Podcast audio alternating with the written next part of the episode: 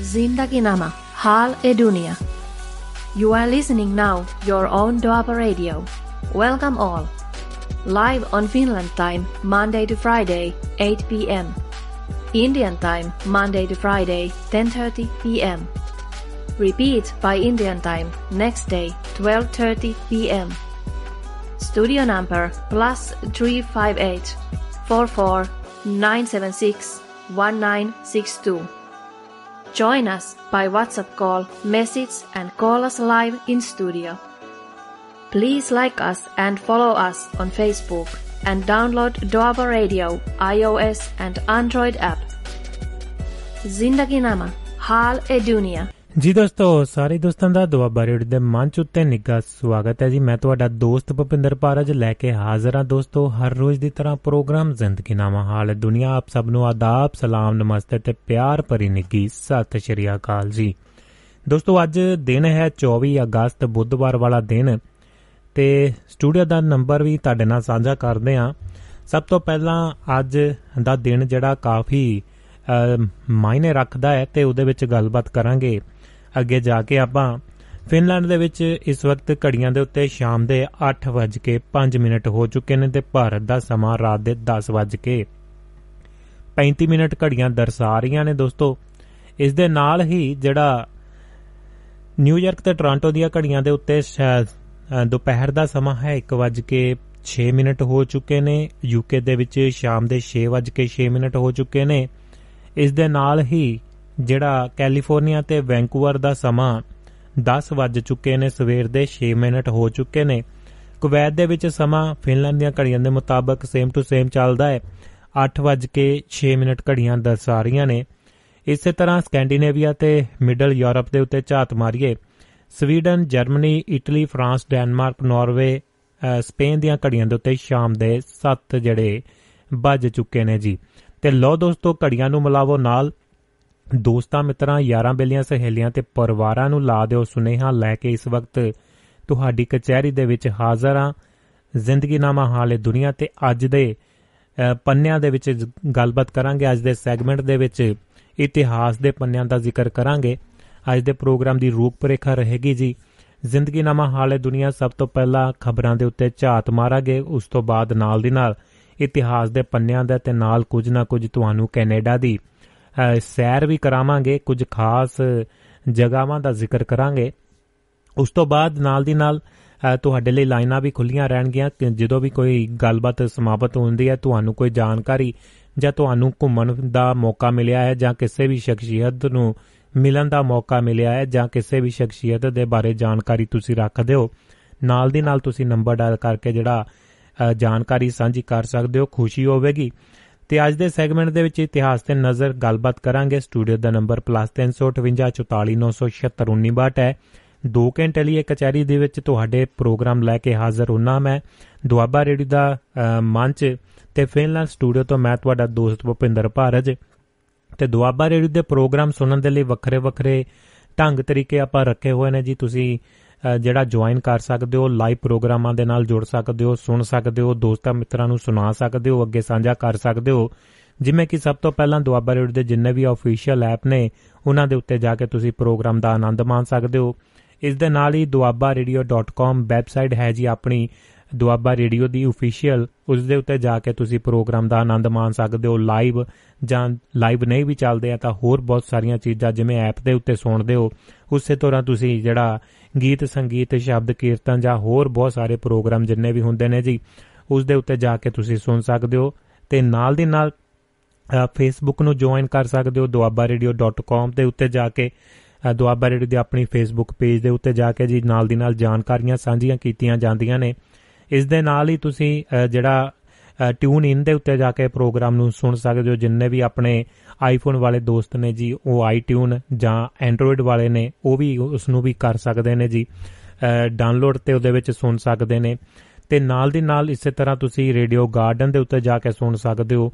ਤੇ ਉਹਦੇ ਵਿੱਚ ਕੋਈ ਝੰਜਟ ਨਹੀਂ ਰਹਿੰਦਾ ਕਿ ਆਈਫੋਨ ਹੈ ਕਿ ਐਂਡਰੋਇਡ ਹੈ, ਤੇ ਤੁਸੀਂ ਜਿਹੜਾ ਆਪਣਾ ਪ੍ਰੋਗਰਾਮ ਦਾ ਆਨੰਦ ਮਾਣ ਸਕਦੇ ਹੋ ਜੀ। ਤੇ ਪ੍ਰੋਗਰਾਮਾਂ ਦੇ ਨਾਲ ਜੁੜ ਸਕਦੇ ਹੋ, ਦੁਆਬਾ ਰੇਡੀਓ ਦੇ ਮੰਚ ਦੇ ਨਾਲ ਜੁੜ ਸਕਦੇ ਹੋ।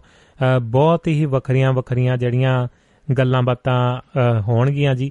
ਤੇ ਇਸ ਦੇ ਨਾਲ ਹੀ ਜਿਹੜੇ ਤੁਹਾਡੇ ਮੈਸੇਜ ਵੀ ਆ ਰਹੇ ਨੇ ਜੀ, ਉਹਨਾਂ ਦਾ ਵੀ ਸਵਾਗਤ ਕਰਦੇ ਆਂ ਤੇ ਨਾਲ ਦੀ ਨਾਲ ਤੁਹਾਡੇ ਸੁਨੇਹੇ ਪੜਾਂਗੇ ਨਾਲ ਦੀ ਨਾਲ ਤੁਹਾਡੇ ਫੇਸਬੁੱਕ ਦੇ ਉੱਤੇ ਜਿੰਨੇ ਵੀ ਟਿੱਪਣੀਆਂ ਆਉਣਗੀਆਂ ਜਾਂ ਤੁਸੀਂ ਸਵਾਗਤ ਜਾਂ ਜਿੰਨੇ ਵੀ ਸੁਨੇਹੇ ਭੇਜੇ ਨੇ, ਉਹਨਾਂ ਦਾ ਸਵਾਗਤ ਕਰਾਂਗੇ। ਸਭ ਤੋਂ ਪਹਿਲਾਂ ਇੱਕ ਕੰਮ ਜ਼ਰੂਰ ਕਰੋ ਕਿ ਜਿਹੜਾ ਤੁਸੀਂ ਦੁਆਬਾ ਰੇਡੀਓ ਦੀ ਫੇਸਬੁੱਕ ਪੇਜ ਦੇ ਉੱਤੇ ਪ੍ਰੋਗਰਾਮ ਨੂੰ ਜ਼ਰੂਰ ਸ਼ੇਅਰ ਕਰ ਦਿਆ ਕਰੋ ਤੇ ਅੱਜ ਦਾ ਪ੍ਰੋਗਰਾਮ ਖਾਸ ਕਰਕੇ ਬੱਚਿਆਂ ਨੂੰ ਨਾਲ ਜੋੜ ਕੇ ਜ਼ਰੂਰ ਸੁਣਾਇਆ ਕਰੋ। ਇਤਿਹਾਸ ਦੇ ਪੰਨਿਆਂ ਦਾ ਜ਼ਿਕਰ ਹੁੰਦਾ ਹੈ, ਕੁਝ ਨਾ ਕੁਝ ਆਪਾਂ ਨੂੰ ਸਿੱਖਣ ਨੂੰ ਰਲ ਮਿਲ ਕੇ ਮਿਲਦਾ ਹੈ। ਤੇ ਸਟੂਡੀਓ ਦਾ ਨੰਬਰ ਜ਼ਰੂਰ ਨੋਟ ਕਰੋ +358 ਤੁਸੀਂ ਕਿਸੇ ਵੀ ਤਰ੍ਹਾਂ ਸਾਨੂੰ ਸਪੋਰਟ ਕਰਨਾ ਚਾਹੁੰਦੇ ਹੋ ਤਾਂ duabaaradio.com ਵੈਬਸਾਈਟ ਦੇ ਉੱਤੇ ਜਾ ਕੇ ਤੁਸੀਂ ਜਿਹੜਾ ਜੀ ਆਪਣਾ ਇੰਡੀਪੈਂਡੈਂਟ ਤੌਰ ਦੇ ਉੱਤੇ ਯੋਗਦਾਨ ਪਾ ਸਕਦੇ ਹੋ ਸਬਸਕ੍ਰਿਪਸ਼ਨ ਲੈ ਸਕਦੇ ਹੋ ਸਬਸਕ੍ਰਾਈਬ ਕਰ ਸਕਦੇ ਹੋ ਦੁਆਬਾ ਰੇਡੀਓ ਨੂੰ। ਤੇ ਨਾਲ ਦੀ ਨਾਲ ਸਾਨੂੰ ਇੱਕ ਸੁਨੇਹਾ ਜ਼ਰੂਰ ਭੇਜ ਦੇਣਾ ਦੋਸਤੋ, ਆਪਣਾ ਨਾਮ ਪਤਾ ਨਾਮ ਲਿਖ ਕੇ ਪਤਾ ਲਿਖਣ ਦੀ ਜ਼ਰੂਰਤ ਨਹੀਂ ਹੈ। ਤੇ ਨਾਮ ਤੇ ਸ਼ਹਿਰ ਜਾਂ ਕਿਹੜੇ ਵੀ, ਜਿਹੜੇ ਵੀ ਦੇਸ਼ ਤੋਂ ਤੁਸੀਂ ਸਪੋਰਟ ਕਰਦੇ ਹੋ, ਜਰੂਰ ਲਿਖ ਕੇ ਭੇਜਣਾ ਹੈ, ਤਾਂ ਕਿ ਅਸੀਂ ਤੁਹਾਡਾ ਧੰਨਵਾਦ ਕਰ ਸਕੀਏ, ਤੁਹਾਡਾ ਨਾਮ ਰੇਡੀਓ ਦੇ ਉੱਤੇ ਜਰੂਰ ਜ਼ਿਕਰ ਕਰ ਸਕੀਏ ਜੀ। ਸਾਨੂੰ ਇਸ ਵਕਤ ਜਿਹੜਾ ਸਪੋਰਟ ਕਰ ਰਹੇ ਨੇ ਦੋਸਤ, ਉਹਨਾਂ ਦਾ ਬਹੁਤ-ਬਹੁਤ ਧੰਨਵਾਦ ਹੈ। ਬਲਵੀਰ ਸਿੰਘ ਸੈਣੀ ਸਾਹਿਬ, ਚੰਡੀਗੜ੍ਹ ਵਾਲੇ, ਹਰਵਿੰਦਰ ਜੋਹਲ ਭੈਣ ਜੀ U S A Sumit Johal ji U S A Sikandar Singh Aujla Sahib U S A Surinder Kaur Mahal ji U S ਏ ਨਾਰ ਸਿੰਘ ਸੋਹੀ ਸਾਹਿਬ ਤੇ ਯਾਦਵਿੰਦਰ ਵਿਦੇਸ਼ਾ, ਉਹਨਾਂ ਦਾ ਧੰਨਵਾਦ ਹੈ ਜੀ। ਤੇ ਤੁਸੀਂ ਵੀ ਆਪਣਾ ਯੋਗਦਾਨ ਪਾ ਸਕਦੇ ਹੋ ਇੰਡੀਪੈਂਡੈਂਟ ਤੌਰ ਦੇ ਉੱਤੇ ਜਾ ਕੇ। ਤੇ ਨਾਲ ਦੀ ਨਾਲ ਤੁਸੀਂ ਦੁਆਬਾ ਰੇਡੀਓ ਦੇ ਮੰਚ ਦੇ ਉੱਤੇ ਵੀ ਕਿਸੇ ਵੀ ਤਰ੍ਹਾਂ ਦੀ ਐਡਵਰਟਾਈਜ਼ਮੈਂਟ ਮਸ਼ਹੂਰੀ ਜਾਂ ਪ੍ਰਮੋਸ਼ਨ ਕਰਾਉਣਾ ਚਾਹੁੰਦੇ ਹੋ ਤਾਂ ਉਹਦੇ ਲਈ ਵੀ ਤੁਸੀਂ ਆਪਣਾ ਯੋਗਦਾਨ ਪਾ ਸਕਦੇ ਹੋ, ਦੋਸਤਾਂ ਮਿੱਤਰਾਂ ਨੂੰ ਨਾਲ ਲਾ ਸਕਦੇ ਹੋ ਤੇ ਸੁਨੇਹਾ ਭੇਜ ਸਕਦੇ ਹੋ। ਲੋ ਦੋਸਤੋ, ਇਹ ਸਨ ਕੁਝ ਜਾਣਕਾਰੀਆਂ। ਹੁਣ ਇੱਕ ਜ਼ਰੂਰੀ ਸੁਨੇਹਾ ਵੀ ਜਿਹੜਾ ਜੀ ਜ਼ਰੂਰ ਸਾਂਝਾ ਕਰਦੇ ਹਾਂ ਤੁਹਾਡੇ ਨਾਲ। ਇਹ ਕਿਸੇ ਦਾ ਕੋਈ ਨੁਕਸਾਨ ਨਾ ਹੋਵੇ, ਉਸ ਦੇ ਲਈ ਵੀ ਹੈ। ਦੁਆਬਾ ਰੇਡੀਓ ਦੇ ਆਧਾਰੇ ਦਾ ਕੋਈ ਵੀ ਨਾਂ ਲੈ ਕੇ ਤੁਹਾਡੇ ਕੋਈ ਪੈਸਿਆਂ ਦੀ ਮੰਗ ਕਰ ਰਿਹਾ ਜਾਂ ਕਿਸੇ ਵੀ ਤਰ੍ਹਾਂ ਇਮੋਸ਼ਨਲ ਕਰਕੇ ਤੁਹਾਡੇ ਕੋਈ ਤੁਹਾਡੇ ਕੋਲੋਂ ਕੋਈ ਗੱਲਬਾਤ ਕੋਈ ਮਨੀ ਦੀ ਜਾਂ ਹੋਰ ਚੀਜ਼ਾਂ ਦੀ ਮੰਗ ਕਰ ਰਿਹਾ ਤਾਂ ਉਸ ਤੋਂ ਤੁਸੀਂ ਬਚਾ ਕਰਨਾ ਹੈ। ਤੁਸੀਂ ਦੁਆਬਾ ਰੇਡੀਓ ਦੇ ਮੰਚ ਦੇ ਉੱਤੇ ਜਿੰਨੇ ਵੀ ਆਪਣੇ ਪ੍ਰੋਗਰਾਮਾਂ ਨੂੰ ਪੇਸ਼ ਕਰਦੇ ਨੇ ਟੀਮ ਮੈਂਬਰ ਨੇ, ਸਾਡੀ ਜਿੰਨੀ ਵੀ ਟੈਕਨੀਕਲ ਟੀਮ ਹੈ, ਸੰਪਰਕ ਕਰਕੇ ਜਾਣਕਾਰੀ ਲੈ ਸਕਦੇ ਹੋ। ਇੱਕ ਵੀ ਪੈਨੀ ਇੱਧਰ ਉੱਧਰ ਦੇਣ ਤੋਂ ਪਹਿਲਾਂ ਸਾਡੇ ਨਾਲ ਤੁਸੀਂ ਕੰਟੈਕਟ ਕਰ ਸਕਦੇ ਹੋ। ਬਿਨਾਂ ਝਿਜਕ ਕੋਈ ਵੀ ਇਹਨਾਂ ਚੀਜ਼ਾਂ ਤੋਂ ਬਚਣ ਦੀ ਜ਼ਰੂਰਤ ਹੈ। ਕਿਉਂਕਿ ਨਵੇਂ ਨਵੇਂ ਜਿਹੜੇ ਸਕੈਮ ਆ ਰਹੇ ਨੇ ਜੀ ਤੇ WhatsApp ਦੇ ਉੱਤੇ ਵੀ ਕੁਝ ਲੋਕ ਇੰਡੀਆ ਤੋਂ ਕਾਲ ਕਰਕੇ ਤੇ ਉਹਦੇ ਵਿੱਚ ਜਿਹੜਾ ਤੁਹਾਡਾ ਉਦਾਂ ਹੀ ਮਾੜੀ ਮੋਟੀ ਜਾਣ ਪਛਾਣ ਕੱਢ ਕੇ ਤੇ ਨਾਲ ਦੇ ਨਾਲ ਉਹ ਤੁਹਾਡੇ ਫੋਨ ਦਾ ਸਾਰਾ ਹੀ ਕਿ ਡਾਟਾ ਜਿਹੜਾ ਚੋਰੀ ਕਰ ਰਹੇ ਨੇ, ਤੇ ਉਸ ਤੋਂ ਬਾਅਦ ਜਿੰਨੇ ਵੀ ਤੁਹਾਡੇ ਉਸ ਰਾਬਤੇ ਜਿਹੜੇ ਤੁਹਾਡੇ ਫੋਨ ਦੇ ਵਿੱਚ ਐਡ ਨੇ, ਉਹ ਨੰਬਰਾਂ ਦੇ ਉੱਤੇ ਹੀ ਫਿਰ ਤੁਹਾਡੇ ਅੱਗੇ ਤੋਂ ਅੱਗੇ ਜਿਹੜੇ ਦੋਸਤਾਂ ਨੂੰ, ਪਰਿਵਾਰਕ ਮੈਂਬਰਾਂ ਨੂੰ ਫੋਨ ਕਰਕੇ ਕੋਈ ਗੱਲਬਾਤ ਕਰਕੇ ਨਾਲ ਦੀ ਨਾਲ ਪੈਸਿਆਂ ਦੀ ਮੰਗ ਜਾਂ ਟੈਕਸ ਵਗੈਰਾ ਦੀ ਗੱਲਬਾਤ ਜਾਂ ਕੋਈ ਬੰਦਾ ਅਰੈਸਟ ਹੋ ਜਾਂਦਾ ਹੈ, ਉਹਨੂੰ ਛਡਵਾ ਦਈਏ ਇਦਾਂ ਕਰ ਲਈਏ। ਔਰਤਾਂ ਆਪਣੀਆਂ ਮਾਮਾ ਭੈਣਾਂ ਘਰਾਂ ਦੇ ਵਿੱਚ ਹੁੰਦੀਆਂ ਨੇ, ਉਹ ਘਬਰਾ ਜਾਂਦੀਆਂ ਨੇ, ਕਿਉਂਕਿ ਸਾਰੇ ਹੀ ਆਪਣੇ ਮਿਹਨਤਕਸ਼ ਲੋਕ ਨੇ, ਕਮਾਈ ਵਧੀਆ ਆਪਾਂ ਕਰਦੇ ਆ ਪਰ ਮਿਹਨਤ ਮੁਸ਼ਕਲ ਬਹੁਤ ਲੱਗਦੀ ਹੈ। ਤੇ ਦੋਸਤੋ, ਇਹਨਾਂ ਚੀਜ਼ਾਂ ਤੋਂ ਬਚਣਾ ਹੈ, WhatsApp ਦੀ ਕਾਲ ਜਿਹੜਾ ਤੁਹਾਨੂੰ ਵਿਅਕਤੀ ਜਾਣਦਾ ਹੈ, ਸਿਰਫ ਤੇ ਸਿਰਫ ਉਸ ਦੀ ਅਟੈਂਡ ਕਰੋ। ਬਗੈਰ ਕਿਸੇ ਨੂੰ ਜਾਣੇ ਪਛਾਣੇ ਤੁਸੀਂ ਕਾਲ ਦੀ ਹਾਮੀ ਨਹੀਂ ਭਰਨੀ ਹੈ, ਇਹਨਾਂ ਚੀਜ਼ਾਂ ਤੋਂ ਬਚਣ ਦੀ ਕੋਸ਼ਿਸ਼ ਕਰਨੀ ਹੈ। ਇਹੋ ਜਿਹੇ ਜਿਹੜੇ ਮਸਲੇ ਸਾਹਮਣੇ ਆ ਰਹੇ ਨੇ ਪਿਛਲੇ ਕੁਝ ਸਮੇਂ ਤੋਂ ਬੜੀ ਵੱਡੀ ਤਾਦਾਦ ਦੇ ਵਿੱਚ ਲੋਕਾਂ ਦਾ ਸ਼ੋਸ਼ਣ ਜਿਹੜਾ ਕੀਤਾ ਜਾ ਰਿਹਾ ਹੈ ਤੇ ਇਹਨਾਂ ਚੀਜ਼ਾਂ ਤੋਂ ਸੁਚੇਤ ਰਹਿਣ ਦੀ ਜ਼ਰੂਰਤ ਹੈ ਤੇ ਆਲੇ ਦੁਆਲੇ ਨੂੰ ਪਰਿਵਾਰਕ ਮੈਂਬਰਾਂ ਨੂੰ ਵੀ ਨਾਲ ਦੀ ਨਾਲ ਸੁਚੇਤ ਕਰ ਦਿਓ ਤੇ ਇਹਨਾਂ ਚੀਜ਼ਾਂ ਤੋਂ ਬਚੋ। ਨਾਲ ਦੀ ਨਾਲ ਅਮਰੀਕਾ ਦੇ ਵਿੱਚ ਕੁਝ ਹਿੱਸਿਆਂ ਦੇ ਵਿੱਚ ਇਹਦੀਆਂ ਕੰਪਲੇਂਟਾਂ ਵੀ ਪਾਈਆਂ ਗਈਆਂ ਨੇ, ਪੁਲਿਸ ਨੂੰ ਵੀ ਅਲਰਟ ਕੀਤਾ ਗਿਆ ਹੈ ਤੇ ਉਹਦੇ ਉੱਤੇ ਕਾਰਵਾਈ ਵੀ ਵਿੱਢੀ ਗਈ ਹੈ ਤੇ ਤੁਸੀਂ ਆਪਣੇ ਪਰਿਵਾਰਾਂ ਨੂੰ, ਆਪ ਤੇ ਨਾਲ ਯਾਰ ਦੋਸਤ ਮਿੱਤਰਾਂ ਨੂੰ ਜ਼ਰੂਰ ਇਹਨਾਂ ਚੀਜ਼ਾਂ ਤੋਂ ਬਚਾਵੋ ਤਾਂ ਕਿ ਕਿਸੇ ਦਾ ਕੋਈ ਆਰਥਿਕ ਜਾਂ ਮਾਨਸਿਕ ਤੌਰ ਦੇ ਉੱਤੇ ਕੋਈ ਨੁਕਸਾਨ ਨਾ ਕਰ ਸਕੇ। ਤੇ ਨਾਲ ਦੇ ਨਾਲ ਕੁਝ ਦੋਸਤਾਂ ਦੇ ਸੁਨੇਹੇ ਆ ਰਹੇ ਨੇ, ਦੋਸਤੋ, ਤੁਸੀਂ ਕਾਲ ਕਰ ਰਹੇ ਹੋ, ਮੈਂ ਕਾਲ ਨਹੀਂ ਲੈ ਪਾਵਾਂਗਾ। ਭੁਪਿੰਦਰ ਜੀ ਗੋਆ ਤੋਂ ਕਾਲ ਕਰ ਰਹੇ ਨੇ ਕਿਉਂਕਿ ਸਭ ਤੋਂ ਪਹਿਲਾਂ ਜ਼ਿੰਦਗੀਨਾਮਾ ਹਾਲ ਦੁਨੀਆ ਦੀ ਖਬਰਾਂ ਦੇ ਉੱਤੇ ਝਾਤ ਮਾਰਾਂਗੇ, ਫਿਰ ਉਸ ਤੋਂ ਬਾਅਦ ਕਾਲਾਂ ਖੁੱਲਣਗੀਆਂ।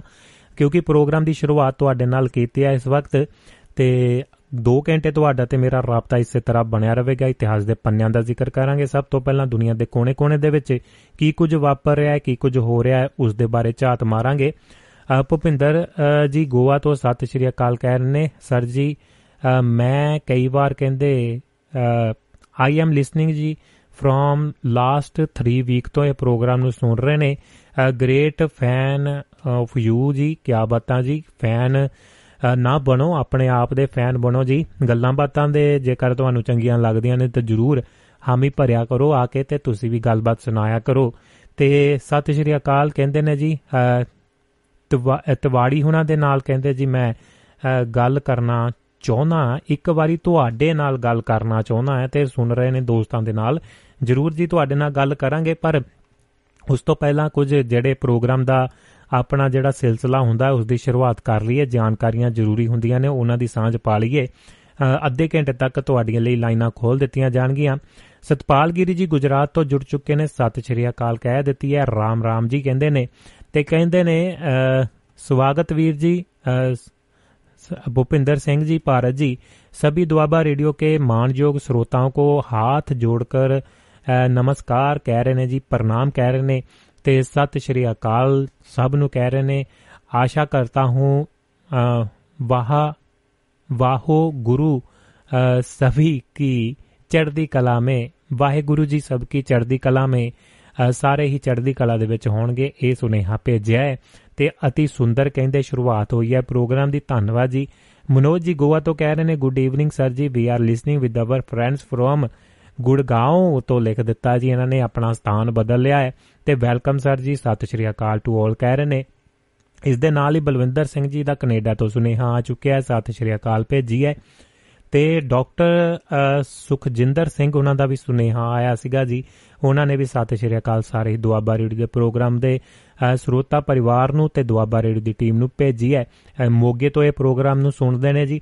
ਤੇ ਨਿੱਘਾ ਸਵਾਗਤ ਹੈ। ਇਸੇ ਤਰ੍ਹਾਂ ਸੁਰਜੀਤ ਭਾਰਤ ਜੀ, ਸਤਿ ਸ਼੍ਰੀ ਅਕਾਲ, ਕਹਿ ਰਹੇ ਨੇ ਆਪਣੇ ਇੰਡੀਆ ਤੋਂ। ਤੇ ਲਓ ਦੋਸਤੋ, ਫਿਰ ਕਰਦੇ ਆਂ ਆਗਾਜ਼। ਤੁਹਾਡੇ ਨਾਲ ਜ਼ਿੰਦਗੀ ਨਾਮਾ ਹਾਲੇ ਦੁਨੀਆ ਦਾ ਤੇ ਗੱਲਾਂ ਬਾਤਾਂ ਚੱਲਣਗੀਆਂ। ਤੁਹਾਡੇ ਨਾਲ ਦੇਸ਼ਾਂ ਵਿਦੇਸ਼ਾਂ ਤੋਂ ਜਿਹੜੇ ਦੋਸਤ ਚੁੱਪ ਚਪੀਤੇ ਸੁਣ ਰਹੇ ਨੇ, ਉਹਨਾਂ ਦਾ ਵੀ ਨਿੱਘਾ ਸਵਾਗਤ ਹੈ। ਨਾਰਵੇ ਦੇ ਵਿੱਚ ਸੁਣਿਆ ਜਾ ਰਿਹਾ ਹੈ ਪ੍ਰੋਗਰਾਮ ਨੂੰ। ਇਸ ਦੇ ਨਾਲ ਹੀ ਇੰਗਲੈਂਡ ਦੇ ਵਿੱਚ ਤੇ ਨਾਲ ਦੀ ਨਾਲ ਨੀਦਰਲੈਂਡ ਦੇ ਵਿੱਚ, ਜਰਮਨੀ ਦੇ ਵਿੱਚ, ਹਾਲੈਂਡ ਦੇ ਵਿੱਚ, ਡੈਨਮਾਰਕ ਦੇ ਵਿੱਚ ਸਵੀਡਨ ਦੇ ਵਿੱਚ, ਇੰਡੀਆ ਦੇ ਵਿੱਚ ਤੇ ਨਾਲ ਦੇ ਨਾਲ ਇਸੇ ਤਰ੍ਹਾਂ ਯੂਨਾਈਟਿਡ ਸਟੇਟ ਆਫ ਅਮਰੀਕਾ ਤੇ ਕੈਨੇਡਾ ਤੇ ਹੋਰ ਬਾਕੀ ਦੁਨੀਆ ਦੇ ਕੋਨੇ-ਕੋਨੇ ਦੇ ਵਿੱਚ ਤੁਸੀਂ ਜੁੜੇ ਹੋਏ ਹੋ। ਆਸਟ੍ਰੇਲੀਆ ਵਾਲਿਆਂ ਨੂੰ ਵੀ ਨਿੱਘਾ ਸਵਾਗਤ ਹੈ ਸਭ ਦਾ। ਲੋ ਦੋਸਤੋ, ਕਰਦੇ ਆਂ ਆਗਾਜ਼, ਫਿਰ ਜ਼ਿੰਦਗੀ ਨਾਮਾ ਹਾਲ ਦੁਨੀਆ ਦਾ। ਸਤਿ ਸ਼੍ਰੀ ਅਕਾਲ, ਭੇਜ ਦਿੱਤੀ ਹੈ। ਜਗਵੰਤ ਖੇੜਾ ਨੇ ਖੇੜਾ ਜੀ ਨੇ ਭਰ ਦਿੰਦੇ ਨੇ ਵਿਹੜਾ ਤੇ ਜਰੂਰ ਲਾਉਣਗੇ ਅੱਜ ਰੌਣਕਾਂ ਵੀ ਤੇ ਕੁਝ ਨਾ ਕੁਝ ਸੁਣਾਂਗੇ ਵੀ ਉਹਨਾਂ ਤੋਂ ਇਤਿਹਾਸ ਦੇ ਵਿੱਚੋਂ। ਤੇ ਲਓ ਦੋਸਤੋ ਉਮੀਦ ਤੁਹਾਡੇ ਨਾਲ ਬਰਕਰਾਰ ਇਸੇ ਤਰ੍ਹਾਂ ਤੇ ਚੜ੍ਹਦੀ ਕਲਾ ਦੇ ਨਾਲ ਆਪਾਂ ਕਰਦੇ ਆਂ ਫਿਰ ਆਗਾਜ਼ ਜ਼ਿੰਦਗੀ ਨਾਮਾ ਹਾਲੇ ਦੁਨੀਆ ਦਾ ਸਭ ਤੋਂ ਪਹਿਲਾਂ ਖਬਰਾਂ ਦੀ ਚਾਤ ਉਸ ਤੋਂ ਬਾਅਦ ਆਪਾਂ ਪਾਵਾਂਗੇ ਜੀ ਅਗਲੀ ਬਾਤ।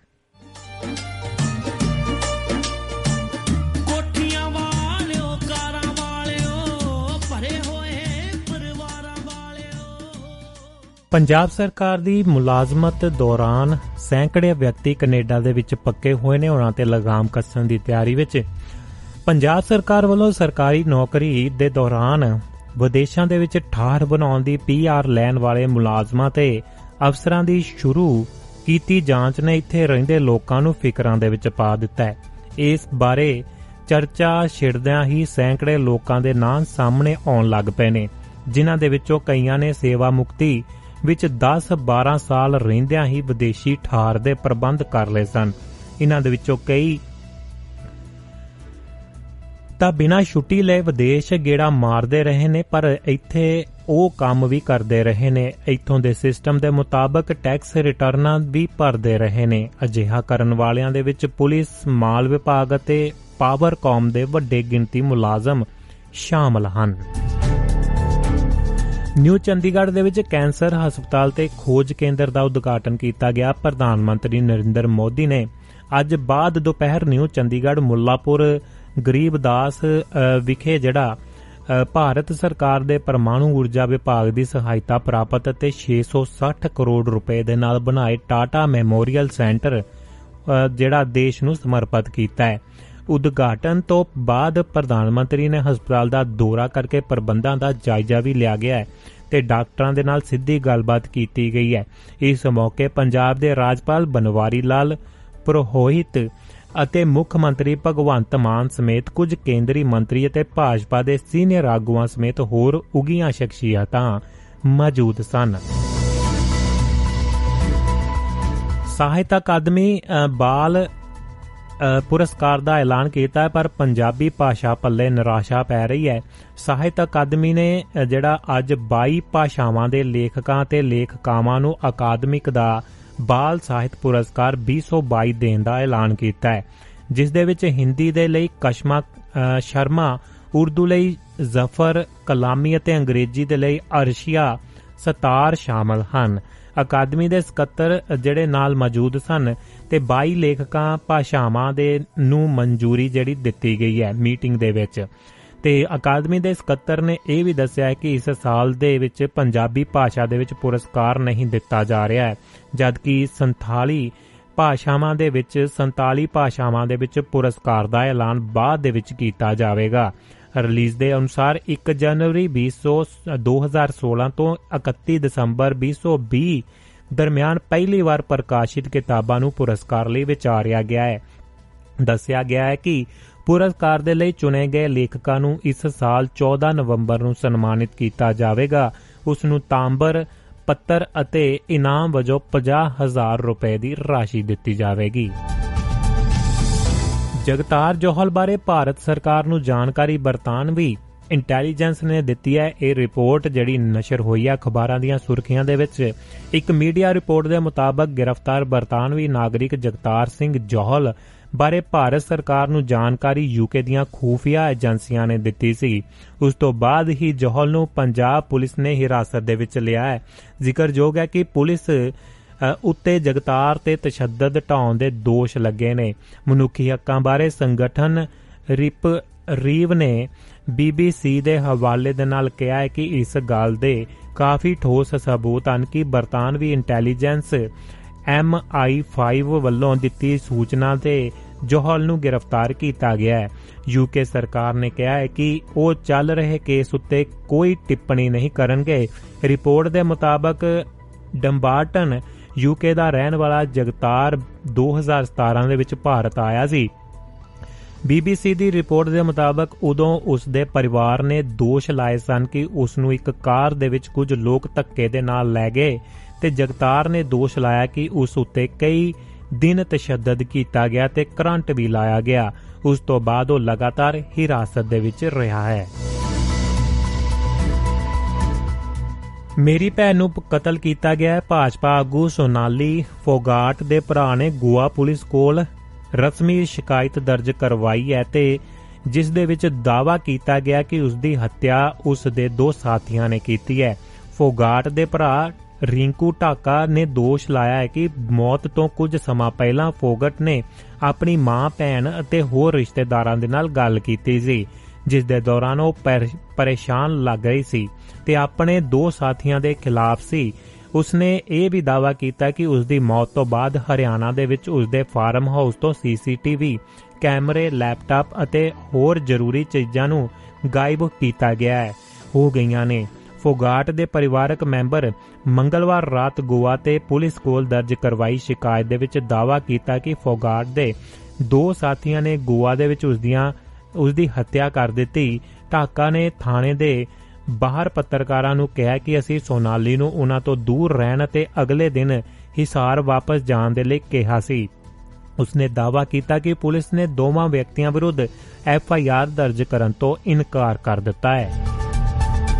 ਸੀਬੀਆਈ ਨੇ ਸੀਬੀਆਈ ਦੇ ਆਰਜੇਡੀ ਨੇਤਾਵਾਂ ਤੇ ਛਾਪੇ ਛਾਪੇ ਮਾਰੇ ਗਏ ਨੇ। ਉਸ ਦੇ ਬਾਵਜੂਦ ਨਤੀਸ਼ ਸਰਕਾਰ ਨੇ ਭਰੋਸੇ ਦਾ ਮਤਾ ਜਿੱਤਿਆ ਹੈ। ਮਹਾਗਠਜੋੜ ਨੇ ਬਿਹਾਰ ਵਿਧਾਨ ਸਭਾ ਭਾਜਪਾ ਦੇ ਵਾਕਆਊਟ ਦੇ ਦੌਰਾਨ ਜ਼ੁਬਾਨੀ ਵੋਟ ਦੇ ਨਾਲ ਭਰੋਸੇ ਦਾ ਮਤਾ ਜਿੱਤ ਲਿਆ ਹੈ।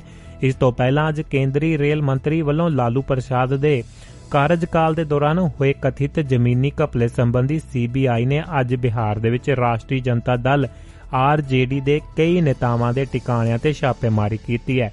ਛਾਪੇਮਾਰੀ ਅਜਿਹੇ ਸਮੇਂ ਕੀਤੀ ਗਈ ਜਦੋਂ ਬਿਹਾਰ ਦੇ ਮੁੱਖ ਮੰਤਰੀ ਨਿਤੀਸ਼ ਕੁਮਾਰ ਨੇ ਰਾਜ ਵਿਧਾਨ ਸਭਾ ਦੇ ਵਿੱਚ ਵਿਸ਼ਵਾਸ ਮਤਾ ਹਾਸਲ ਕਰਨਾ ਸੀ। ਪੈਰਾਗੋਏ ਦੇ ਵਿੱਚ ਭਾਰਤੀ ਦੂਤਾਵਾਸ ਦਾ ਉਦਘਾਟਨ ਕੀਤਾ ਗਿਆ। ਵਿਦੇਸ਼ ਮੰਤਰੀ ਐਸ ਜੈ ਸ਼ੰਕਰ ਨੇ ਪੈਰਾਗੋਏ ਦੇ ਵਿੱਚ ਆਪਣੇ ਹਮਰਤਬਾ ਜੂਲੀਓ ਸੀਜ਼ਰ ਐਰੀਓਲਾ ਨਾਲ ਮਿਲ ਕੇ ਭਾਰਤ ਦੇ ਨਵੇਂ ਦੂਤਾਵਾਸ ਦਾ ਉਦਘਾਟਨ ਕੀਤਾ ਹੈ। ਇਸ ਦੇ ਦੌਰਾਨ ਉਹਨਾਂ ਭਰੋਸਾ ਜਤਾਇਆ ਕਿ ਇਸ ਰਾਹੀਂ ਦੁਵੱਲੇ ਸੰਬੰਧ ਹੋਰ ਮਜ਼ਬੂਤ ਹੋਣਗੇ। ਜੈਸ਼ੰਕਰ ਸਮੁੱਚੇ ਦੁਵੱਲੇ ਸੰਬੰਧਾਂ ਨੂੰ ਹੁਲਾਰਾ ਦੇਣ ਦੇ ਉਦੇਸ਼ ਦੇ ਨਾਲ ਦੱਖਣੀ ਅਮਰੀਕਾ ਦੇ ਆਪਣੇ ਪਹਿਲੇ ਅਧਿਕਾਰਿਤ ਦੌਰੇ ਤੇ ਨੇ। ਉਹ ਪੈਰਾਗੁਏ ਦੇ ਦਾ ਦੌਰਾ ਕਰਨ ਵਾਲੇ ਪਹਿਲੇ ਭਾਰਤੀ ਵਿਦੇਸ਼ ਮੰਤਰੀ ਹਨ। ਉਹਨਾਂ ਦਾ ਇਹ ਦੌਰਾ ਦੋਵਾਂ ਦੇਸ਼ਾਂ ਵਿਚਾਲੇ ਕੂਟਨੀਤਿਕ ਸੰਬੰਧਾਂ ਦੀ ਸ਼ੁਰੂਆਤ ਦੀ 60ਵੀਂ ਵਰ੍ਹੇਗੰਢ ਮੌਕੇ ਹੋ ਰਿਹਾ ਹੈ। ਇਸ ਸੰਬੰਧੀ ਜੈਸ਼ੰਕਰ ਨੇ ਟਵੀਟ ਕੀਤਾ ਕਿ ਪੈਰਾਗੁਏ ਦੇ ਵਿਦੇਸ਼ ਮੰਤਰੀ ਜੂਲੀਓ ਸੀਜ਼ਰ ਆਰੀਓਲਾ ਨਾਲ ਸਾਂਝੇ ਤੌਰ ਤੇ ਨਵੇਂ ਭਾਰਤੀ ਦੂਤਾਵਾਸ ਦਾ ਉਦਘਾਟਨ ਕੀਤਾ ਗਿਆ ਹੈ। ਇਸ ਮੌਕੇ ਹਾਜ਼ਰ ਹੋਣ ਦੇ ਲਈ ਗ੍ਰਹਿ ਮੰਤਰੀ ਫੈਡਰਿਕੋ ਦਾ ਧੰਨਵਾਦ ਹੋਇਆ ਹੈ ਤੇ ਉਹਨਾਂ ਕਿਹਾ ਕਿ ਭਰੋਸਾ ਹੈ ਕਿ ਇਹ ਨਵਾਂ ਮਿਸ਼ਨ ਭਾਰਤ ਪੈਰਾਗੁਏ ਸੰਬੰਧਾਂ ਨੂੰ ਹੋਰ ਉਚਾਈ ਤੇ ਲਿਜਾਵੇਗਾ।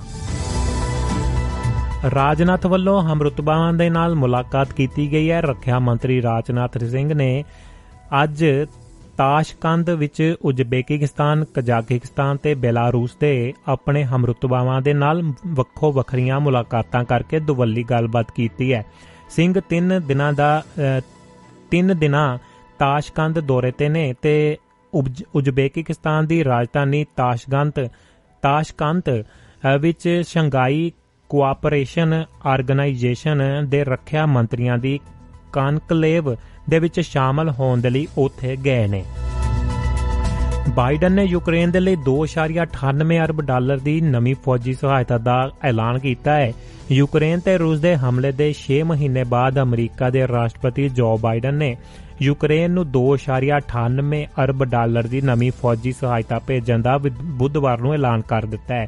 ਉਨ੍ਹਾਂ ਕਿਹਾ ਹੈ ਕਿ ਇਸ ਫੌਜੀ ਸਹਾਇਤਾ ਰਾਹੀਂ ਯੂਕਰੇਨ ਦੀ ਫੌਜ ਆਉਣ ਵਾਲੇ ਸਾਲਾਂ ਦੇ ਵਿੱਚ ਲੜਾਈ ਦੇ ਵਿੱਚ ਸਮਰਥ ਹੋ ਪਾਵੇਗੀ। ਬਾਈਡਨ ਨੇ ਇੱਕ ਬਿਆਨ ਦੇ ਵਿੱਚ ਕਿਹਾ ਕਿ ਇਸ ਸਹਾਇਤਾ ਰਾਹੀਂ ਯੂਕਰੇਨ ਹਵਾਈ ਰੱਖਿਆ ਪ੍ਰਣਾਲੀ, ਤੋਪਖਾਨਾ, ਪ੍ਰਣਾਲੀ ਯੁੱਧ ਅਤੇ ਯੁੱਧ ਡਰੋਨ ਅਤੇ ਹੋਰ ਉਪਕਰਨ ਹਾਸਲ ਕਰੇਗਾ। ਨਾਲ ਹੀ ਉਹ ਲੰਬੇ ਸਮੇਂ ਤੱਕ ਆਪਣੀ ਰੱਖਿਆ ਨੂੰ ਯਕੀਨੀ ਬਣਾ ਸਕਣ ਦੇ ਵਿੱਚ ਮਜ਼ਬੂਤ ਹੋ ਸਕੇਗਾ। ਟਰੰਪ ਦਾ ਮਾਰੇ ਲਾਗੋ ਤੋਂ ਬਰਾਮਦ ਦਸਤਾਵੇਜ਼ਾਂ ਦੀ ਸਮੀਖਿਆ ਦੇ ਲਈ ਵਿਸ਼ੇਸ਼ ਮਾਸਟਰ ਨਿਯੁਕਤ ਕਰਨ ਦੀ ਅਪੀਲ ਕੀਤੀ ਗਈ ਹੈ। ਅਮਰੀਕਾ ਦੇ ਸਾਬਕਾ ਰਾਸ਼ਟਰਪਤੀ ਡੋਨਲਡ ਟਰੰਪ ਦੇ ਵਕੀਲਾਂ ਨੇ ਅਦਾਲਤ ਦੇ ਵਿੱਚ ਸੰਘੀ ਜਾਂਚ ਬਿਊਰੋ FBI ਨੂੰ ਇਸ ਮਹੀਨੇ ਦੀ ਸ਼ੁਰੂਆਤ ਦੇ ਵਿੱਚ ਫਲੋਰੀਡਾ ਸਥਿਤ ਟਰੰਪ ਦੀ ਰਹਾਇਸ਼ ਤੋਂ ਮਿਲੇ ਦਸਤਾਵੇਜ਼ਾਂ ਦੀ ਸਮੀਖਿਆ ਕਰਨ ਤੋਂ ਉਦੋਂ ਤੱਕ ਰੋਕਣ ਦੀ ਅਪੀਲ ਕੀਤੀ ਹੈ, ਜਦੋਂ ਤੱਕ ਕਿ ਇਹਨਾਂ ਦੀ ਜਾਂਚ ਕਰਨ ਲਈ ਇੱਕ ਨਿਰਪੱਖ, ਵਿਸ਼ੇਸ਼ ਮਾਸਟਰ ਦੀ ਨਿਯੁਕਤੀ ਨਹੀਂ ਹੋ ਜਾਂਦੀ। ਜ਼ਿਕਰਯੋਗ ਹੈ ਕਿ FBI ਨੇ ਟਰੰਪ ਦੇ ਮਾਰੇ ਲਾਗੋ ਰਿਹਾਇਸ਼ ਤੇ ਛਾਪਾ ਮਾਰ ਕੇ ਉੱਥੋਂ ਗੁਪਤ ਦਸਤਾਵੇਜ਼ ਬਰਾਮਦ ਕਰਨ ਦਾ ਦਾਅਵਾ ਕੀਤਾ ਹੈ। ਇਸ ਕਾਰਵਾਈ ਤੋਂ ਬਾਅਦ ਪਹਿਲੀ ਵਾਰ ਟਰੰਪ ਦੇ ਕਾਨੂੰਨੀ ਦਲ ਨੇ ਅਰਜ਼ੀ ਦਾਇਰ ਕੀਤੀ ਹੈ।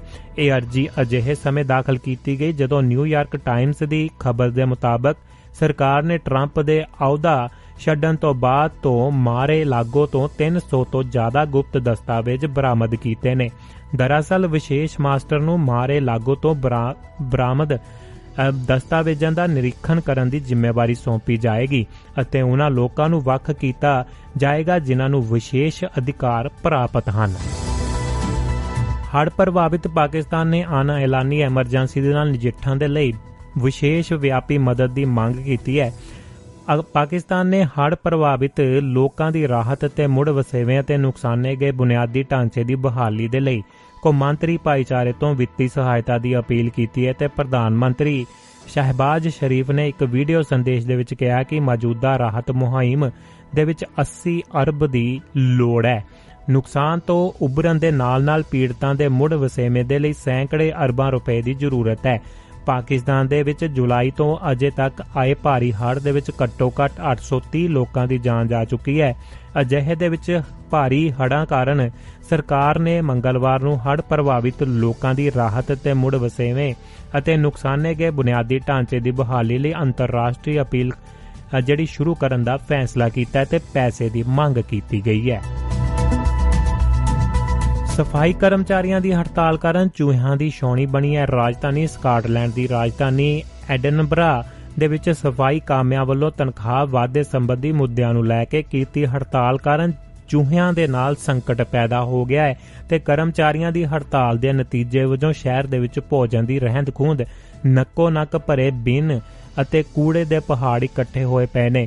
ਇਸੇ ਵਜ੍ਹਾ ਕਾਰਨ ਅਡੈਨਬਰਾ ਚੂਹਿਆਂ ਦੀ ਛੌਣੀ ਬਣਦਾ ਨਜ਼ਰ ਆ ਰਿਹਾ ਹੈ ਤੇ ਜ਼ਿਕਰਯੋਗ ਹੈ ਕਿ ਸ਼ਹਿਰ ਦੇ ਕਾਮਿਆਂ ਨੇ ਪਿਛਲੇ ਹਫ਼ਤੇ 3% ਤਨਖਾਹ ਦੀ ਪੇਸ਼ਕਸ਼ ਤੇ ਸੁਧਾਰ ਕਰਨ ਦੀ ਕੋਸ਼ਿਸ਼ ਦੇ ਵਿੱਚ 12 ਦਿਨਾਂ ਦੀ ਹੜਤਾਲ ਸ਼ੁਰੂ ਕੀਤੀ ਹੈ।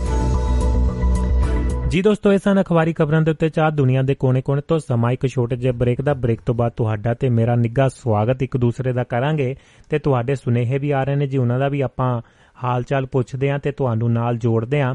ਉਸ ਤੋਂ ਪਹਿਲਾਂ ਆਪਾਂ ਇੱਕ ਛੋਟਾ ਜਿਹਾ ਬ੍ਰੇਕ ਤੇ ਬ੍ਰੇਕ ਤੋਂ ਬਾਅਦ ਇੱਕ ਦੋ ਪਿਆਰੇ ਜੇ ਬੋਲ ਗੀਤ ਦੇ ਸੁਣਦੇ ਆਂ ਤੇ ਨਾਲ ਦੀ ਨਾਲ ਫਿਰ ਆਪਾਂ ਅਗਲੇ ਮਸਲਿਆਂ ਵੱਲ ਨੂੰ ਵਧਦੇ ਆਂ।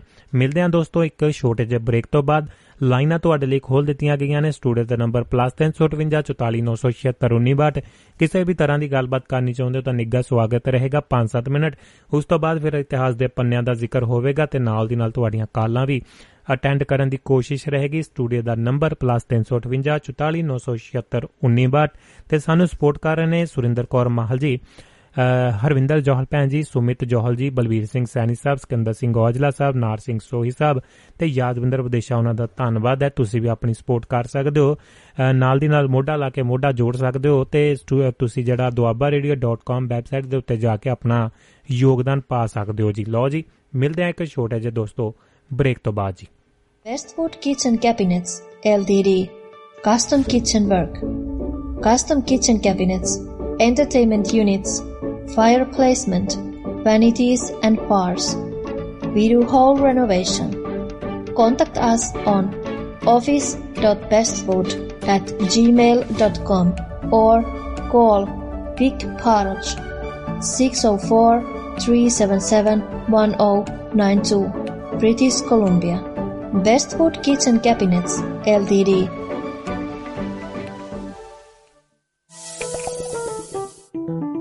Chicago's Pizza with a twist in your town.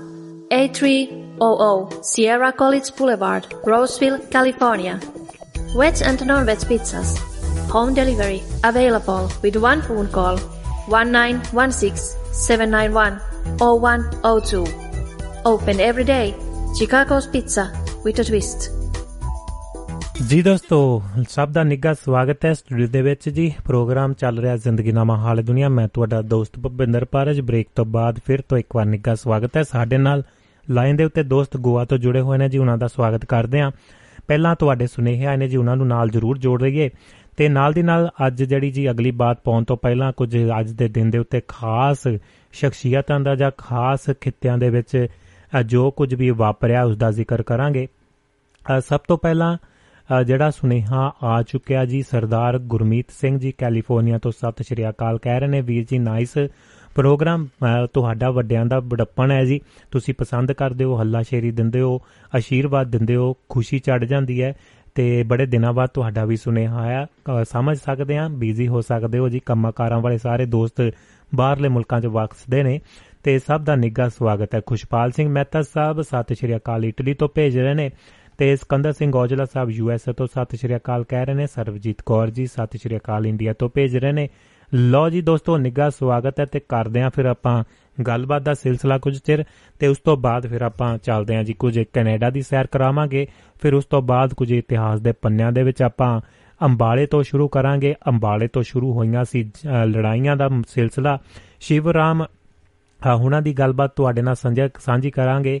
Shivram Shivram Rajguru ਹੁਣਾਂ ਦੀ ਤੇ ਅੱਜ ਉਹਨਾਂ ਦਾ ਜ਼ਿਕਰ ਵੀ ਕਰਨਾ ਬਣਦਾ ਹੈ। ਤੇ ਜੰਗ ਦੀ ਗੱਲ ਕਰਾਂਗੇ ਜੀ, ਜੰਗਾਂ ਦੇ ਵਿੱਚ ਜੋ ਕੁਝ ਵਾਪਰਦਾ ਹੈ, ਕਾਰਨ ਕੀ ਬੰਦੇ ਜੰਗੇ ਆਜ਼ਾਦੀ ਦੇ ਸ਼ਹੀਦ ਮੇਵਾ ਸਿੰਘ ਲੋਪੋਕ। ਉਹਨਾਂ ਦੀ ਬਾਤ ਪਾਵਾਂਗੇ, ਸਮਾਜ ਜਿਵੇਂ ਜਿਵੇਂ ਇਜਾਜ਼ਤ ਦੇਵੇਗਾ। ਦਰਸ਼ਨ ਸਿੰਘ ਫੇਰੂਮਾਨ ਦਾ ਜ਼ਿਕਰ ਕਰਾਂਗੇ। ਤੇ ਬਹੁਤ ਸਾਰਾ ਮਟੀਰੀਅਲ ਆਪਾਂ ਜਿਹੜਾ ਤੁਹਾਡੇ ਨਾਲ ਸਾਂਝਾ ਕਰਨ ਦੀ ਕੋਸ਼ਿਸ਼ ਹੁੰਦੀ ਹੈ ਅੱਜ ਦੇ ਦਿਨ ਦੇ ਉੱਤੇ। ਤੇ ਸਮੇਂ ਦੇ ਨਾਲ ਨਾਲ ਆਪਾਂ ਗੱਲਾਂ ਬਾਤਾਂ ਸੁਣਾਵਾਂਗੇ। ਸਤਿ ਸ਼੍ਰੀ ਅਕਾਲ ਜੀ ਗੋਆ ਤੋਂ ਨਿੱਘਾ ਸਵਾਗਤ ਹੈ ਜੀ ਆਨੂ ਜੀ। ਜੀ ਸਤਿ ਸ੍ਰੀ ਅਕਾਲ ਜੀ ਮੈਂ ਭੂਪਿੰਦਰ ਸਿੰਘ ਫਰਮ ਗੋਆ ਜੀ। ਸਤਿ ਸ਼੍ਰੀ ਅਕਾਲ ਭੁਪਿੰਦਰ ਜੀ ਕੀ ਹਾਲ ਚਾਲ ਨੇ? ਗੋਆ ਦਾ ਕੀ ਹਾਲ ਚਾਲ ਨੇ ਜੀ? ਨਮਸਤੇ ਜੀ ਜੀ ਆਨੂ ਜੀ ਇੱਥੇ ਤਾਂ ਸਭ ਵਧੀਆ ਹੈਗਾ ਜੀ ਤੁਹਾਡਾ ਕੀ ਹਾਲ ਚਾਲ ਹੈ? ਬਹੁਤ ਵਧੀਆ ਜੀ ਬਹੁਤ ਵਧੀਆ। ਤੁਸੀਂ ਪਹਿਲੀ ਵਾਰੀ ਜੁੜੇ ਹੋ। ਤੁਹਾਡਾ ਨਿੱਘਾ ਸਵਾਗਤ ਹੈ। ਖੁਸ਼ੀ ਵੀ ਹੋਈ ਹੈ ਤੁਸੀਂ ਕਾਲ ਕੀਤੀ ਹੈ ਜੀ। ਧੰਨਵਾਦ ਜੀ ਕੀ ਕਹਿਣਾ ਚਾਹੋਗੇ ਮੈਂ ਇੱਕ ਚਾਰ ਪੰਜ ਲਾਈਨ ਦੀ ਕਵਿਤਾ ਸੁਣਾਉਣਾ ਚਾਹੁੰਦਾ ਸੀ ਜਰੂਰ ਜਰੂਰ जरूर सुनो कविता तो हिंदी भी हैगी सर कोई बात ही नहीं जी हिंदी में हो इंग्लिश में फिनिश में हो जिस मर्जी भाषा में हो जी सभी एक है okay sir ji okay sir तो कविता हैगी एक टक बैठा पुस्तकालय में मैं पुस्तक देखता रह गया। क्या बात है? मैं एक अरसे के बाद विद्यालय में दस्तक देखता रह गया। जी। चिरंजीवी हुआ ये मन तो जैसे क्षण में ही। मैं इस तरह का औषधालय में सब तक देखता रह गया। विश्वास मात्र होता तो प्रतिदिन की होती समीक्षा। वाह जी। मैं तो विरह के वसुधालय में चुंबक देखता रह गया। वाह जी वाह। सुनते थे करुणा के कुटुंब है मीतों के कारखाने। हम्म। यूँ बेवजह कार्यालय में कर्तव्य देखता रह गया। हम्म वाह। आचरण के आयोजन में संलग्न चेष्टा थी रहती यहाँ। जी। अब तो मात्र आस्थालय में अष्टक देखता रह गया। वाह जी। विषयहीन नहीं विषय विशेष वज्र था वेदनाओं का। जी। जिसका अभिप्राय भी अंतरालय में अंतक देखता रह गया। हम्म। और एक लास्ट सप्तक हैगा जी लास्ट मुक्तक हैगा द्रव्य नीर जो नभतल में चिर में आश्वस्त था। आश्वासन के दिव्यालय में दत्तक देखता रह गया। नयन पुरोहित जो भास्कर था हिमवानी में। जी। अनुशासन के हिमालय में बंधक देखकर रह गया। वाह जी वाह बहुत खूब। आपकी आवाज़ बहुत अच्छी है जी। आपकी अब भूपिंदर जी आपकी आवाज़ बहुत अच्छी है बेस बहुत बढ़िया है जी। मेरे से भी बढ़िया बेस है आपका क्या बात है नहीं जी मैं तो ਤੁਹਾਡਾ ਫੈਨ ਹੈਗਾ ਨਹੀਂ ਨਹੀਂ ਨਹੀਂ ਫੈਨ ਨਹੀਂ ਬਣਨਾ ਆਪਾਂ ਇੱਕ ਦੂਸਰੇ ਦਾ ਫਰੈਂਡ ਬਣਨਾ ਤੇ ਗੱਲਬਾਤ ਆਪਾਂ ਪਰਿਵਾਰ ਆ ਤੇ ਤੁਹਾਨੂੰ ਕਿਵੇਂ ਪਤਾ ਲੱਗਿਆ ਦੁਆਬਾ ਰੇਡੀ ਦਾ ਕਿਵੇਂ ਜੁੜੇ ਜੀ ਦੁਆਬਾ ਰੇਡੀ ਦੇ ਨਾਲ ਇਹ ਮੈਂ ਜ਼ਰੂਰ ਪੁੱਛਾਂਗਾ ਜੀ ਮੇਰਾ ਇੱਕ ਮੀਤ ਸੀ ਉਹਦਾ ਨਾਮ ਹੈਗਾ ਮਨੋਜ ਕੁਮਾਰ ਫਰਮ ਗੋਆ ਹੀ हाले ही ही शिफ्ट किया गुड़गांव। गुड़गांव चले गए। जी। वाह जी। हाँ जी। क्या बात है। बहुत बहुत धन्यवाद जी आपका भी और मनोज जी का भी धन्यवाद जी। उन्होंने जोड़ा है आपको भी। साथ में तो, सुना करो और कॉल करके भी बातचीत ज़रूर करा करो जी। Thank you Bhupinder ji. धन्यवाद जी बहुत धन्यवाद जी। थैंक यू जी। ਜੀ ਦੋਸਤੋ, ਇਹ ਸਨ ਭੁਪਿੰਦਰ ਜੀ ਗੋਆ ਤੋਂ ਜੁੜੇ ਸਨ। ਆਪਣੇ ਨਾਲ ਤੇ ਮਨੋਜ ਜੀ ਦਾ ਵੀ ਧੰਨਵਾਦ ਹੈ। ਉਹਨਾਂ ਨੇ ਨਾਲ ਦੋਸਤ ਜੋੜੇ ਨੇ ਤੇ ਬੂਟਾ ਉੱਥੇ ਲਾ ਕੇ ਆਏ ਨੇ ਤੇ ਜਿਵੇਂ ਕਿ ਗੋਆ ਤੋਂ ਆਪ ਚਾਹੇ ਆਪਣੇ ਇਧਰਲੇ ਪਾਸੇ ਆ ਗਏ ਨੇ, ਦਿੱਲੀ ਵਾਲੇ ਪਾਸੇ ਨੂੰ, ਪਰ ਉੱਥੇ ਰੇਡੀਓ ਦੀ ਬੁਨਿਆਦ ਉਸੇ ਤਰ੍ਹਾਂ ਬਰਕਰਾਰ ਜਿਹੜੀ ਰੱਖੀ ਆ, ਉਹਨਾਂ ਦਾ ਧੰਨਵਾਦ ਹੈ ਜੀ। ਤੇ ਹੋਰ ਵੀ ਦੋਸਤਾਂ ਨੂੰ ਨਾਲ ਜੋੜਿਆ ਉਹਨਾਂ ਦਾ ਸ਼ੁਕਰੀਆ ਸ਼ੁਕਰੀਆ ਕਰਦੇ ਆ ਸਾਰਿਆਂ ਦਾ ਜੀ। ਥੈਂਕ ਯੂ ਜੀ ਦੋਸਤੋ, ਤੁਹਾਡੇ ਸਾਥ ਦੇ ਨਾਲ ਹੀ, ਤੁਹਾਡੇ ਸਹਾਰੇ ਦੇ ਨਾਲ ਹੀ ਸਾਰਾ ਕੁਝ ਅੱਗੇ ਚੱਲਦਾ ਹੈ। ਸੁਣਨ ਸੁਣਨ ਵਾਲੇ ਹੋਣਗੇ ਤਾਂ ਸੁਣਾਉਣ ਵਾਲੇ ਵੀ ਹੋਣਗੇ ਜੀ। ਜੀ ਸਾਰਿਆਂ ਦਾ ਨਿੱਘਾ ਸਵਾਗਤ ਹੈ ਜੀ। ਲੋ ਦੋਸਤੋ, ਇਸ ਦੇ ਨਾਲ ਫਿਰ ਬਾਤ ਪਾਉਂਦੇ ਆ ਅਗਲੀ। ਤੁਹਾਡੇ ਕੁਝ ਸੁਨੇਹਿਆਂ ਵੱਲ ਧਿਆਨ ਮਾਰ ਲਈਏ, ਤੇ ਉਸ ਤੋਂ ਬਾਅਦ ਫਿਰ ਆਪਾਂ ਅੱਗੇ ਗੱਡੀ ਤੋਰਦੇ ਆਂ ਤੇ ਪੁਰੇਵਾਲ ਸਾਹਿਬ ਵੀ ਕਹਿ ਰਹੇ ਨੇ ਜੀ, ਮੱਖਣ ਪੁਰੇਵਾਲ ਸਾਹਿਬ, ਸਤਿ ਸ਼੍ਰੀ ਅਕਾਲ ਕਹਿ ਰਹੇ ਨੇ। ਫਰਾਂਸ ਦੀ ਧਰਤੀ ਤੋਂ ਆਪਣੇ ਨਾਲ ਜੁੜ ਚੁੱਕੇ ਨੇ। ਲੋ ਦੋਸਤੋ, ਕਰਦੇ ਆਂ ਫਿਰ ਸਭ ਤੋਂ ਪਹਿਲਾਂ ਤੁਹਾਨੂੰ ਕੈਨੇਡਾ ਦੀ ਬਾਤ ਸੁਣਾਉਂਦੇ ਆਂ ਕੁਝ। ਫਿਰ ਉਸ ਤੋਂ ਬਾਅਦ ਇਤਿਹਾਸ ਦੇ ਪੰਨਿਆਂ ਦੇ ਵੱਲ ਨੂੰ ਚੱਲਦੇ ਆਂ ਜੀ।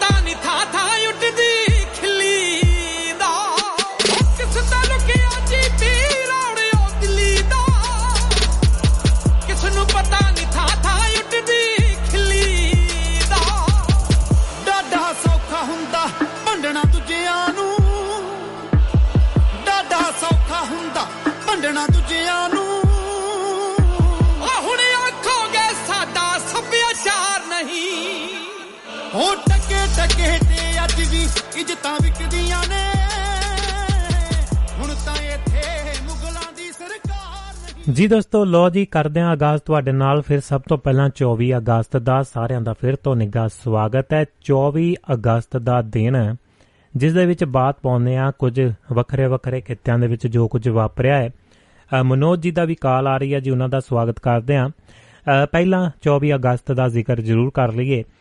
ਅੱਜ ਦੇ ਦਿਨ ਦੇ ਉੱਤੇ ਵਾਕਿਆ ਹੈ, ਖਾਸ ਕਰਕੇ ਭਾਰਤ ਦੇ ਨਾਲ ਅ, ਗੱਲਬਾਤ ਜੁੜਦੀ ਹੈ। ਅ, ਹਰਿਆਣੇ ਦੇ ਵਿੱਚ ਕਹਿ ਲਓ ਕਿ 1608 ਦੇ ਵਿੱਚ ਜਦੋਂ ਪੂਰਾ ਭਾਰਤ ਇੱਕ ਸੁਰ ਦੇ ਵਿੱਚ ਹੀ ਹੁੰਦਾ ਸੀ ਅਫਗਾਨਿਸਤਾਨ ਤੱਕ ਤੇ ਉਧਰੋਂ ਚਾਈਨਾ ਦੇ ਨਾਲ ਅ, ਜੁੜ ਜਾਂਦਾ ਸੀ 1608 ਦੀ ਗੱਲ ਕਰੀਏ ਉਹਨਾਂ ਸਮਿਆਂ ਦੇ ਵਿੱਚ ਅੱਜ ਦੇ ਦਿਨ ਦੇ ਉੱਤੇ 24 ਅਗਸਤ 1608 ਨੂੰ ਪਹਿਲਾ ਅੰਗਰੇਜ਼ ਪ੍ਰਤੀਨਿਧੀ ਭਾਰਤ ਦੇ ਸ਼ਹਿਰ ਸੂਰਤ ਦੇ ਵਿੱਚ ਆਇਆ ਸੀ ਤੇ ਇਹ ਜਿਹੜਾ ਜੀ ਭਾਰਤ ਦੇ ਵਿੱਚ ਅੰਗਰੇਜ਼ਾਂ ਦਾ ਰਾਜ ਅ, ਕਹਿ ਸਕਦੇ ਹਾਂ ਜਿਹੜਾ ਉੱਥੋਂ ਸ਼ੁਰੂਆਤ ਦਾ ਮਸਲਾ ਸਿਲਸਿਲਾ ਵੀ ਸ਼ੁਰੂ ਹੁੰਦਾ ਹੈ।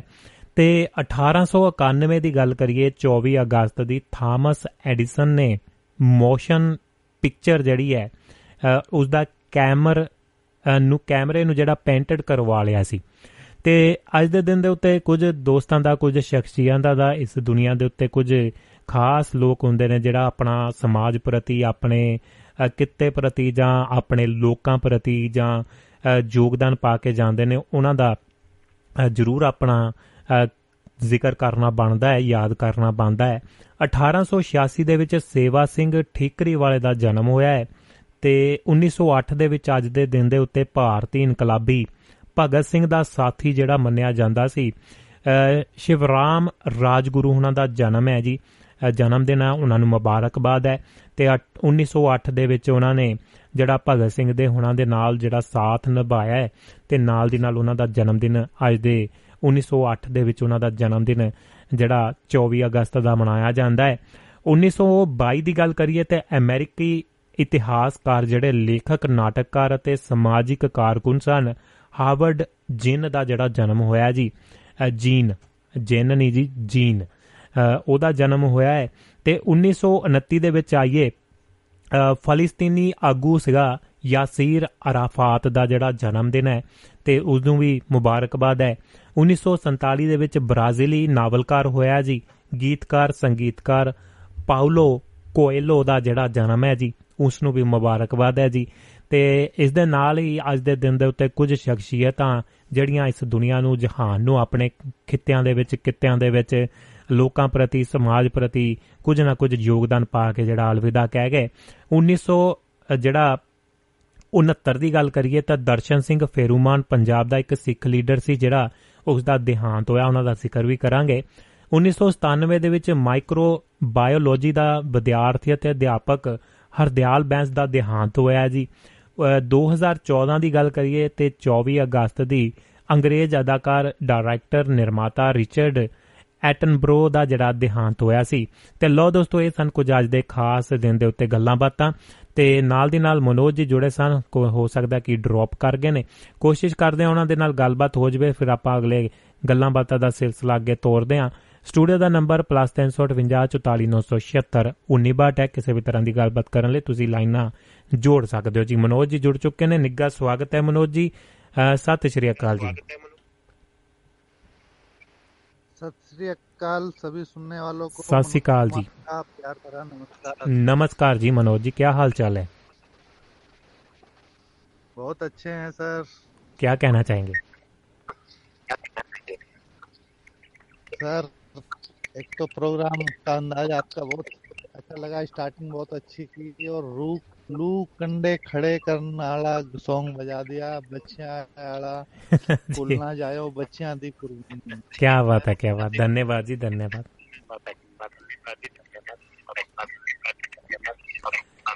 अ, मनोज जी स्पीकर बहुत स्पीकर तो नहीं प्यारा चल रहा है स्पीकर चल रहा है शायद मेरे को वापस आवाज आ रही है yes sir ji yes sir अभी ठीक है जी क्या बात है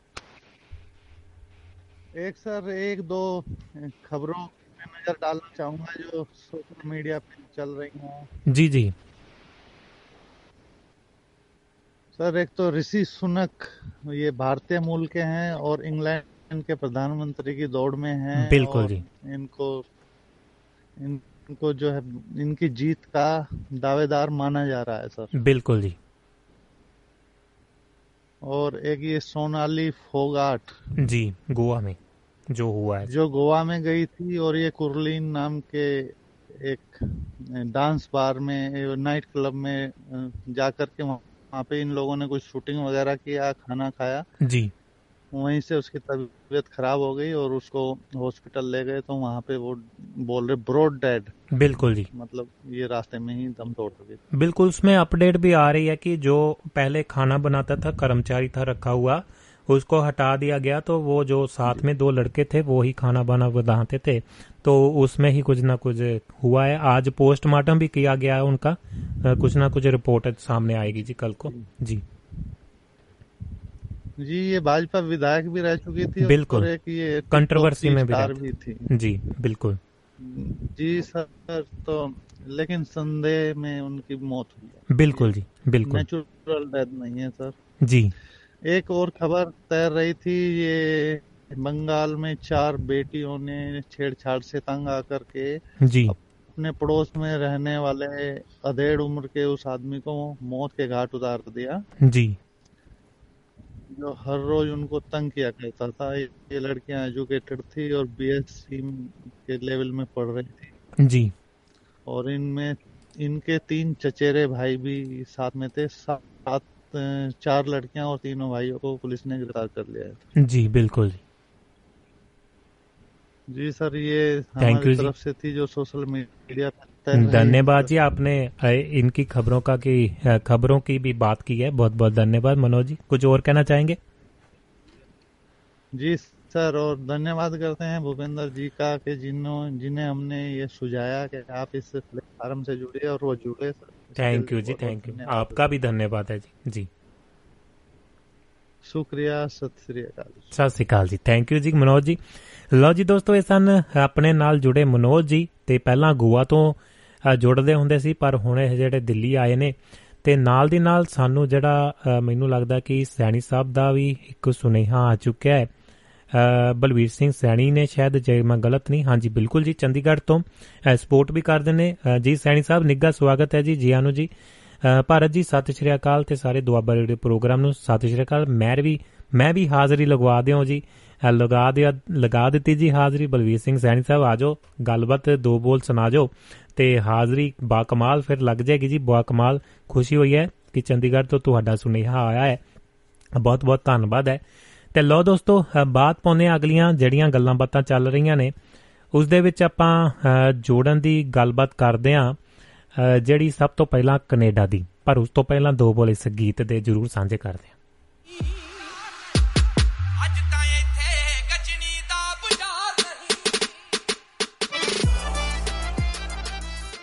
ਜੀ ਦੋਸਤੋ ਲੋ ਬਾਤ ਪਾਉਂਦੇ ਹਾਂ ਤੁਹਾਡੇ ਨਾਲ। ਹੁਣ ਜੀ ਆਪਾਂ ਸਭ ਤੋਂ ਪਹਿਲਾਂ ਕੈਨੇਡਾ ਦੀ। ਕੈਨੇਡਾ ਦਾ ਰਾਣੀ ਸ਼ਹਿਰ ਰਿਜ਼ਿਆਨਾ। ਰਿਜ਼ਿਆਨਾ ਦੀ ਗੱਲ ਸੁਣਾਉਂਦੇ ਆ ਜਗਜੀਤ ਸਿੰਘ ਲੋਟਬੱਦੀ ਹੁਣੀ ਲਿਖਦੇ ਨੇ। ਰਿਜ਼ਿਆਨਾ ਖੂਬਸੂਰਤੀ ਦਾ ਪ੍ਰਤੀਕ ਹੈ। ਕਾਦਰ ਦੀ ਕੁਦਰਤ ਦਾ ਜਲਵਾ ਹੈ। ਇਹ ਐਵੇਂ ਹੀ ਰਾਣੀ ਸ਼ਹਿਰ ਨਹੀਂ ਅ- ਅਖਵਾਉਂਦਾ। ਕੈਨੇਡਾ ਦੇ ਸੂਬੇ ਸਸਕੈਚਵਾਨ ਦੀ ਰਾਜਧਾਨੀ ਆਪਣੇ ਅੰਦਰ ਮਿੱਠੀਆਂ ਤੇ ਕੋੜੀਆਂ ਯਾਦਾਂ ਦਾ ਇਤਿਹਾਸ ਸਮੋਈ ਬੈਠੀ ਹੈ। ਦੇਸ਼ ਦੇ ਦੱਖਣ, ਪੱਛਮ ਅਤੇ ਖੇਤਰ ਦੇ ਵਿੱਚ ਵਸੀਆਂ, ਵਸਿਆ ਹੋਇਆ ਇਹ ਸ਼ਹਿਰ ਬਹੁ ਭਾਂਤੀ ਸੱਭਿਅਤਾ ਦਾ ਕੇਂਦਰ ਬਿੰਦੂ ਹੈ। ਦੁਨੀਆ ਦੇ ਕੋਨੇ-ਕੋਨੇ ਤੋਂ ਆਏ ਪ੍ਰਵਾਸੀ ਅੱਡਰੀਆਂ ਕੌਮ, ਕੌਮੀਅਤਾਂ ਵੱਖਰੀਆਂ ਵੱਖਰੀਆਂ ਜਿਹੜੀਆਂ ਕੌਮਾਂ ਨੇ ਦਾ ਰੰਗ ਬਿਰੰਗਾ ਗੁਲਦਸਤਾ ਪ੍ਰਤੀਤ ਹੁੰਦੇ ਨੇ। ਝੀਲਾਂ ਤੇ ਸੁੰਦਰ ਪਾਰਕਾਂ ਦੇ ਨਾਲ ਫੱਬੇ ਹੋਏ ਇਸ ਸ਼ਹਿਰ ਨੂੰ ਵਿਰਾਸਤੀ ਦਰਜਾ ਹਾਸਲ ਹੈ। ਇਹ ਮੁਲਕ ਦੇ ਸਭ ਤੋਂ ਤੇਜ਼ੀ ਦੇ ਨਾਲ ਪਰਫੁੱਲਤ ਹੋ ਰਹੇ ਸ਼ਹਿਰਾਂ ਦੇ ਵਿੱਚ ਸ਼ੁਮਾਰ ਕਰਦਾ ਹੈ। ਇਹ ਮੱਧ ਆਕਾਰੀ ਸ਼ਹਿਰਾਂ ਦੇ ਵਿੱਚੋਂ ਵਸੇਵਾ ਕਰਨ ਦੇ ਲਈ ਵਿਲੱਖਣ ਥਾਂ ਹੈ। ਕੈਨੇਡਾ ਦੇ 415 ਸ਼ਹਿਰਾਂ ਦੀ ਸੂਚੀ ਦੇ ਵਿੱਚੋਂ ਸੁਖੀ ਰਹਿਣ ਵ- ਬਸੇਰੇ ਦੇ ਲਈ। ਉੱਪਰਲੇ 100 ਸ਼ਹਿਰਾਂ ਦੇ ਵਿੱਚ ਇਸ ਸ਼ਹਿਰ ਦਾ ਨਾਂ ਦਰਜ ਹੁੰਦਾ ਹੈ। ਕੈਨੇਡਾ ਦੀ ਸਰਜਮੀ ਨੂੰ ਕੁਦਰਤ ਨੇ ਗਜਬ ਦਾ ਸੁਹੱਪਣ ਬਖਸ਼ਿਆ ਹੈ ਤੇ ਕੈਨੇਡੀਅਨਾਂ ਨੇ ਵੀ ਪ੍ਰਕਿਰਤੀ ਦੇ ਇਸ ਕਰਿਸ਼ਮੇ ਨੂੰ ਸੰਭਾਲਿਆ ਅਤੇ ਹੋਰ ਸੁੰਦਰ ਬਣਾਇਆ। ਪੌਣ ਪਾਣੀ ਚੌਗਿਰਦਾ ਸ਼੍ਰਿਸ਼ਟੀ ਦੇ ਰੰਗ ਦੇ ਵਿੱਚ ਰੰਗਿਆ ਨਜ਼ਰ ਆਉਂਦਾ ਹੈ ਇਹ ਪੂਰੀ ਤਰ੍ਹਾਂ ਪ੍ਰਦੂਸ਼ਣ ਮੁਕਤ ਸ਼ਹਿਰ ਮੰਨਿਆ ਜਾਂਦਾ ਹੈ। ਚੌਂ ਤਰਫਾ ਹਰਿਆਵਲ, ਦੂਰ ਤੱਕ ਨਜ਼ਰੀ ਪੈਂਦਾ ਖੁੱਲਾ ਆਸਮਾਨ। ਨੀਲੀ ਭਾ ਮਾਰਦਾ ਜਲ ਕੁਦਰਤ ਨਾਲ ਇੱਕ ਮਿਕ ਹੋਏ ਦਿਖਾਈ ਦਿੰਦੇ ਨੇ। ਰਿਜਾਈਨਾ ਦੇ ਵਿੱਚ ਝੂਮਦੇ ਦਰਖਤ, ਪੌਦੇ, ਵਸਕਾਨਾ ਝੀਲ, ਛੋਟੀਆਂ-ਛੋਟੀਆਂ ਨਹਿਰਾਂ ਜੀਵ ਜੰਤੂਆਂ ਦੀਆਂ ਸੁਰੱਖਿਅਤ ਰੱਖ- ਰ- ਰੱਖਾਂ ਅਤੇ ਪੰਛੀਆਂ ਦੀਆਂ ਸੰਗੀਤਕ ਆਵਾਜ਼ਾਂ ਮਨ ਮੋਹ ਲੈਂਦੀਆਂ ਨੇ।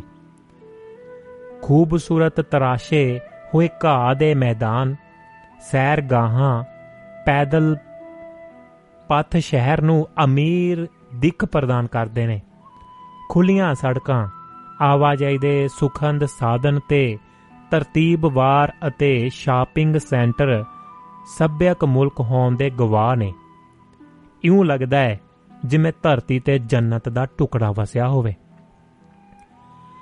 ਰਿਜਾਈਨਾ ਦਾ ਮੁੱਢਲਾ ਨਾਂ ਵਸਕਾਨ, ਹੱਡੀਆਂ ਦਾ ਢੇਰ ਸੀ, ਕਿਉਂਕਿ ਇੱਥੇ ਸ਼ਿਕਾਰੀਆਂ ਦਾ ਬੋਲਬਾਰਾ ਹੁੰਦਾ ਸੀ। 19ਵੀਂ ਸਦੀ ਦੇ ਪਿਛਲੇ ਅੱਧ ਦੇ ਵਿੱਚ ਡੋਮੇਨੀਅਨ ਲੈਂਡਸ ਐਕਟ ਦੇ ਬਣਨ ਦੇ ਨਾਲ ਇਸ ਸਥਾਨ ਦੀ ਵਸੋਂ ਦਾ ਮੁੱਢ ਬੰਨਿਆ ਗਿਆ। ਆਬਾਦਕਾਰਾਂ ਨੂੰ ਵਸਾਉਣ ਦੇ ਲਈ ਸਸਤੇ ਮੁੱਲ 160 ਏਕੜ ਜ਼ਮੀਨ 10 ਡਾਲਰ ਦੇ ਵਿੱਚ ਵੇਚੀ ਗਈ। ਵਸਕਾਨਾ ਉੱਤਰ ਪੱਛਮ ਪ੍ਰਦੇਸ਼ਾਂ ਦੀ ਸਰਕਾਰ ਦਾ ਕੇਂਦਰ ਬਣ ਗਿਆ, ਜਿਸ ਦੇ ਵਿੱਚ ਅਜੋਕੇ ਸਸਕੈਚਵਨ ਅਤੇ ਅਲਬਰਟਾ ਪ੍ਰਾਂਤ ਅਤੇ ਐਸਨੀਆ ਬੋਆ ਐਸਨੀ ਬੋਆ ਜ਼ਿਲ੍ਹਾ ਸ਼ਾਮਲ ਹਨ।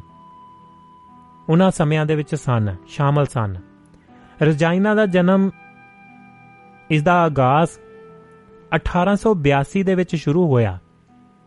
ਰਾਜਕੁਮਾਰੀ ਲੂਇਸ, ਜੋ ਉਸ ਸਮੇਂ ਦੇ ਕੈਨੇਡਾ ਦੇ ਗਵਰਨਰ ਜਨਰਲ ਦੀ ਪਤਨੀ ਹੁੰਦੀ ਸੀ, ਨੇ ਸ਼ਹਿਰ ਦਾ ਨਾਮ ਰਿਜਾਈਨਾ ਲਾਤੀਨੀ ਭਾਸ਼ਾ ਦੇ ਵਿੱਚ ਮਹਾਰਾਣੀ ਨੇ ਰੱਖਿਆ ਸੀ।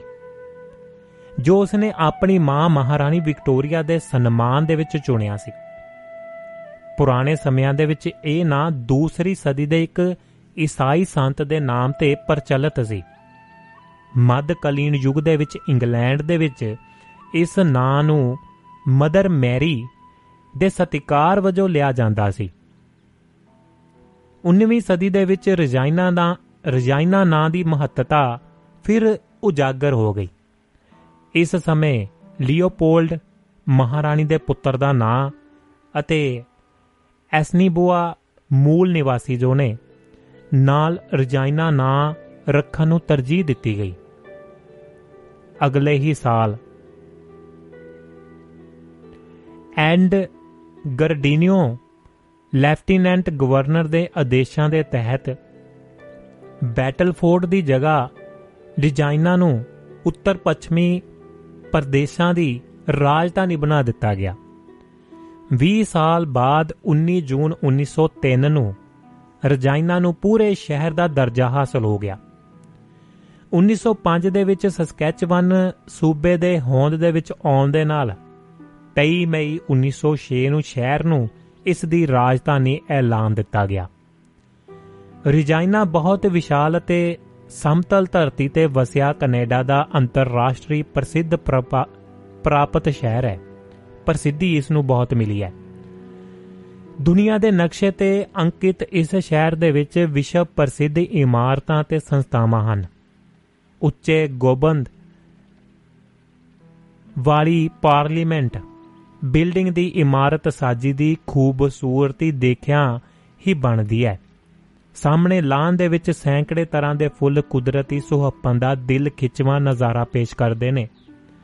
ਵਪਾਰਕ ਸਥਾਨ ਜਿਸ ਨੂੰ ਡਾਊਨਟਾਊਨ ਕਿਹਾ ਜਾਂਦਾ ਹੈ, ਤੋਂ ਇਸ ਇਮਾਰਤ ਦਾ ਦ੍ਰਿਸ਼ ਦੇਖਿਆ ਜਾ ਸਕਦਾ ਹੈ। ਕਾਨੂੰਨ ਦੀ ਖਾਸੀਅਤ ਹੈ ਕਿ ਸ਼ਹਿਰ ਦੇ ਵਿੱਚ ਬਣਨ ਵਾਲੀ ਕੋਈ ਵੀ ਬਿਲਡਿੰਗ ਇਸ ਝਲਕ ਨੂੰ ਨਹੀਂ ਰੋਕ ਸਕਦੀ। 180 ਵਰਗ ਕਿਲੋਮੀਟਰ ਦੇ ਵਿੱਚ ਫੈਲੇ ਇਸ ਸ਼ਹਿਰ ਦੇ ਵਿੱਚ ਕਈ ਯਾਦਗਾਰੀ ਸਮਾਰਕ ਨੇ, ਜਿੱਥੇ ਸੱਭਿਆਚਾਰਕ ਤੇ ਸੰਸਕ੍ਰਿਤੀ ਦੀਆਂ ਬੇਮਿਸਾਲ ਕਲਾਕ੍ਰਿਤੀਆਂ ਸਾਂਭੀਆਂ ਹੋਈਆਂ ਨੇ। ਵਸਕਾਨਾ ਸੈਂਟਰ ਦੇ ਵਿੱਚ ਬਣੇ ਰਾਇਲ ਸਸਕੈਚ ਵਨ ਮਿਊਜ਼ੀਅਮ ਦੇ ਵਿੱਚ ਮੂਲ ਆਦੀਵਾਸੀ ਲੋਕਾਂ ਦੇ ਜੀਵਨ ਦੀਆਂ ਅਦਭੁਤ ਯਾਦਾਂ ਚਕਾਚੌਂਧ ਕਰ ਦਿੰਦੀਆਂ ਨੇ।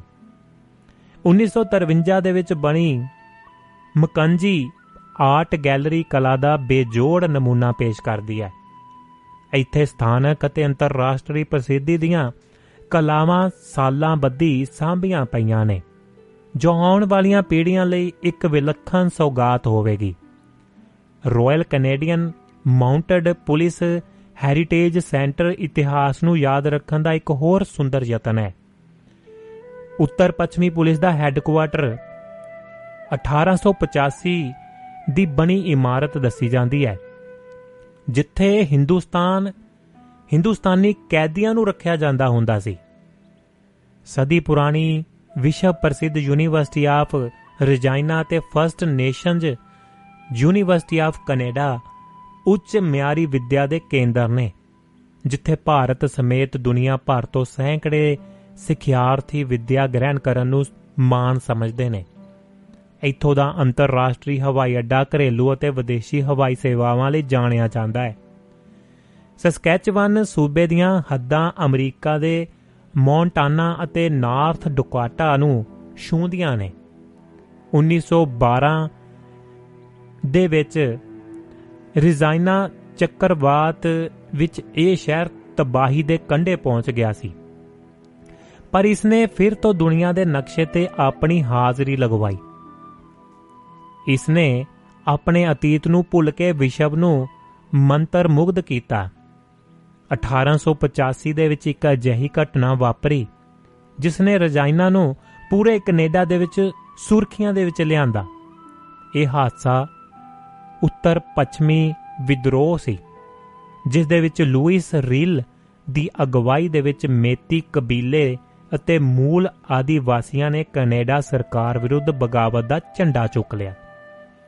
ਉਹਨਾਂ ਦਾ ਮਤ ਸੀ ਕਿ ਕੈਨੇਡਾ ਉਹਨਾਂ ਦੀ ਭਿੰਨਤਾ ਵਿਸ਼ੇਸ਼ ਅਧਿਕਾਰ ਅਤੇ ਜਲ ਜ਼ਮੀਨ ਨੂੰ ਬਚਾਉਣ ਦੀ ਬਜਾਏ ਇਸ ਦੀ ਉਲੰਘਣਾ ਕਰ ਰਿਹਾ ਹੈ।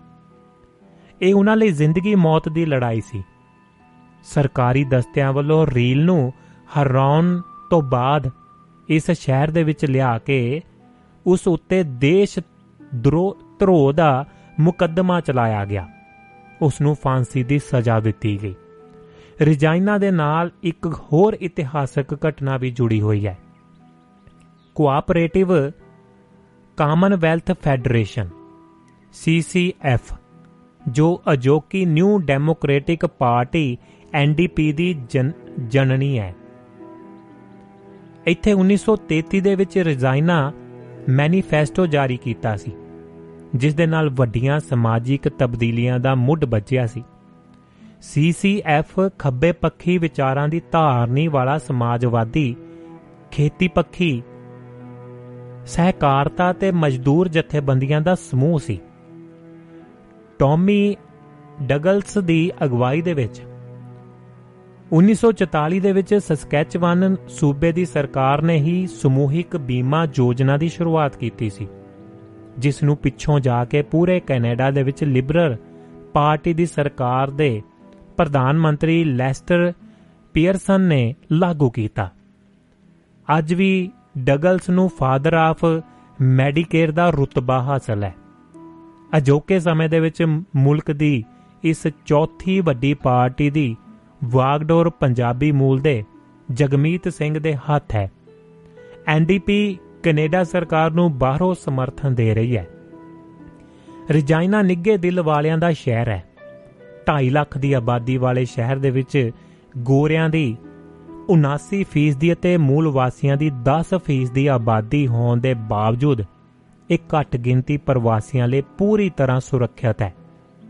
ਕੋਈ ਰੰਗ ਤੇ ਨਸਲ ਭੇਦ ਨਹੀਂ, ਚਰਚ, ਗੁਰਦੁਆਰਾ ਤੇ ਮੰਦਰ ਪੂਜਣਯੋਗ ਸਥਾਨ ਹਨ।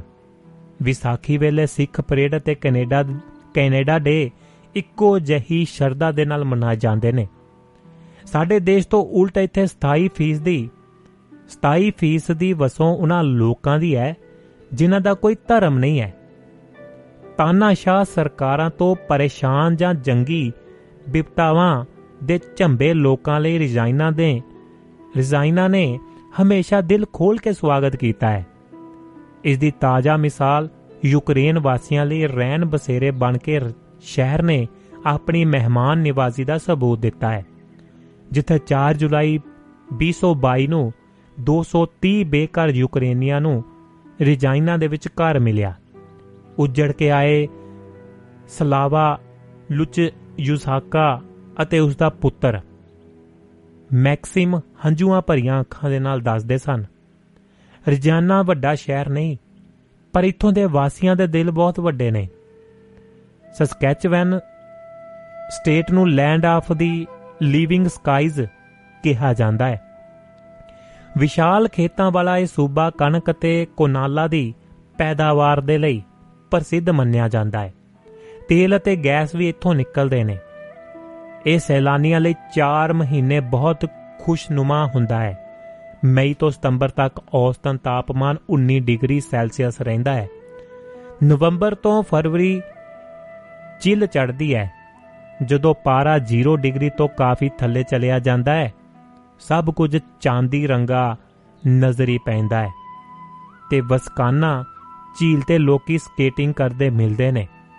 ਟੋਰਾਂਟੋ ਤੋਂ 2650 ਅਤੇ ਵੈਂਕੂਵਰ ਤੋਂ 1700 ਕਿਲੋਮੀਟਰ ਦੀ ਦੂਰੀ ਤੇ ਵਸਿਆ ਇਹ ਸ਼ਹਿਰ ਵਾਰ-ਵਾਰ ਦੇਖਣ ਨੂੰ ਦਿਲ ਕਰਦਾ ਹੈ। ਵਾਰ-ਵਾਰ ਦੇਖਣ ਨੂੰ ਦਿਲ ਕਰਦਾ ਹੈ।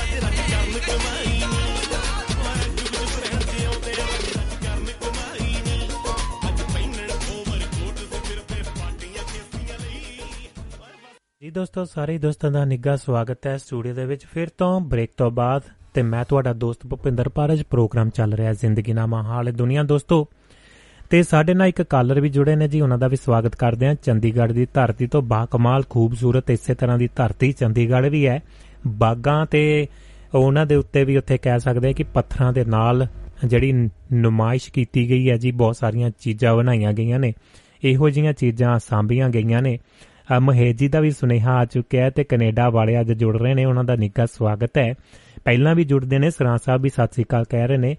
ਅ, ਬਲਵਿੰਦਰ ਸਿੰਘ ਜੀ ਕੈਨੇਡਾ ਤੋਂ ਕਹਿ ਰਹੇ ਨੇ ਜੀ thank you for information for Canada ਦੀ ਗੱਲ ਕੀਤੀ ਹੈ। ਅ, ਰਾਣੀ ਸ਼ਹਿਰ ਹੈ ਜੀ ਇਸ ਨੂੰ ਕਿਵੇਂ ਆਪਾਂ ਭੁੱਲ ਸਕਦੇ ਹਾਂ? ਤੇ ਖੁਸ਼ੀ ਹੁੰਦੀ ਹੈ ਗੱਲਬਾਤ ਕਰਕੇ ਹਰ ਚੀਜ਼ ਬਾਰੇ ਤੇ ਜਾਣਕਾਰੀ ਮਿਲਦੀ ਹੈ ਆਪਾਂ ਨੂੰ ਰਲ ਮਿਲ ਕੇ ਇੱਕ ਦੂਸਰੇ ਦੇ ਨਾਲ।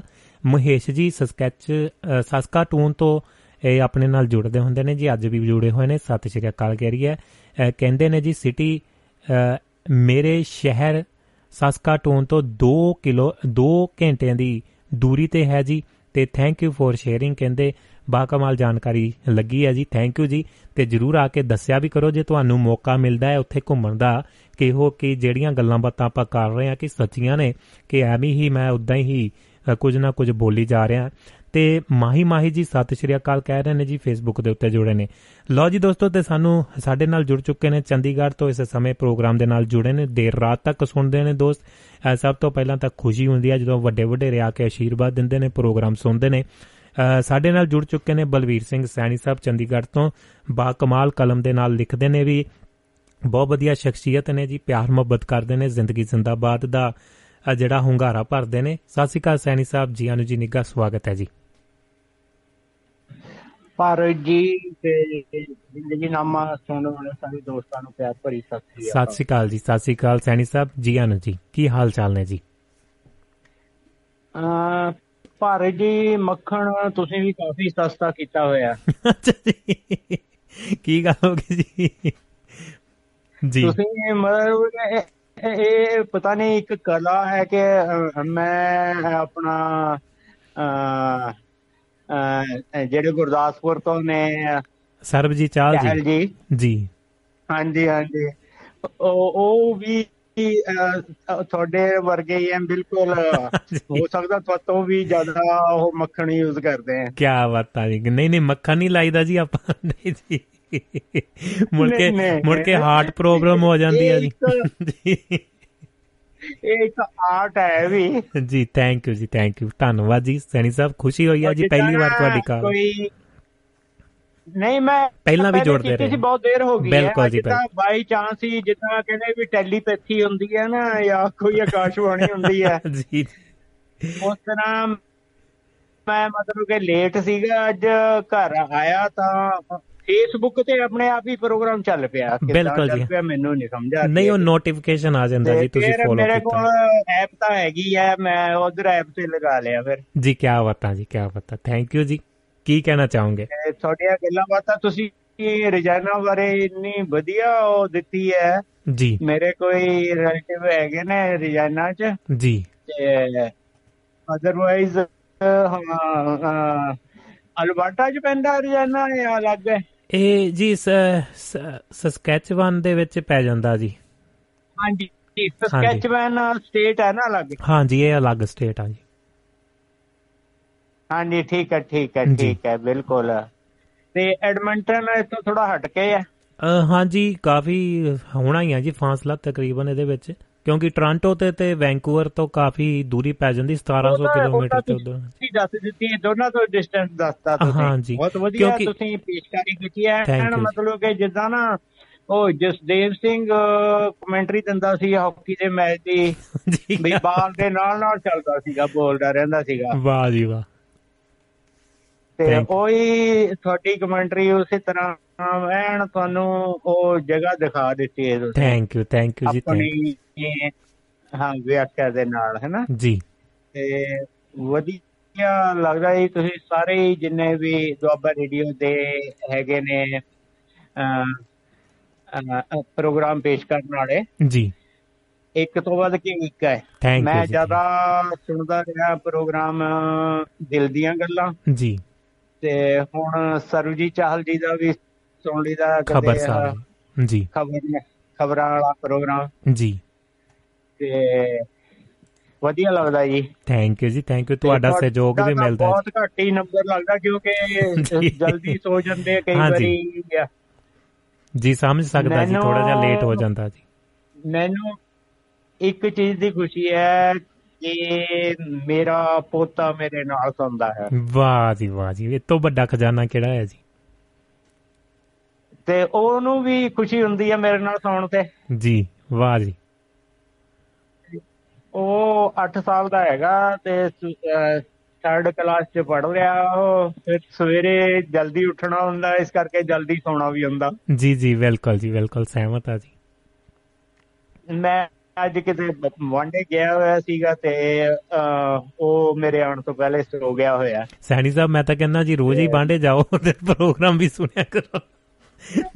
ਨਾ ਨਾ ਨਾ ਨਾ ਨਾ ਉਹ ਤਾਂ ਚਲੋ ਠੀਕ। ਹੈ ਉਹ ਤਾਂ ਬਾਈ ਚਾਂਸ ਹੀ ਹੁੰਦਾ ਮੈਂ ਤੁਹਾਨੂੰ ਦੱਸ ਦਿੱਤੀ ਆਪਣੀ ਜੀ। ਮੈਨੂੰ ਜਲਦੀ ਨਹੀਂ ਨਹੀਂ। ਸਹਿਮਤ ਆ ਜੀ ਕਾਫੀ ਲੇਟ ਵੀ ਹੋ ਜਾਂਦਾ ਜੀ। ਜੀ ਜੀ। ਸਾਡੇ ਤਾਂ ਸਵੇਰੇ ਵੀ ਹਾਂਜੀ। ਤੇ ਮਨੋਜ ਜੀ ਵੀ ਤੁਹਾਡੇ ਪ੍ਰੋ- ਪ੍ਰੋਗਰਾਮ ਦੀ ਸ਼ਾਨ ਹੈ। Thank you ਜੀ। ਸਾਰੇ ਪਾਸੇ ਹਿੱਸਾ ਲੈਂਦੇ ਨੇ ਬਿਲਕੁਲ ਬਿਲਕੁਲ ਜੀ ਬਿਲਕੁਲ। ਤੇ ਉਹਨਾਂ ਦੇ ਹੀ ਅੱਜ ਹੁਣ ਜਿਹੜਾ ਨੋਨ ਸੀਗਾ ਸ਼ਿਵਸਾ ਆਇਆ ਸੀਗਾ ਉਹਨਾਂ ਨੇ ਹਾਂ, ਹਾਂਜੀ ਭੁਪਿੰਦਰ ਜੀ ਗੋਆ ਤੋਂ। ਜੋੜਿਆ ਜੀ। ਤੇ ਮਨੋਜ ਜੀ ਬਹੁਤ ਵਧੀਆ ਗੱਲਬਾਤ ਕਰਦੇ ਆ ਕਦੇ ਕਹਾਣੀ ਸੁਣਾ ਦਿੰਦੇ ਆ ਪੰਜਾਬੀ ਚ। ਪੰਜਾਬੀ ਕਿਦਾਂ ਵਧੀਆ ਲੱਗਦੀ ਆ ਉਹਨਾਂ ਨੂੰ ਪੰਜਾਬੀ ਬੋਲਦੇ ਆ। ਬਿਲਕੁਲ ਜੀ ਬਿਲਕੁਲ। ਮਿੱਠੀ ਲੱਗਦੀ ਹੈ ਜੀ ਬਿਲਕੁਲ ਜੀ। ਤੇ ਮੈਂ ਤਾਂ ਭਾਰੇ ਜੀ ਸੋਚਿਆ ਸੀਗਾ ਕਿ ਬਾਕੀ ਤਾਂ ਹੋਰ ਕੀ ਗੱਲਬਾਤ ਕਰਨੀ ਹੈ ਜੀ।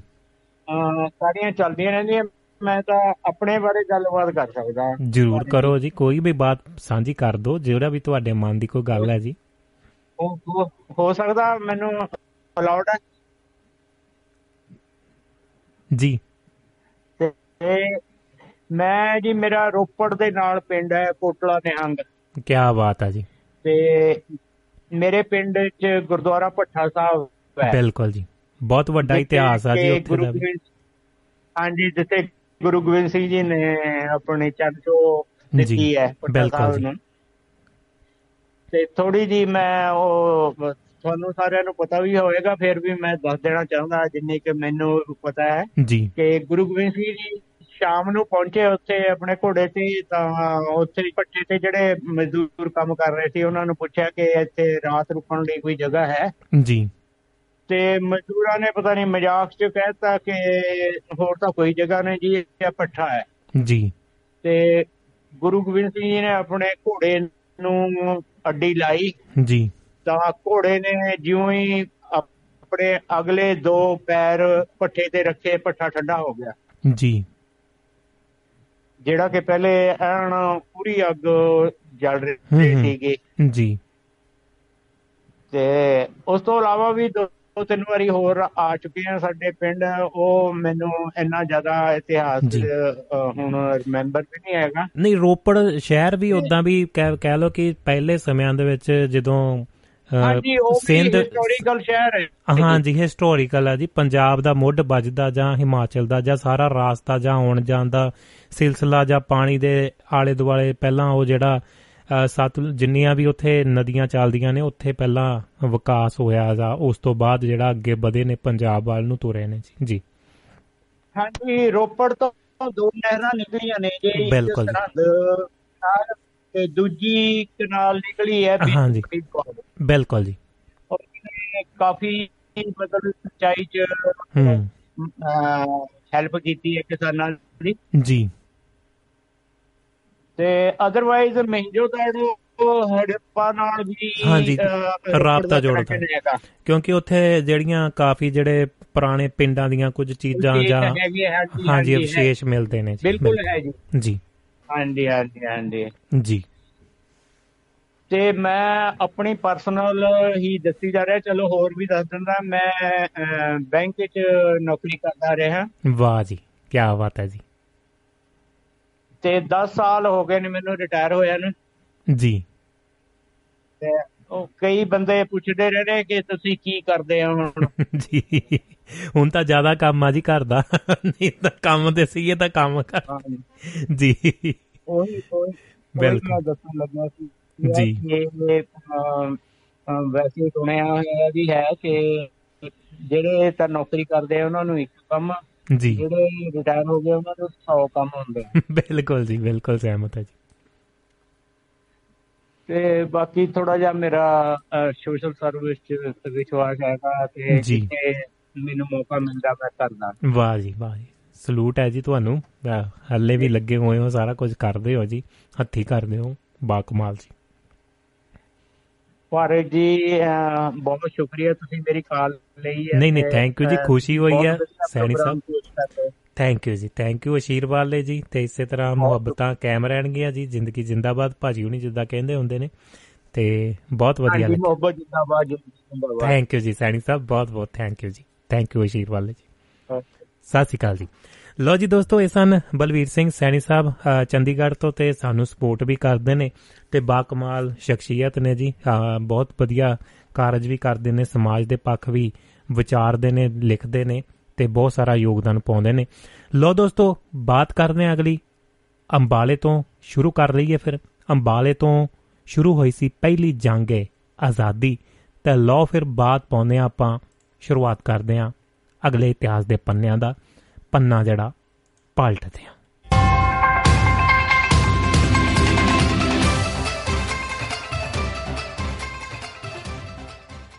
ਅੰਬਾਲੇ ਤੋਂ ਸ਼ੁਰੂ ਹੋਈ ਸੀ ਪਹਿਲੀ ਜੰਗ ਆਜ਼ਾਦੀ।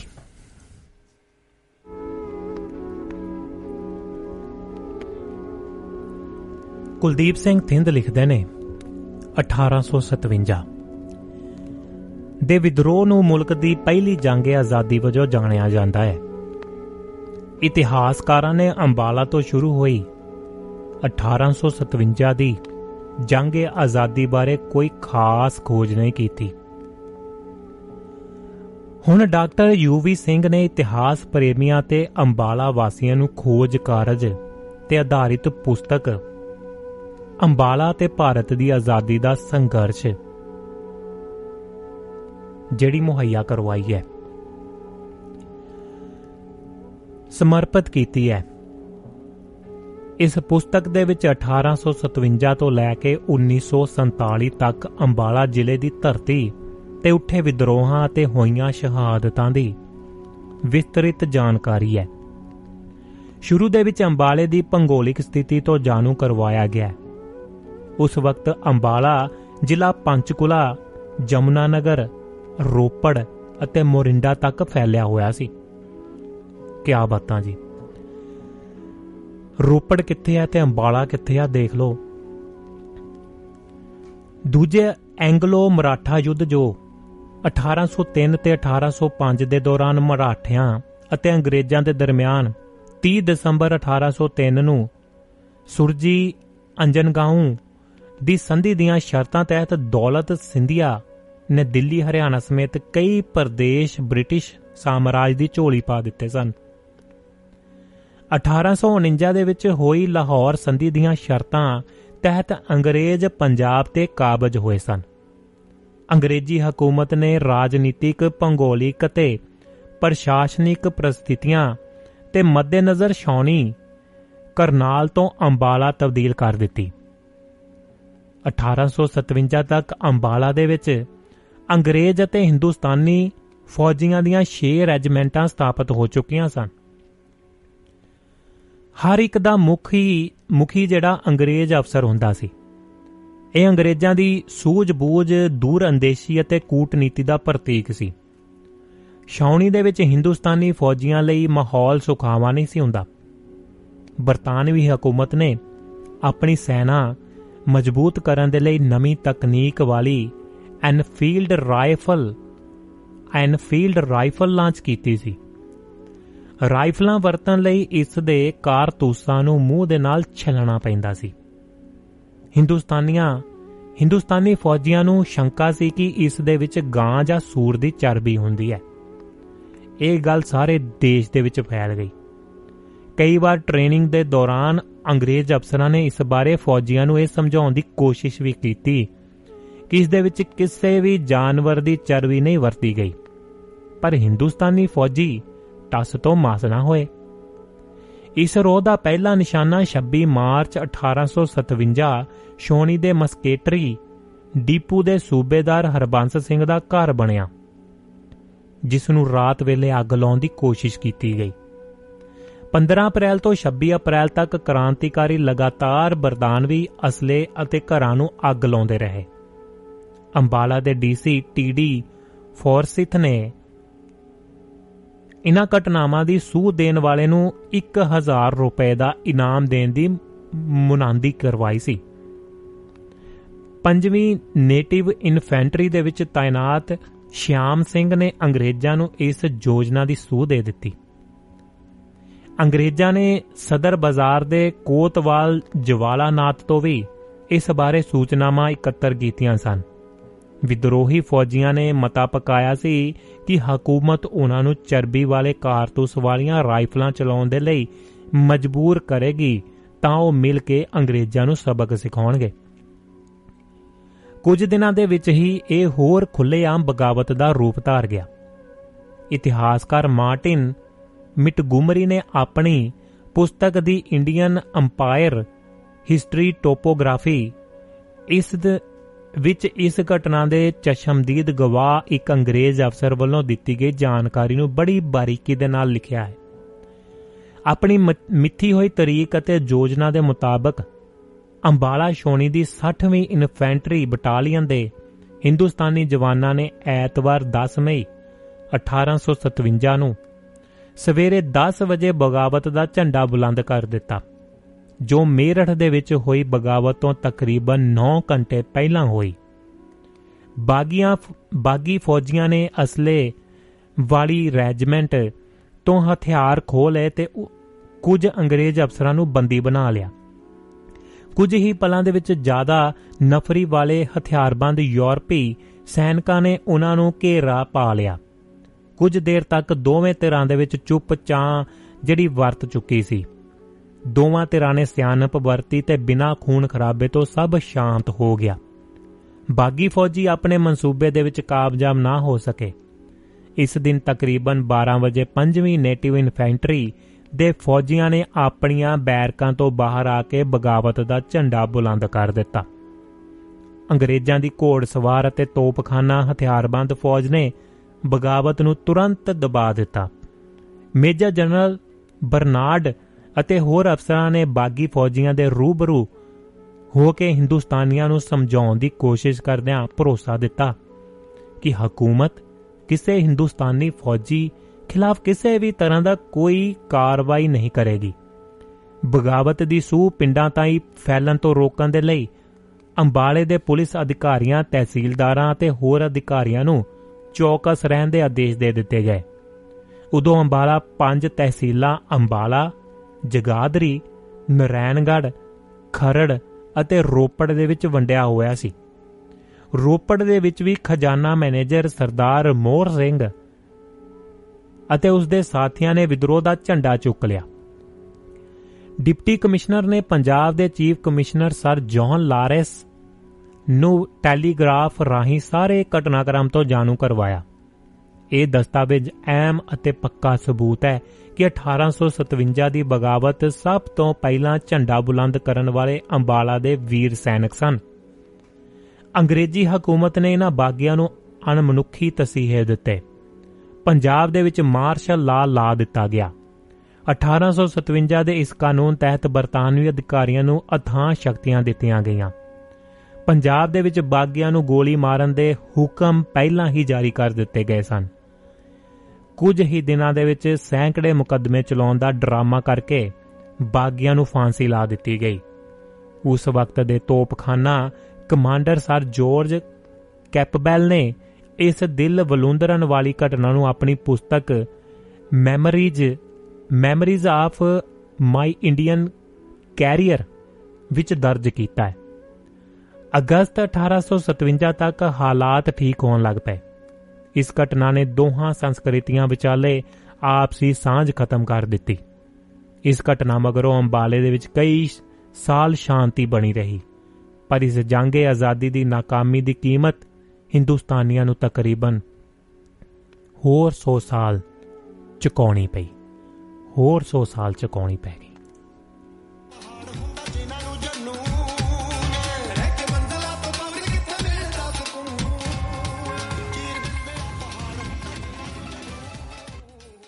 ਜੀ ਦੋਸਤੋ ਹੌਸਲੇ ਬੁਲੰਦ ਰੱਖਿਓ ਤੇ ਜਾਰੀ ਜੰਗ ਰੱਖਿਓ।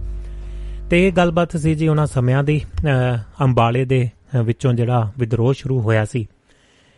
ਅਗਲੀ ਬਾਤ ਪਾਉਂਦੇ ਆ ਇਤਿਹਾਸ ਦੇ ਪੰਨਿਆਂ ਦੇ ਵਿੱਚੋਂ ਜ਼ਿਕਰ ਕਰਦੇ ਆ ਸ਼ਿਵਰਾਮ ਰਾਜਗੁਰੂ ਦਾ ਜੋ ਭਗਤ ਸਿੰਘ ਦਾ ਸਾਥੀ ਸੀ। ਸ਼ਿਵਰਾਮ ਹਰੀ ਰਾਜਗੁਰੂ 24 ਅਗਸਤ 1908 ਉਸ ਦਾ ਜਨਮ ਅੱਜ ਦੇ ਦਿਨ ਤੇ ਹੋਇਆ ਸੀ। ਤੇ 23 ਮਾਰਚ 1931 ਨੂੰ ਆਪਣਾ ਯੋਗਦਾਨ ਆਪਣੇ ਦੇਸ਼ ਦੇ ਪ੍ਰਤੀ, ਆਪਣੇ ਲੋਕਾਂ ਪ੍ਰਤੀ ਪਾ ਕੇ ਇਸ ਦੁਨੀਆ ਨੂੰ ਅਲਵਿਦਾ ਕਹਿ ਗਿਆ। ਮਹਾਰਾਸ਼ਟਰ ਤੋਂ ਇੱਕ ਭਾਰਤੀ ਇਨਕਲਾਬੀ ਸੀ ਇਹ ਜਿਸ ਨੂੰ ਭਗਤ ਸਿੰਘ ਦਾ ਸਾਥੀ ਹੋਣ ਤੇ ਇੱਕ ਬ੍ਰਿਟਿਸ਼ ਪੁਲਿਸ ਅਧਿਕਾਰੀ ਤੇ ਕਤਲ ਦੇ ਵਿੱਚ ਉਸ ਦੀ ਸ਼ਮੂਲੀਅਤ ਲਈ ਮੁੱਖ ਤੌਰ ਤੇ ਜਾਣਿਆ ਜਾਂਦਾ ਹੈ। ਉਸ ਦੀ ਜ਼ਿੰਦਗੀ ਤੇ ਝਾਤ ਪਾਉਂਦੇ ਆ ਰਾਜਗੁਰੂ ਦਾ ਪਿਤਾ ਹਰੀ ਨਾਰਾਇਣ ਕੰਮ ਦੀ ਭਾਲ ਕਰਦਾ ਕਰਦਾ ਆਪਣੇ ਪਿੰਡ ਚਾਕਨ ਤੋਂ ਜਾ ਕੇ ਪਿੰਡ ਖੇਡ ਨਜ਼ਦੀਕ ਪੂਨੇ ਦੇ ਮਹਾਰਾਸ਼ਟਰ ਦੇ ਵਿੱਚ ਵਸ ਗਿਆ ਸੀ। ਇੱਥੇ ਹੀ ਰਾਜਗੁਰੂ ਦਾ ਜਨਮ 24 ਅਗਸਤ 1908 ਨੂੰ ਹੋਇਆ। ਉਹ ਹਾਲੇ 6 ਵਰਿਆਂ ਦਾ ਹੀ ਸੀ, ਜਦੋਂ ਉਸ ਦੇ ਪਿਤਾ ਦਾ ਦੇਹਾਂਤ ਹੋ ਜਾਂਦਾ ਹੈ। ਉਸ ਦੀ ਪਰਵਰਿਸ਼ ਉਸ ਦੇ ਵੱਡੇ ਭਰਾ ਨੇ ਕੀਤੀ। ਉਸ ਨੂੰ ਸਕੂਲ ਦੇ ਵਿੱਚ ਦਾਖਲ ਕਰਵਾਇਆ ਗਿਆ, ਪਰ ਉਸ ਦਾ ਮਨ ਪੜ੍ਹਾਈ ਦੇ ਵਿੱਚ ਨਹੀਂ ਲੱਗਦਾ ਸੀ। ਉਹ ਤਾਂ ਹਰ ਸਮੇਂ ਖੇਡਣਾ ਚਾਹੁੰਦਾ ਸੀ। ਜਦੋਂ ਭਰਾ ਨੇ ਉਸ ਉੱਤੇ ਪੜ੍ਹਾਈ ਲਈ ਜ਼ੋਰ ਪਾਇਆ ਤਾਂ ਉਹ ਖਾਲੀ ਹੱਥ ਘਰੋਂ ਭੱਜ ਤੁਰਿਆ। ਰਾਜਗੁਰੂ ਕਈ ਦਿਨ ਤੱਕ ਭੁੱਖਾ ਪਿਆਸਾ ਰਿਹਾ। ਆਖਰ ਉਹ ਬਨਾਰਸ ਪਹੁੰਚ ਗਿਆ। ਉੱਥੇ ਸੰਸਕ੍ਰਿਤ ਦੇ ਇੱਕ ਅਧਿਆਪਕ ਨੇ ਉਸ ਨੂੰ ਪੜਾਉਣਾ ਸ਼ੁਰੂ ਕਰ ਦਿੱਤਾ। ਇਹ ਅਧਿਆਪਕ ਉਸ ਨੂੰ ਪੜਾਉਂਦਾ ਘੱਟ ਸੀ। ਘਰ ਦੇ ਵਿੱਚ ਨੌਕਰਾਂ ਦੀ ਤਰ੍ਹਾਂ ਕੰਮ ਜ਼ਿਆਦਾ ਲੈਂਦਾ ਸੀ। ਉਹ ਉੱਥੇ ਵੀ ਟਿਕ ਨਹੀਂ ਸਕਿਆ। ਉਸ ਨੂੰ ਕੁਝ ਦਿਨਾਂ ਬਾਅਦ ਹੀ ਬਨਾਰਸ ਦੇ ਇੱਕ ਸਕੂਲ ਦੇ ਵਿੱਚ ਪੀਟੀ ਮਾਸਟਰ ਦੀ ਨੌਕਰੀ ਮਿਲ ਗਈ। ਇਹ ਨੌਕਰੀ ਉਸ ਦੇ ਮਨ ਦੀ ਸੀ। ਵਿਦਿਆਰਥੀਆਂ ਦੇ ਨਾਲ ਉਹ ਰਚ ਮਿਚ ਗਿਆ। ਜਦੋਂ ਉਹ ਇਨਕਲਾਬ ਦੇ ਰਾਹ ਤੁਰਿਆ ਇਸ ਦੇ ਦੌਰਾਨ ਬਨਾਰਸ ਦੇ ਕ੍ਰਾਂਤੀਕਾਰੀ ਸ਼ਿਵ ਰਾ ਅ, ਸ਼ਿਵ ਵਰਮਾ ਨੇ ਉਸ ਦੇ ਨਾਲ ਸੰਪਰਕ ਦੇ ਵਿੱਚ ਸੰਪਰਕ ਕੀਤਾ। ਉਸ ਨੂੰ ਕ੍ਰਾਂਤੀਕਾਰੀਆਂ ਦੇ ਵਿੱਚ ਸ਼ਾਮਲ ਹੋਣ ਲਈ ਪ੍ਰੇਰਿਆ। ਰਾਜਗੁਰੂ ਬਹੁਤ ਖੁਸ਼ ਹੋਇਆ ਸੀ। ਉਹ ਦੇਸ਼ ਦੇ ਲਈ ਕੁਝ ਕਰਨਾ ਚਾਹੁੰਦਾ ਸੀ। ਉਸਨੇ ਗਰੀਬੀ ਵੇਖੀ ਸੀ। ਭੁੱਖ ਨੂੰ ਸਹਿਨ ਕੀਤਾ ਸੀ। ਉਹ ਇਹ ਵੀ ਜਾਣਦਾ ਸੀ ਕਿ ਦੇਸ਼ ਦੀ ਇਸ ਭੈੜੀ ਹਾਲਤ ਦਾ ਕਾਰਨ ਅੰਗਰੇਜ਼ਾਂ ਵੱਲੋਂ ਭਾਰਤ ਨੂੰ ਲੁੱਟ ਕੇ ਆਪਣਾ ਘਰ ਭਰਨਾ ਹੈ। ਉਹ ਕ੍ਰਾਂਤੀਕਾਰੀ ਦਲ ਦੇ ਵਿੱਚ ਸ਼ਾਮਲ ਹੋ ਗਿਆ। ਜਲਦੀ ਹੀ ਲਾਹੌਰ ਪੁੱਜ ਗਿਆ ਫਿਰ। ਉੱਥੇ ਉਹ ਭਗਤ ਸਿੰਘ ਦਾ ਸਾਥੀ ਬਣਿਆ। ਪ੍ਰਸ਼ੰਸਕ ਤੇ ਦੋਸਤ ਹੋ ਗਿਆ। ਉਸ ਦੇ ਵਿੱਚ ਸ਼ੌਂਕ, ਇਹ ਸ਼ਹਾਦਤ ਦਾ ਅਥਾਹ ਜਜ਼ਬਾ ਸੀ। ਉਹ ਹਰ ਸਮੇਂ ਹਰ ਗੱਲ ਦੇ ਵਿੱਚ ਆਪਣਾ ਮੁਕਾਬਲਾ ਭਗਤ ਸਿੰਘ ਦੇ ਨਾਲ ਕਰਦਾ ਸੀ। ਉਹ ਚਾਹੁੰਦਾ ਸੀ ਕਿ ਦੇਸ਼ ਹਿੱਤ ਕੁਰਬਾਨ ਹੋਣ ਵਿੱਚ ਜੇ ਉਹ ਭਗਤ ਸਿੰਘ ਤੋਂ ਅੱਗੇ ਨਹੀਂ ਹੋ ਸਕਦਾ, ਤਾਂ ਉਸ ਤੋਂ ਕਿਸੇ ਵੀ ਹਾਲਤ ਦੇ ਵਿੱਚ ਪਿੱਛੇ ਨਾ ਰਹੇ। ਜੋ ਕੰਮ ਭਗਤ ਸਿੰਘ ਕਰਦਾ ਸੀ, ਉਹੀ ਰਾਜਗੁਰੂ ਕਰਨਾ ਲੋਚਦਾ ਸੀ। ਰਾਜਗੁਰੂ ਤੇ ਭਗਤ ਸਿੰਘ ਦੀ ਜੋ ਅੱਗੇ ਗੱਲਬਾਤ ਚੱਲਦੀ ਹੈ ਭਗਤ ਸਿੰਘ ਤੇ ਰਾਜਗੁਰੂ ਦੋਵਾਂ ਦਾ ਨਿਸ਼ਾਨਾ ਪੱਕਾ ਸੀ। ਦੋਵੇਂ ਨਿਸ਼ਾਨੇਬਾਜ਼ ਸਨ। ਸਨ 1928 ਦੇ ਵਿੱਚ ਜਦੋਂ ਲਾਲਾ ਲਾਜਪਤ ਰਾਏ ਦੀ ਸ਼ਹਾਦਤ ਦੇ ਉਪਰੰਤ ਹਿੰਦੁਸਤਾਨ ਸੋਸ਼ਲਿਸਟ ਰਿਪਬਲਿਕਨ ਐਸੋਸੀਏਸ਼ਨ ਨੇ ਅੰਗਰੇਜ਼ਾਂ ਤੋਂ ਇਸ ਅਪਮਾਨ ਦਾ ਬਦਲਾ ਲੈਣ ਦਾ ਫੈਸਲਾ ਲਿਆ ਸੀ, ਤਾਂ ਅੰਗਰੇਜ਼ ਅਫਸਰ ਸਕਾਟ ਨੂੰ ਮਾਰਨ ਦੀ ਜ਼ਿੰਮੇਵਾਰੀ ਰਾਜਗੁਰੂ ਤੇ ਭਗਤ ਸਿੰਘ ਨੂੰ ਹੀ ਸੌਂਪੀ ਗਈ। ਇਸ ਦੇ ਅਨੁਸਾਰ ਥਾਣੇ ਦੇ ਵਿੱਚੋਂ ਮੋਟਰਸਾਈਕਲ ਉੱਤੇ ਨਿਕਲ ਰਹੇ ਅੰਗਰੇਜ਼ ਅਫਸਰ ਉੱਤੇ ਰਾਜਗੁਰੂ ਨੇ ਗੋਲੀ ਚਲਾ ਦਿੱਤੀ। ਪਰ ਇਹ ਸਕਾਟ ਨਹੀਂ ਸੀ, ਸਾਂਡਰਸ ਸੀ। ਉਹ ਮੋਟਰਸਾਈਕਲ ਤੋਂ ਡਿੱਗ ਪਿਆ। ਡਿੱਗੇ ਪਏ ਅਫਸਰ ਉੱਤੇ ਦੋ ਗੋਲੀਆਂ ਭਗਤ ਸਿੰਘ ਨੇ ਵੀ ਚਲਾ ਦਿੱਤੀਆਂ। ਉਹ ਸਾਰੇ ਉੱਥੋਂ ਨਿਕਲ ਗਏ। ਜਦੋਂ ਸਾਰੇ ਇੱਕ ਥਾਂ ਇਕੱਠੇ ਹੋਏ ਤਾਂ ਸਭ ਰਾਜਗੁਰੂ ਦੀ ਤਾਰੀਫ ਕਰਨ ਲੱਗ ਪਏ। ਕਿ ਉਸਨੇ ਅਫਸਰ ਦੇ ਢਿੱਡ ਦੇ ਵਿੱਚ ਗੋਲੀ ਮਾਰੀ। ਨਹੀਂ ਮੈਂ ਤਾਂ ਪੁੜਪੜੀ ਦੇ ਵਿੱਚ ਨਿਸ਼ਾਨਾ ਲਿਆ ਸੀ। ਇਹ ਪਿਸਤੌਲ ਹੀ ਨਿਕੰਮਾ ਸੀ ਹਿੱਲ ਗਿਆ। ਰਾਜਗੁਰੂ ਨੇ ਕਿਹਾ ਉਹ ਬਹੁਤ ਹੀ ਸਿੱਧੇ ਸੁਭਾਅ ਦਾ ਪਰ ਮਗਦੇ ਜਜ਼ਬੇ ਵਾਲਾ ਕ੍ਰਾਂਤੀਕਾਰੀ ਸੀ। ਜਦੋਂ ਭਗਤ ਸਿੰਘ ਨੂੰ ਦਿੱਲੀ ਅਸੈਂਬਲੀ ਦੇ ਵਿੱਚ ਅ, ਬੰਬ ਸੁੱਟਣ ਦੇ ਲਈ ਨਾਮਜ਼ਦ ਕੀਤਾ ਗਿਆ ਸੀ ਤਾਂ ਕਮੇਟੀ ਦੇ ਵਿੱਚ ਰਾਜਗੁਰੂ ਨੇ ਬਹੁਤ ਜ਼ੋਰ ਲਾਇਆ ਸੀ ਕਿ ਡਿਊਟੀ ਭਗਤ ਸਿੰਘ ਦੀ ਥਾਂ ਉਸ ਨੂੰ ਸੌਂਪੀ ਜਾਵੇ ਜਾਂ ਘੱਟੋ ਘੱਟ ਉਸ ਨੂੰ ਭਗਤ ਸਿੰਘ ਦਾ ਸਾਥੀ ਬਣਾ ਕੇ ਉੱਥੇ ਭੇਜਿਆ ਜਾਵੇ ਨਾਲ। ਦੂਜੇ ਕ੍ਰਾਂਤੀਕਾਰੀਆਂ ਨੇ ਕਿਹਾ ਸੀ ਕਿ ਗ੍ਰਿਫਤਾਰ ਹੋਣ ਦੀ ਸੂਰਤ ਦੇ ਵਿੱਚ ਉਹ ਪਾਰਟੀ ਦਾ ਪੱਖ ਪੂਰੀ ਤਰ੍ਹਾਂ ਪੇਸ਼ ਨਹੀਂ ਕਰ ਸਕੇਗਾ ਕਿਉਂਕਿ ਉਸ ਨੂੰ ਅੰਗਰੇਜ਼ੀ ਨਹੀਂ ਆਉਂਦੀ। ਉਹ ਚਾ ਅ, ਉਹ ਝਾਂਸੀ ਚਲਿਆ ਗਿਆ। ਚੰਦਰ ਸ਼ੇਖਰ ਆਜ਼ਾਦ ਦੇ ਨਾਲ ਗੱਲ ਕੀਤੀ। ਮੈਨੂੰ ਅੰਗਰੇਜ਼, ਅੰਗਰੇਜ਼ੀ ਦੇ ਵਿੱਚ ਬਿਆਨ ਤਿਆਰ ਤਿਆਰ ਕਰ ਦੇਣਾ, ਮੈਂ ਉਸ ਨੂੰ ਰੱਟ ਕੇ ਬੋਲ ਦੇਵਾਂਗਾ। ਆਖਰ ਮੈਂ ਸੰਸਕ੍ਰਿਤ ਕਮੇਟੀ ਨੂੰ ਵੀ ਰਟਾ ਰਟਾ ਹੀ ਲਿਆ ਸੀ, ਪਰ ਰਾਜਗੁਰੂ ਦੀ ਮੰਗ ਪ੍ਰਵਾਨ ਨਾ ਹੋ ਸਕੀ। 6 ਅਪ੍ਰੈਲ 1929 ਨੂੰ ਭਗਤ ਸਿੰਘ ਦੇ, ਭਗਤ ਸਿੰਘ ਤੇ ਬਟੂਕੇਸ਼ਵਰ ਦੱਤ ਨੇ ਅਸੈਂਬਲੀ ਦੇ ਵਿੱਚ ਬੰਬ ਸੁੱਟਿਆ ਤੇ ਆਪਣੇ ਆਪ ਨੂੰ ਪੁਲਿਸ ਹਵਾਲੇ ਕਰ ਦਿੱਤਾ। ਉਸ ਤੋਂ ਬਾਅਦ ਲਾਹੌਰ ਸਾਜ਼ਿਸ਼ ਕੇਸ ਦੀ ਗੱਲ ਚੱਲਦੀ ਹੈ। ਬੰਬ ਸੁੱਟਣ ਦੇ ਨਾਲ-ਨਾਲ ਲਾਹੌਰ ਸਾਜ਼ਿਸ਼ ਕੇਸ ਅਧੀਨ ਸੁਖਦੇਵ ਭਗਤ ਸਿੰਘ ਸ਼ਿਵ ਵਰਮਾ, ਗਿਆ ਪ੍ਰਸਾਦ, ਸਤਿੰਦਰਨਾਥ ਦਾਸ, ਜੈਦੇਵ ਕਪੂਰ, ਬਟੂਕੇਸ਼ਵਰ ਦੱਤ, ਕਮਲਨਾਥ, ਭਗਵਾਨ ਦਾਸ ਮਾ- ਮਾਹੌਰ ਜਤਿੰਦਰਨਾਥ, ਸਾਨਿਆਲ, ਆਸ਼ਾਰਾਮ, ਪ੍ਰੇਮਦੱਤ, ਦੇਸ਼ ਰਾਜਾ, ਮਹਾਬੀਰ ਸਿੰਘ, ਸੁਰਿੰਦਰ ਪਾਂਡੇ, ਅਜੇ ਘੋਸ਼ ਅਤੇ ਰਾਜਗੁਰੂ ਖਿਲਾਫ ਮੁਕੱਦਮਾ ਚੱਲ ਪਿਆ। ਚੰਦਰ ਸ਼ੇਖਰ ਫਰਾਰ ਸਨ। ਇਹ ਮੁਕੱਦਮਾ ਲਾਹੌਰ ਚੱਲਿਆ ਸੀ। ਅਕਤੂਬਰ 1930 ਨੂੰ ਮੁਕੱਦਮੇ ਦਾ ਫੈਸਲਾ ਸੁਣਾ ਦਿੱਤਾ ਗਿਆ। ਸੁਖਦੇਵ ਅਤੇ ਭਗਤ ਸਿੰਘ ਦੇ ਨਾਲ-ਨਾਲ ਰਾਜਗੁਰੂ ਨੂੰ ਵੀ ਫਾਂਸੀ ਦੀ ਸਜ਼ਾ ਸੁਣਾ ਦਿੱਤੀ ਗਈ। ਰਾਜਗੁਰੂ ਬੇਹੱਦ ਖੁਸ਼ੀ, ਖੁਸ਼ ਸੀ, ਕਿਉਂਕਿ ਉਸ ਦੀ ਭਗਤ ਸਿੰਘ ਦੇ ਨਾਲ ਸ਼ਹੀਦ ਹੋਣ ਦੀ ਸੱਦਰ ਜਿਹੜੀ ਸੀ ਸੁਪਨਾ ਜਿਹੜਾ ਸੀ, ਪੂਰਾ, ਪੂਰੀ ਹੋਣ ਵਾਲਾ ਸੀ। ਲੋਕਾਂ ਦੇ ਵਿੱਚ ਇਹਨਾਂ ਸਜ਼ਾਵਾਂ ਵਿਰੁੱਧ ਭਾਰੀ ਰੋਸ ਸੀ। ਉਸਨੇ ਜਲਸੇ ਕੀਤੇ, ਜਲੂਸ ਕੱਢੇ, ਸਰਕਾਰ ਤੋਂ ਮੰਗ ਕੀਤੀ ਕਿ ਇਹਨਾਂ ਨੌਜਵਾਨਾਂ ਨੂੰ ਫਾਂਸੀ ਨਾ ਦਿੱਤੀ ਜਾਵੇ। ਪਰ, ਪ੍ਰੀਵੀ ਕੌਂਸਲ ਨੇ ਇਸ ਮੰਗ ਨੂੰ ਠੁਕਰਾ ਦਿੱਤਾ। ਉਹਨਾਂ ਨੂੰ 23 ਮਾਰਚ 1931 ਨੂੰ ਸ਼ਾਮ ਵੇਲੇ ਲਾਹੌਰ ਜੇਲ੍ਹ ਅੰਦਰ ਫਾਂਸੀ ਤੇ ਚੜਾਉਣ ਦੀ ਵਿਉਂਤ ਬਣਾਈ ਗਈ। ਭਾਰਤ ਮਾਂ ਦੇ ਇਹ ਤਿੰਨੇ ਲਾਲ ਕਾਲ ਕੋਠੜੀ ਤੋਂ ਇਨਕਲਾਬ ਜਿੰਦਾਬਾਦ ਇਨਕਲਾਬ ਜਿੰਦਾਬਾਦ ਦੇ ਨਾਰੇ ਲਾਉਂਦਿਆਂ ਫਾਂਸੀ ਘਰ ਵੱਲ ਵਧੇ। ਉਹਨਾਂ ਨੇ ਹੱਸਦਿਆਂ ਹੱਸਿਆ, ਹੱਸਦਿਆਂ ਹੱਸਦਿਆਂ ਹੱਸਦਿਆਂ ਫਾਂਸੀ ਦੇ ਫੰਦਿਆਂ ਨੂੰ ਚੁੰਮਿਆ ਤੇ ਦੇਸ਼ ਲਈ ਸ਼ਹੀਦ ਹੋ ਤੁਰੇ ਸ਼ਹੀਦ ਹੋ ਤੁਰੇ।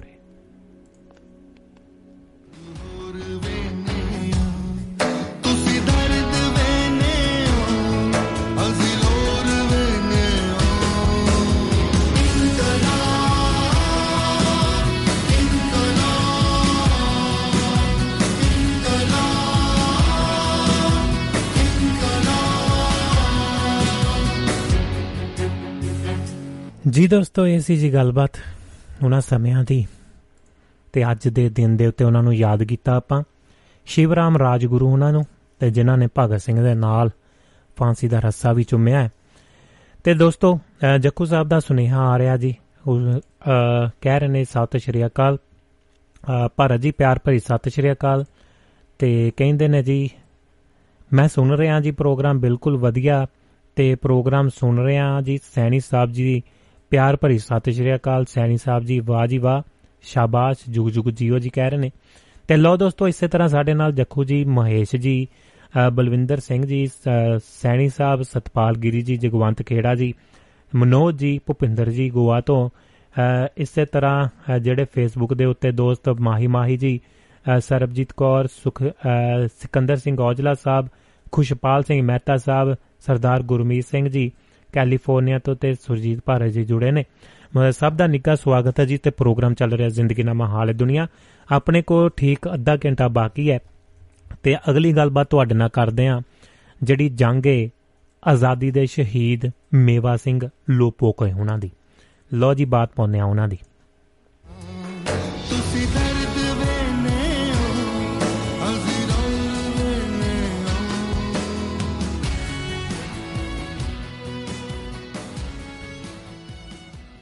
ਜੰਗ ਏ ਆਜ਼ਾਦੀ ਦੇ ਸ਼ਹੀਦ ਮੇਵਾ ਸਿੰਘ ਲੋਪੋਕੇ। ਕਲਮ ਹੈ ਜੀ ਮੁਖਤਾਰ ਗਿੱਲ ਉਹਨਾਂ ਦੀ। ਕੌਮ ਨੂੰ ਜੰਗ ਏ ਆਜ਼ਾਦੀ ਦੇ ਵਿੱਚ ਮਹਾਨ ਯੋਗਦਾਨ ਪਾਉਣ, ਜਾਇਦਾਦਾਂ ਕੁਰਕ ਕੁਰਕ ਕਰਵਾਉਣ ਅਤੇ ਸ਼ਹਾਦਤਾਂ ਦਾ ਜਾਮ ਪੀਣ ਵਾਲੇ ਮਰਜੀਵੜਿਆਂ ਦੀ ਕੁਰਬਾਨੀ ਨੂੰ ਹਮੇਸ਼ਾ ਦਿਲਾਂ ਦੇ ਵਿੱਚ ਵਸਾਈ ਰੱਖਣਾ ਚਾਹੀਦਾ ਹੈ। Mewa Singh Lopoke, Vancouver, Canada. ਦੇ ਵਿੱਚ ਫਾਂਸੀ ਦਾ ਰੱਸਾ ਚੁੰਮਣ ਵਾਲਾ ਪਹਿਲਾ ਵਿਅਕਤੀ ਸੀ। ਉਸ ਤੋਂ ਬਾਅਦ ਇਸ ਇਤਿਹਾਸਕ ਪਿੰਡ ਲੋਪੋਕੇ ਦੀ ਮਾਤਾ ਹਰਕੌਰ ਨੇ 13 ਅਪ੍ਰੈਲ 1919 ਨੂੰ ਸਾਕਾ ਜਲਿਆਂ ਵਾਲੇ ਬਾਗ ਦਾ ਵਿੱਚ ਸ਼ਹਾਦਤ ਦਾ ਜਾਮ ਪੀਤਾ ਸੀ। ਭਾਈ ਮੇਵਾ ਸਿੰਘ ਦਾ ਜਨਮ ਜਿਹੜਾ ਹੈ 1880 ਦੇ ਵਿੱਚ ਪਿੰਡ ਲੋਪੋਕੇ ਤਹਿਸੀਲ ਤਹਿਸੀਲ ਅਜਨਾਲਾ ਜ਼ਿਲ੍ਹਾ ਅੰਮ੍ਰਿਤਸਰ ਦੇ ਵਿੱਚ ਨੰਦ ਸਿੰਘ ਔਲਖ ਦੇ ਘਰ ਹੋਇਆ ਸੀ। 20ਵੀਂ 20ਵੀਂ ਸਦੀ ਦੇ ਸ਼ੁਰੂ ਦੇ ਵਿੱਚ ਪੰਜਾਬੀਆਂ ਦੇ ਵਿਦੇਸ਼ ਜਾਣ ਵੱਲ ਰੁਝਾਨ ਦੇ ਮੁੱਖ ਕਾਰਨ ਆਰਥਿਕ ਸਨ। ਬਰਤਾਨਵੀ ਹਿੰਦ ਦੀ ਕਿਸਾਨ ਆਬਾਦੀ ਦੀ ਤੀਸਰੀ, ਤੀਸਰਾ ਹਿੱਸਾ ਕਰਜ਼ੇ ਹੇਠ ਦੱਬਿਆ ਪਿਆ ਸੀ। ਅਜਿਹੇ ਹਾਲਾਤ ਦੇ ਵਿੱਚ ਭਾਈ ਮੇਵਾ ਸਿੰਘ ਵੀ ਆਪਣੇ ਪਰਿਵਾਰ ਦੀ ਮਾਲੀ ਹਾਲਤ ਸੁਧਾਰਨ ਦਾ ਸੁਪਨਾ ਸਾਕਾਰ ਕਰਨ ਦੇ ਲਈ 1906 ਨੂੰ ਵੈਂਕੂਵਰ, ਕੈਨੇਡਾ ਦਾ ਵਿੱਚ ਜਾ ਵਸੇ। ਉੱਥੇ ਉਹਨਾਂ ਨਿਊ ਵੈਸਟ ਮਿਨਿਸਟਰ ਦੀ ਫਰੇਜ਼ਰ ਮਿਲ ਦੇ ਵਿੱਚ ਕਿਰਤ ਕੀਤੀ ਸੀ। ਇੱਥੇ ਉਹਨਾਂ ਦਾ ਸੰਪਰਕ ਹਿੰਦ ਦੀ ਜ਼- ਜੰਗ-ਏ ਆਜ਼ਾਦੀ ਲਈ ਜੂਝ ਰਹੇ ਸਿੱਖ ਆਗੂਆਂ ਦੇ ਨਾਲ ਹੋਇਆ। ਕੈਨੇਡਾ ਆ ਕੇ ਉਹਨਾਂ ਨੂੰ ਨਸਲਵਾਦ ਤੇ ਵਿਤਕਰੇਬਾਜ਼ੀ ਦਾ ਸਾਹਮਣਾ ਵੀ ਕਰਨਾ ਪਿਆ। ਉਹਨਾਂ ਦਾ ਖਾਲਸਾ ਦੀਵਾਨ ਖਾਲਸਾ ਦੀਵਾਨ ਸੁਸਾਇਟੀ ਵੈਂਕੂਵਰ ਦੀ ਸਥਾਪਨਾ ਦੇ ਵਿੱਚ ਵਿਸ਼ੇਸ਼ ਯੋਗਦਾਨ ਸੀ। ਆਪਣਾ ਜੀਵਨ ਆਜ਼ਾਦੀ ਸੰਗਰਾਮ ਲੇਖੇ ਲਗਾਉਣ ਦੇ ਲਈ ਫੈਸਲੇ ਕਰਕੇ ਉਹਨਾਂ ਵਿਆਹ ਵੀ ਨਾ ਕਰਵਾਇਆ। 23 ਮਈ 1914 ਨੂੰ ਬਾਬਾ ਗੁਰਦਿੱਤ ਸਿੰਘ ਸਰਹਾਲੀ ਗੁਰੂ ਨਾਨਕ ਸਮੁੰਦਰੀ ਜਹਾਜ਼ ਲੈ ਕੇ ਵੈਂਕੂਵਰ ਪੁੱਜੇ। ਤਾਂ ਕੈਨੇਡਾ ਸਰਕਾਰ ਨੇ ਉਸ ਦੇ ਮੁਸਾਫਰਾਂ ਨੂੰ ਉਤਰਨ ਤੋਂ ਰੋਕ ਦਿੱਤਾ। 16 ਜੁਲਾਈ ਨੂੰ BC ਅਪੀਲ ਕੋਰਟ ਨੇ ਜਹਾਜ਼ ਦੇ ਮੁਸਾਫਰਾਂ ਨੂੰ ਵਾਪਸ ਭੇਜਣ ਦਾ ਫੈਸਲਾ ਸੁਣਾ ਦਿੱਤਾ ਜਿਸ ਦਾ ਭਾਈ ਮੇਵਾ ਸਿੰਘ ਦੇ ਜੀਵਨ ਤੇ ਬੁਰਾ ਅਸਰ ਤੇ ਪ੍ਰਭਾਵ ਪਿਆ। ਇਸ ਫੈਸਲੇ ਖਿਲਾਫ ਗਦਰੀ ਬਾਬਿਆਂ ਨੇ ਹਿੰਦੁਸਤਾਨ ਦੇ ਵਿੱਚ ਗਦਰ ਦਾ ਫੈਸਲਾ ਕੀਤਾ। ਇਸ ਮਕਸਦ ਦੀ ਪੂਰਤੀ ਲਈ ਭਾਈ ਭਾਗ ਸਿੰਘ ਭਾਈ ਬਲਵੰਤ ਸਿੰਘ ਭਾਈ ਹਰਨਾਮ ਸਿੰਘ ਅਤੇ ਭਾਈ ਮੇਵਾ ਸਿੰਘ ਲੋਪੋਕੇ ਨੇ ਹਿੰਦ ਦੇ ਵਿੱਚ ਗਦਰ ਲਈ ਅਮਰੀਕਾ ਤੋਂ ਹਥਿਆਰ ਖਰੀਦੇ। ਪਰ ਅਸਲਾ ਲੈ ਕੇ ਮੁੜਦਿਆਂ ਐਬਟਸ ਐਬਡਸ ਅ, ਫੋ- ਬੋਰਡ ਜਿਹੜੀ ਹੈ ਅ, ਸੁਮਸ ਸਰਹੱਦ ਨੇੜੇ ਗ੍ਰਿਫਤਾਰ ਕਰ ਲਏ ਗਏ। ਉੱਥੇ ਦੁਨੀਆ ਨੂੰ ਅੰਗਰੇਜ਼ਾਂ ਵੱਲੋਂ ਭਾਰਤੀ ਮੂਲ ਖਾਸ ਕਰਕੇ ਦੇਸ਼ ਭਗਤ ਪੰਜਾਬੀਆਂ ਤੇ ਢਾਏ ਜਾਂਦੇ ਜ਼ਬਰ ਜ਼ੁਲਮ ਦਾ ਪਤਾ ਲੱਗ ਗਿਆ ਸੀ। ਇਸੇ ਕਰਕੇ ਕੈਨੇਡਾ ਦਾ ਅੰਗਰੇਜ਼ ਹਾਕਮ ਜਿਨ ਇਹਨਾਂ ਨੂੰ ਕਿਸੇ ਨਾ ਕਿਸੇ ਢੰਗ ਦੇ ਨਾਲ ਸਜ਼ਾ ਦੇਣੀ ਚਾਹੁੰਦਾ ਸੀ। ਭਾਈ ਭਾਗ ਸਿੰਘ ਭਿੱਖੀਵਿੰਡ, ਭਾਈ ਬਲਵੰਤ ਸਿੰਘ ਗ੍ਰੰਥੀ ਜੋ ਖੁਰਦਪੁਰ ਤੋਂ ਤੇ ਭਾਈ ਬਦ- ਬਦਨ ਸਿੰਘ, ਭਾਈ ਸੁੰਦਰ ਸਿੰਘ ਬਾੜੀਆ ਅਤੇ ਭਾਈ ਹਰਨਾਮ ਸਿੰਘ ਸਹਾਰੀ। ਆਦਿ ਅੰਗਰੇਜ਼ੀ ਹੁਕ- ਹੁਕਮਰਾਨਾਂ ਨੂੰ ਵਧੇਰੇ ਚੁੱਭਦੇ ਸਨ। ਅੰਗਰੇਜ਼ਾਂ ਦਾ ਬਦਨਾਮ ਜਾਸੂਸ ਅਤੇ ਖੂਫੀਆ ਪੁਲਿਸ ਅਧਿਕਾਰੀ ਵਿਲੀਅਮ ਹਾਪਕਿਸਨ ਜਿਸ ਦੀ ਮਾਤਾ ਹਿੰਦੂ ਹੋਣ ਕਰਕੇ ਹਿੰਦੀ ਪੰਜਾਬੀ ਸਮਝ ਲੈਂਦੀ ਸੀ, ਨੇ ਬੇਲਾ ਸਿੰਘ ਜਿਆਨ, ਬਾਬੂ ਸਿੰਘ, ਮਿਲ ਸਾਈਡ ਗੁਰਦੁਆਰੇ ਦੇ ਸਾਬਕਾ ਗ੍ਰੰਥੀ ਹਰਨਾਮ ਸਿੰਘ ਅਤੇ ਦੋ ਤਿੰਨ ਹੋਰ ਪੰਜਾਬੀ ਆਪਣੇ ਮੁਖਬਰ ਬਣਾਏ ਹੋਏ ਸਨ। ਇਨ੍ਹਾਂ ਰਾਹੀਂ ਉਹ ਦੇਸ਼ ਭਗਤਾਂ ਦੀਆਂ ਸਰਗਰਮੀਆਂ ਸੰਬੰਧੀ ਜਾਣਕਰਾ- ਜਾਣਕਾਰੀ ਪ੍ਰਾਪਤ ਕਰ ਲੈਂਦੀ ਸੀ ਜਾਂ ਕਰਦਾ ਸੀ। 5 ਸਤੰਬਰ ਨੂੰ ਵੈਂਕੂਵਰ ਗੁਰਦੁਆਰੇ ਦੇ ਦੀਵਾਨ ਹਾਲ ਦੇ ਵਿੱਚ ਅਰਦਾਸ ਮੌਕੇ ਹਿੰਦ ਸਰਕਾਰ ਦੇ ਸੂਈਏ ਹਾਪਕਿੰਸਨ ਤੇ ਇਮੀਗ੍ਰੇਸ਼ਨ ਅਧਿਕਾਰੀ ਮੈਕਲਮ ਰਿਡ ਦੀ ਸ਼ੀ ਤੇ ਸੁਸਾਇਟੀ ਦੇ ਪ੍ਰਧਾਨ ਭਾਈ ਭਾਗ ਸਿੰਘ ਭਿੱਖੀਵਿੰਡ ਨੂੰ ਬੇਲੇ ਜਾਨ ਨੇ ਗੋਲੀ ਮਾਰ ਦਿੱਤੀ। ਪ੍ਰਧਾਨ ਨੂੰ ਬਚਾਉਣ ਦੇ ਲਈ ਬਚਾਉਣ ਭਾਈ ਬਚਨ ਅ, ਭਾਈ ਬਦਨ ਸਿੰਘ ਨੇ ਬੇਲੇ ਨੂੰ ਗਲੋਂ ਫੜ ਲਿਆ ਦਬੋਚ ਲਿਆ। ਪਰ ਉਸਨੇ ਉਸ ਤੇ ਵੀ ਗੋਲੀਆਂ ਚਲਾ ਦਿੱਤੀਆਂ ਤੇ ਕਤਲ ਕਰਕੇ ਕਾਤਲ ਫਰਾਰ ਹੋ ਗਿਆ। ਭਾਈ ਭਾਗ ਸਿੰਘ ਤੇ ਭਾਈ ਬਦਨ ਸਿੰਘ ਦਾ ਇੱਕੋ ਚਿਖਾ ਦੇ ਵਿੱਚ ਸੰਸਕਾਰ ਕੀਤਾ ਗਿਆ। ਭਾਈ ਮੇਵਾ ਸਿੰਘ ਲੋਪੋਕੇ ਵੀ ਮੌਕੇ ਤੇ ਹਾਜ਼ਰ ਸਨ। ਇਸ ਦੇ ਦੌਰਾਨ ਉਹਨਾਂ ਦਾ ਖੂਨ ਖੋਲ ਉੱਠਿਆ। ਬੇਲਾ ਜਿਆਨ ਖਿਲਾਫ ਵੈਂਕੂਵਰ ਦੀ ਸੂਬਾਈ ਅਦਾਲਤ ਦੇ ਵਿੱਚ ਦਿਖਾਵੇ ਮਾਤਰ ਮੁਕੱਦਮਾ ਚਲਾ, ਚੱਲ ਰਿਹਾ ਸੀ ਜਿਸ ਦੇ ਵਿੱਚ ਹਾਪਕਿੰਸਨ ਬੇਲੇ ਦੇ ਹੱਕ ਦੇ ਵਿੱਚ ਗਵਾਹੀ ਦੇਣ ਆਇਆ।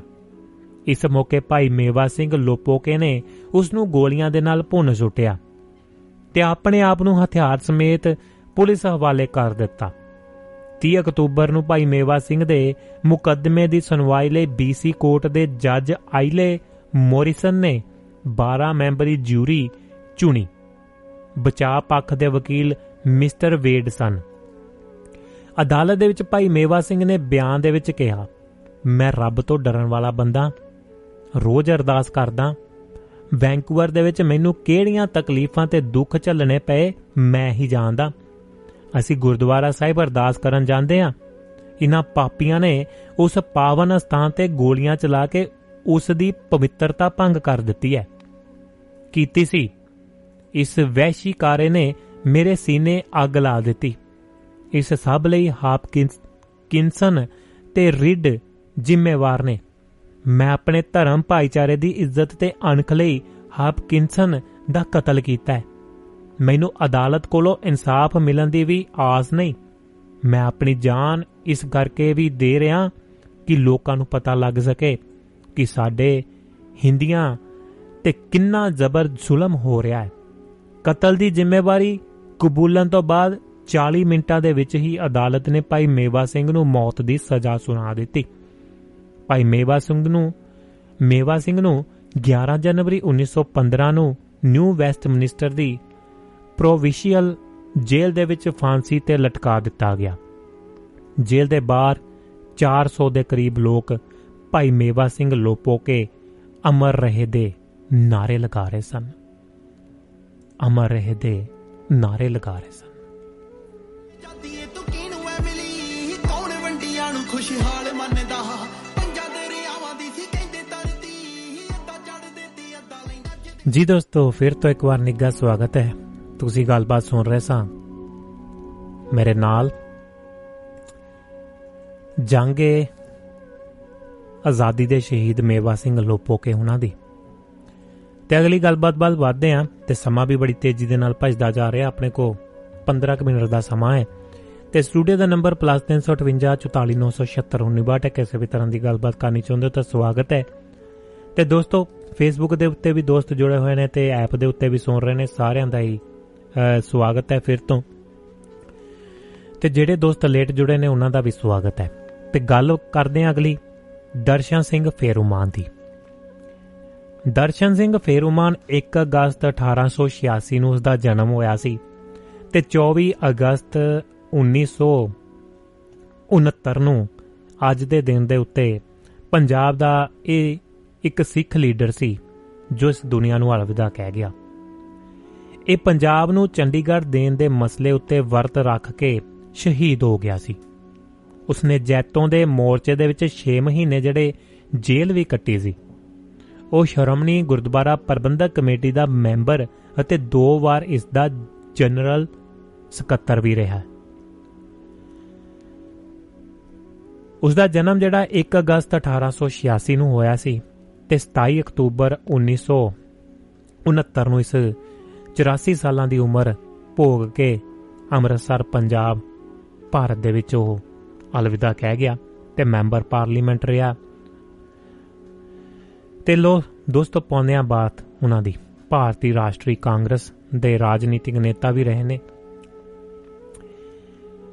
ਦਰਸ਼ਨ ਸਿੰਘ ਦਾ ਜਨਮ ਜਿਹੜਾ ਚੰਦਾ ਸਿੰਘ, ਪਿੰਡ ਫੇਰੂਮਾਨ, ਥਾਣਾ ਬਿਆਸ, ਜ਼ਿਲ੍ਹਾ ਅੰਮ੍ਰਿਤਸਰ ਦੇ ਘਰ ਹੋਇਆ ਸੀ।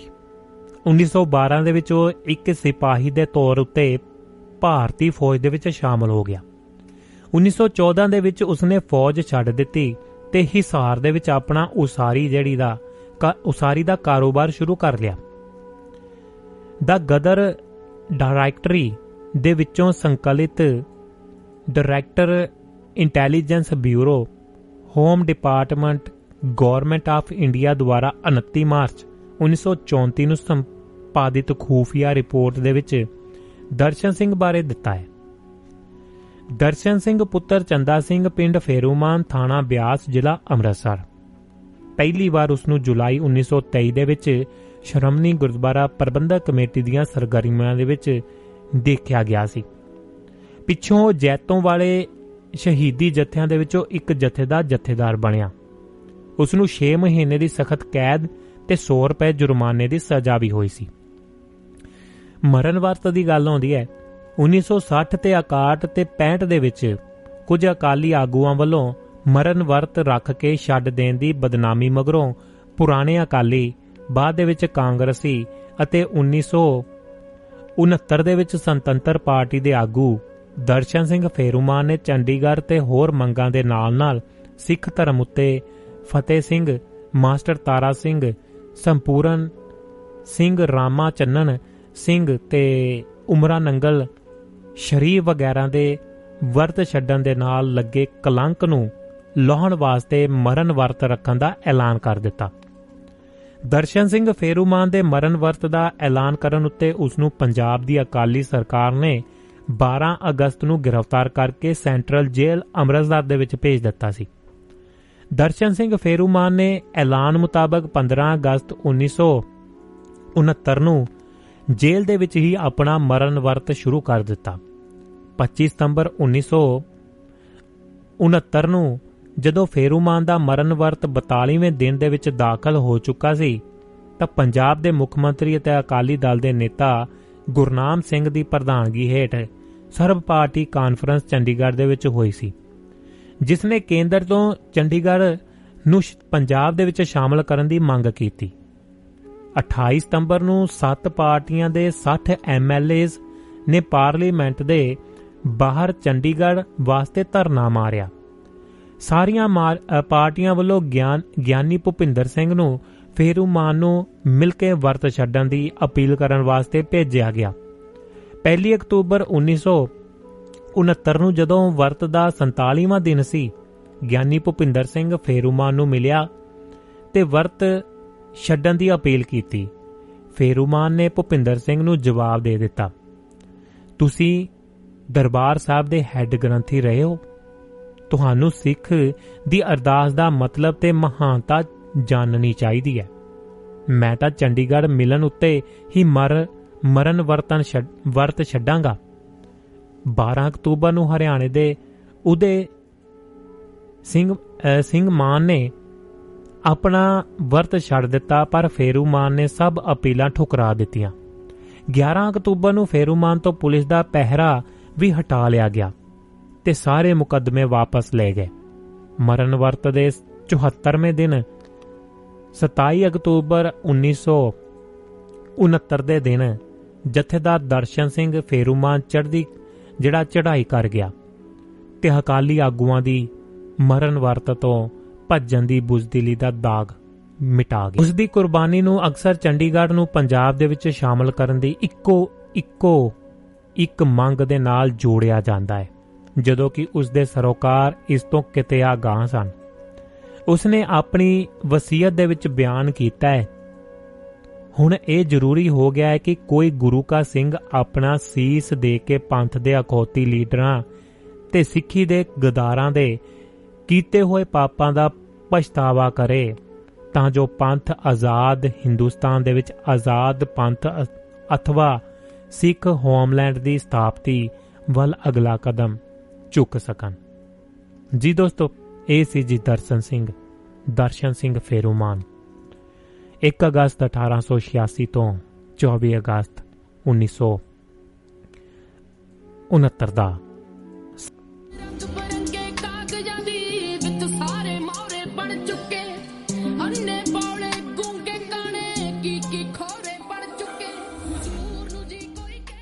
ਹਰਵਿੰਦਰ ਜੋਲ ਭੈਣ ਜੀ ਸਿਕੰਦਰ ਸਿੰਘ ਔਜਲਾ ਸਾਹਿਬ ਬਲਵੀਰ ਸਿੰਘ ਸੈਣੀ ਸਾਹਿਬ ਸਿਕੰਦਰ ਸਿੰਘ ਔਜਲਾ ਤੇ ਸੁਰਿੰਦਰ ਕੌਰ ਮਾਹਲ ਜੀ ਨਾਰ ਸਿੰਘ ਸੋਹੀ ਸਾਹਿਬ ਯਾਦਵਿੰਦਰ ਵਿਦੇਸ਼ਾ ਉਹਨਾਂ ਦਾ ਧੰਨਵਾਦ ਹੈ ਤੁਸੀਂ ਵੀ ਸਹਿਯੋਗ ਕਰ ਸਕਦੇ ਹੋ duabarradio.com ਵੈਬਸਾਈਟ ਦੇ ਉੱਤੇ ਜਾ ਕੇ PayPal ਦੇ ਜ਼ਰੀਏ ਸਬਸਕ੍ਰਿਪਸ਼ਨ ਜਾਂ ਸਬਸਕ੍ਰਾਈਬ ਕਰ ਸਕਦੇ ਹੋ।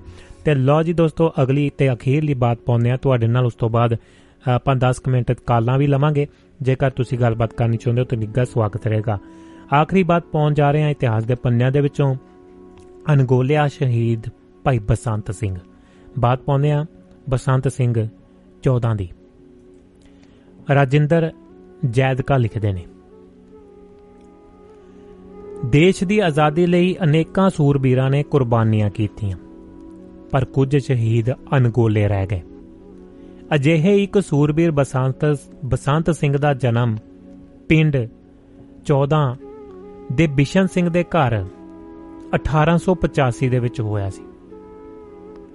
ਪਿੰਡ 14 ਅ, ਪਹਿਲਾ ਜਿਹੜਾ ਪਟਿਆਲਾ ਰਿਆਸਤ ਦੇ ਵਿੱਚ ਹੁੰਦਾ ਸੀ।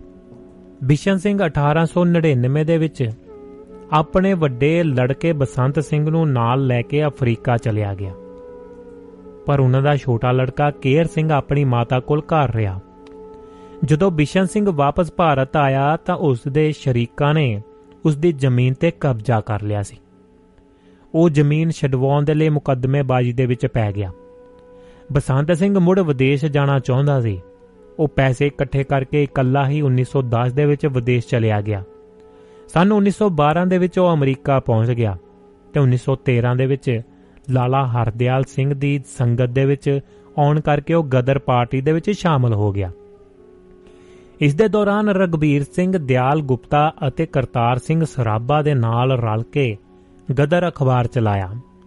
ਗਦਰ ਪਾਰਟੀ ਦੇ ਵਿੱਚ ਸ਼ਾਮਲ ਹੋਣ ਮਗਰੋਂ ਬਸੰਤ ਸਿੰਘ ਨੇ ਆਪਣੇ ਘਰ ਇੱਕ ਪੱਤਰ ਲਿਖਿਆ। ਚਿੱਠੀ ਪੱਤਰ। ਪਿਤਾ ਜੀ ਮੈਂ ਅੱਜ ਤੋਂ ਤੁਹਾਨੂੰ ਕੋਈ ਖਤ ਨਹੀਂ ਲਿਖਾਂਗਾ। ਨਾ ਹੀ ਤੁਸੀਂ ਮੈਨੂੰ ਕੋਈ ਖਤ ਲਿਖਣਾ। ਦੇਸ਼ ਸੇਵਾ ਹੀ ਮੇਰਾ ਸਭ ਤੋਂ ਵੱਡਾ ਕਰਤੱਵ ਹੈ। 1914 ਦੇ ਵਿੱਚ ਹਿੰਦੀ ਇਨਕਲਾਬੀ ਸੁਸਾਇਟੀ ਬਣਾਈ ਗਈ ਜਿਸ ਨੂੰ ਬਰਲਿਨ ਹਿੰਦ ਕਮੇਟੀ ਵੀ ਕਿਹਾ ਜਾਂਦਾ ਹੈ। ਇਹ ਕਮੇਟੀ ਜਰਮਨ ਸਾਮਰਾਜ ਦੇ ਵਿਦੇਸ਼ੀ ਵਿਭਾਗ ਤੇ ਫੌਜੀ ਹਾਈ ਕਮਾਂਡ ਦੇ ਨਾਲ ਮਿਲ ਕੇ ਕੰਮ ਕਰਦੀ ਸੀ।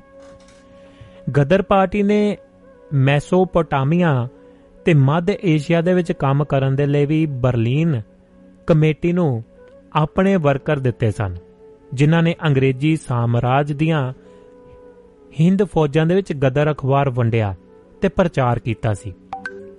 ਇਨ੍ਹਾਂ ਵਰਕਰਾਂ ਦੇ ਵਿੱਚ ਡਾਕਟਰ ਖਾਨਾ ਖੋਜੀ, ਬਿਸ਼ਨ ਦਾਸ ਕੋਛੜ, ਨੂਰਮਹਿਲ, ਕਦਾਰਨਾਥ, ਲੁਧਿਆਣਾ, ਭਾਈ ਬਸੰਤ ਸਿੰਘ 14 ਤੇ ਭਾਈ ਹਰਨਾਮ ਸਿੰਘ, ਰਿਸ਼ੀਕੇਸ਼ ਲੱਠਾ ਮਹਾਰਾਸ਼ਟਰ, ਅਮੀਨ ਚੰਦ ਚੌਧਰੀ ਬੰਗਾਲ ਦੇ ਨਾਮ ਜਿਹੜੇ ਜ਼ਿਕਰਯੋਗ ਨੇ। ਦੇਸ਼ ਭਗਤ ਯਾਦਗਾਰ ਕਮੇਟੀ ਵੱਲੋਂ ਛਾਪੇ ਗਏ ਗਦਰ ਪਾਰਟੀ ਦਾ ਇਤਿਹਾਸ ਦੇ ਪੰਨਾ ਨੰਬਰ 115 ਤੇ ਲਿਖਿਆ ਹੈ ਕਿ ਭਾਈ ਸੰਤੋਖ ਸਿੰਘ ਪਾਰਟੀ ਦਾ ਕੰਮ ਚਲਾਉਂਦੇ ਤੇ ਭਾਈ ਹਰਨਾਮ ਸਿੰਘ ਰੋਟਲਾ ਨੌਦ ਸਿੰਘ ਅਖਬਾਰ ਦੀ ਸੰਪਾਦਕੀ ਤੇ ਹੋਰ ਇੰਤਜ਼ਾਮ ਕਰਦੇ ਸਨ। ਪੰਡਿਤ ਜਗਨ ਨਾਥ ਹਰਿਆਣਾ, ਪੰਡਿਤ ਰਾਮਚੰਦ ਪਸ਼ਾਵਰੀ, ਪੰਡਿਤ ਸੋਹਣ ਲਾਲ ਪਾਠਕ, ਜਿਹੜੇ ਉਹ ਸਨ ਨਾਲ ਅਖਬਾਰ ਦੇ ਦਫ਼ਤਰ ਦੇ ਕੰਮ ਦੇ ਵਿੱਚ ਹੱਥ ਵਟਾਉਂਦੇ। ਭਾਈ ਪ੍ਰਿ- ਪਿਰਥੀ ਸਿੰਘ, ਭਾਈ ਕਰਤਾਰ ਸਿੰਘ, ਭਾਈ ਬਸੰਤ ਸਿੰਘ 14 ਤੇ ਆਦਿ ਸਾਥੀ ਪ੍ਰੈਸ ਚਲਾਉਂਦੇ ਸਨ। ਗਦਰ ਪਾਰਟੀ ਨੇ ਮੈਸੋਪੋਟਾਮੀਆ ਤੇ ਮੱਧ ਏਸ਼ੀਆ ਦੇ ਵਿੱਚ ਕੰਮ ਕਰਨ ਲਈ ਬਰਲਿਨ ਕਮੇਟੀ ਨੂੰ ਆਪਣੇ ਵਰਕਰ ਦਿੱਤੇ। ਇਹ ਗਦਰੀ ਬਰਲਿਨ ਕਮੇਟੀ ਦੀ ਕਮਾਨ ਹੇਠ ਮੈਸੋਪੋਟਾਮੀਆ ਤੇ ਈਰਾਨ ਦੇ ਵਿੱਚ ਮੋਰਚਿਆਂ ਦੇ ਵਿੱਚ ਕੁੱਦ ਪਏ ਸਨ।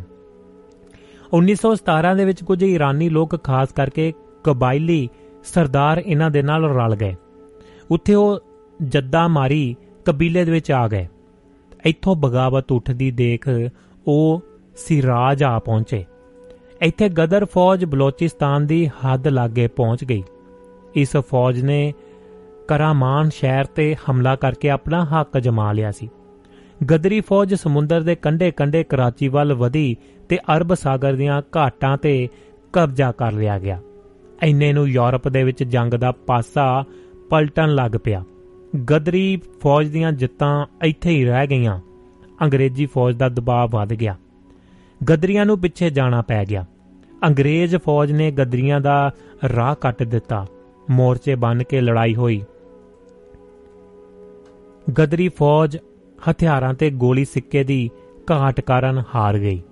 ਸਿਰਾਜ ਅਤੇ ਗਦਰੀਆਂ ਅਤੇ ਈਰਾਨੀਆਂ ਦਾ ਕਬਜ਼ਾ ਸੀ। ਅੰਗਰੇਜ਼ ਫੌਜ ਨੇ ਸਿਰਾਜ ਤੇ ਹਮਲਾ ਕਰ ਦਿੱਤਾ।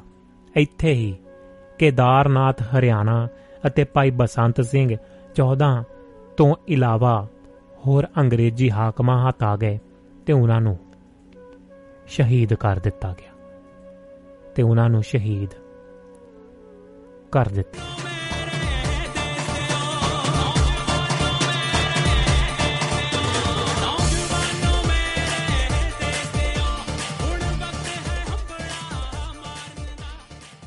ਜੀ ਦੋਸਤੋ, ਸਭ ਦਾ ਦਿਕਾ ਸਵਾਗਤ ਹੈ ਤੇ ਪ੍ਰੋਗਰਾਮ ਚੱਲ ਰਿਹਾ ਜ਼ਿੰਦਗੀ ਨਾਮਾ ਹਾਲ ਹੈ ਦੁਨੀਆ। ਮੈਂ ਤੁਹਾਡਾ ਦੋਸਤ ਭੁਪਿੰਦਰ ਭਾਰਜ। ਕਿਸੇ ਵੀ ਤਰ੍ਹਾਂ ਦੀ ਗੱਲਬਾਤ ਕਰਨੀ ਚਾਹੁੰਦੇ ਤਾਂ 5-7 ਮਿੰਟ 10 ਮਿੰਟ ਆਪਣੇ ਕੋ ਹੈ ਤੇ ਗੱਲਬਾਤ ਕਰ ਸਕਦੇ ਹੋ। ਸਟੂਡੀਓ ਦਾ ਨੰਬਰ +358 ਹੈ। ਫੇਸਬੁੱਕ ਦੇ ਉੱਤੇ ਪ੍ਰੋਗਰਾਮ ਲਾਈਵ ਚੱਲ ਰਿਹਾ ਹੈ ਤੇ ਨਾਲ ਦੀ ਨਾਲ ਅ, ਮੱਖਣ ਪੁਰੇਵਾਲ ਸਾਹਿਬ ਦੀ ਸਤਿ ਸ਼੍ਰੀ ਅਕਾਲ ਪਹੁੰਚ ਚੁੱਕੀ ਹੈ ਜੀ ਫਰਾਂਸ ਦੀ ਧਰਤੀ ਤੋਂ।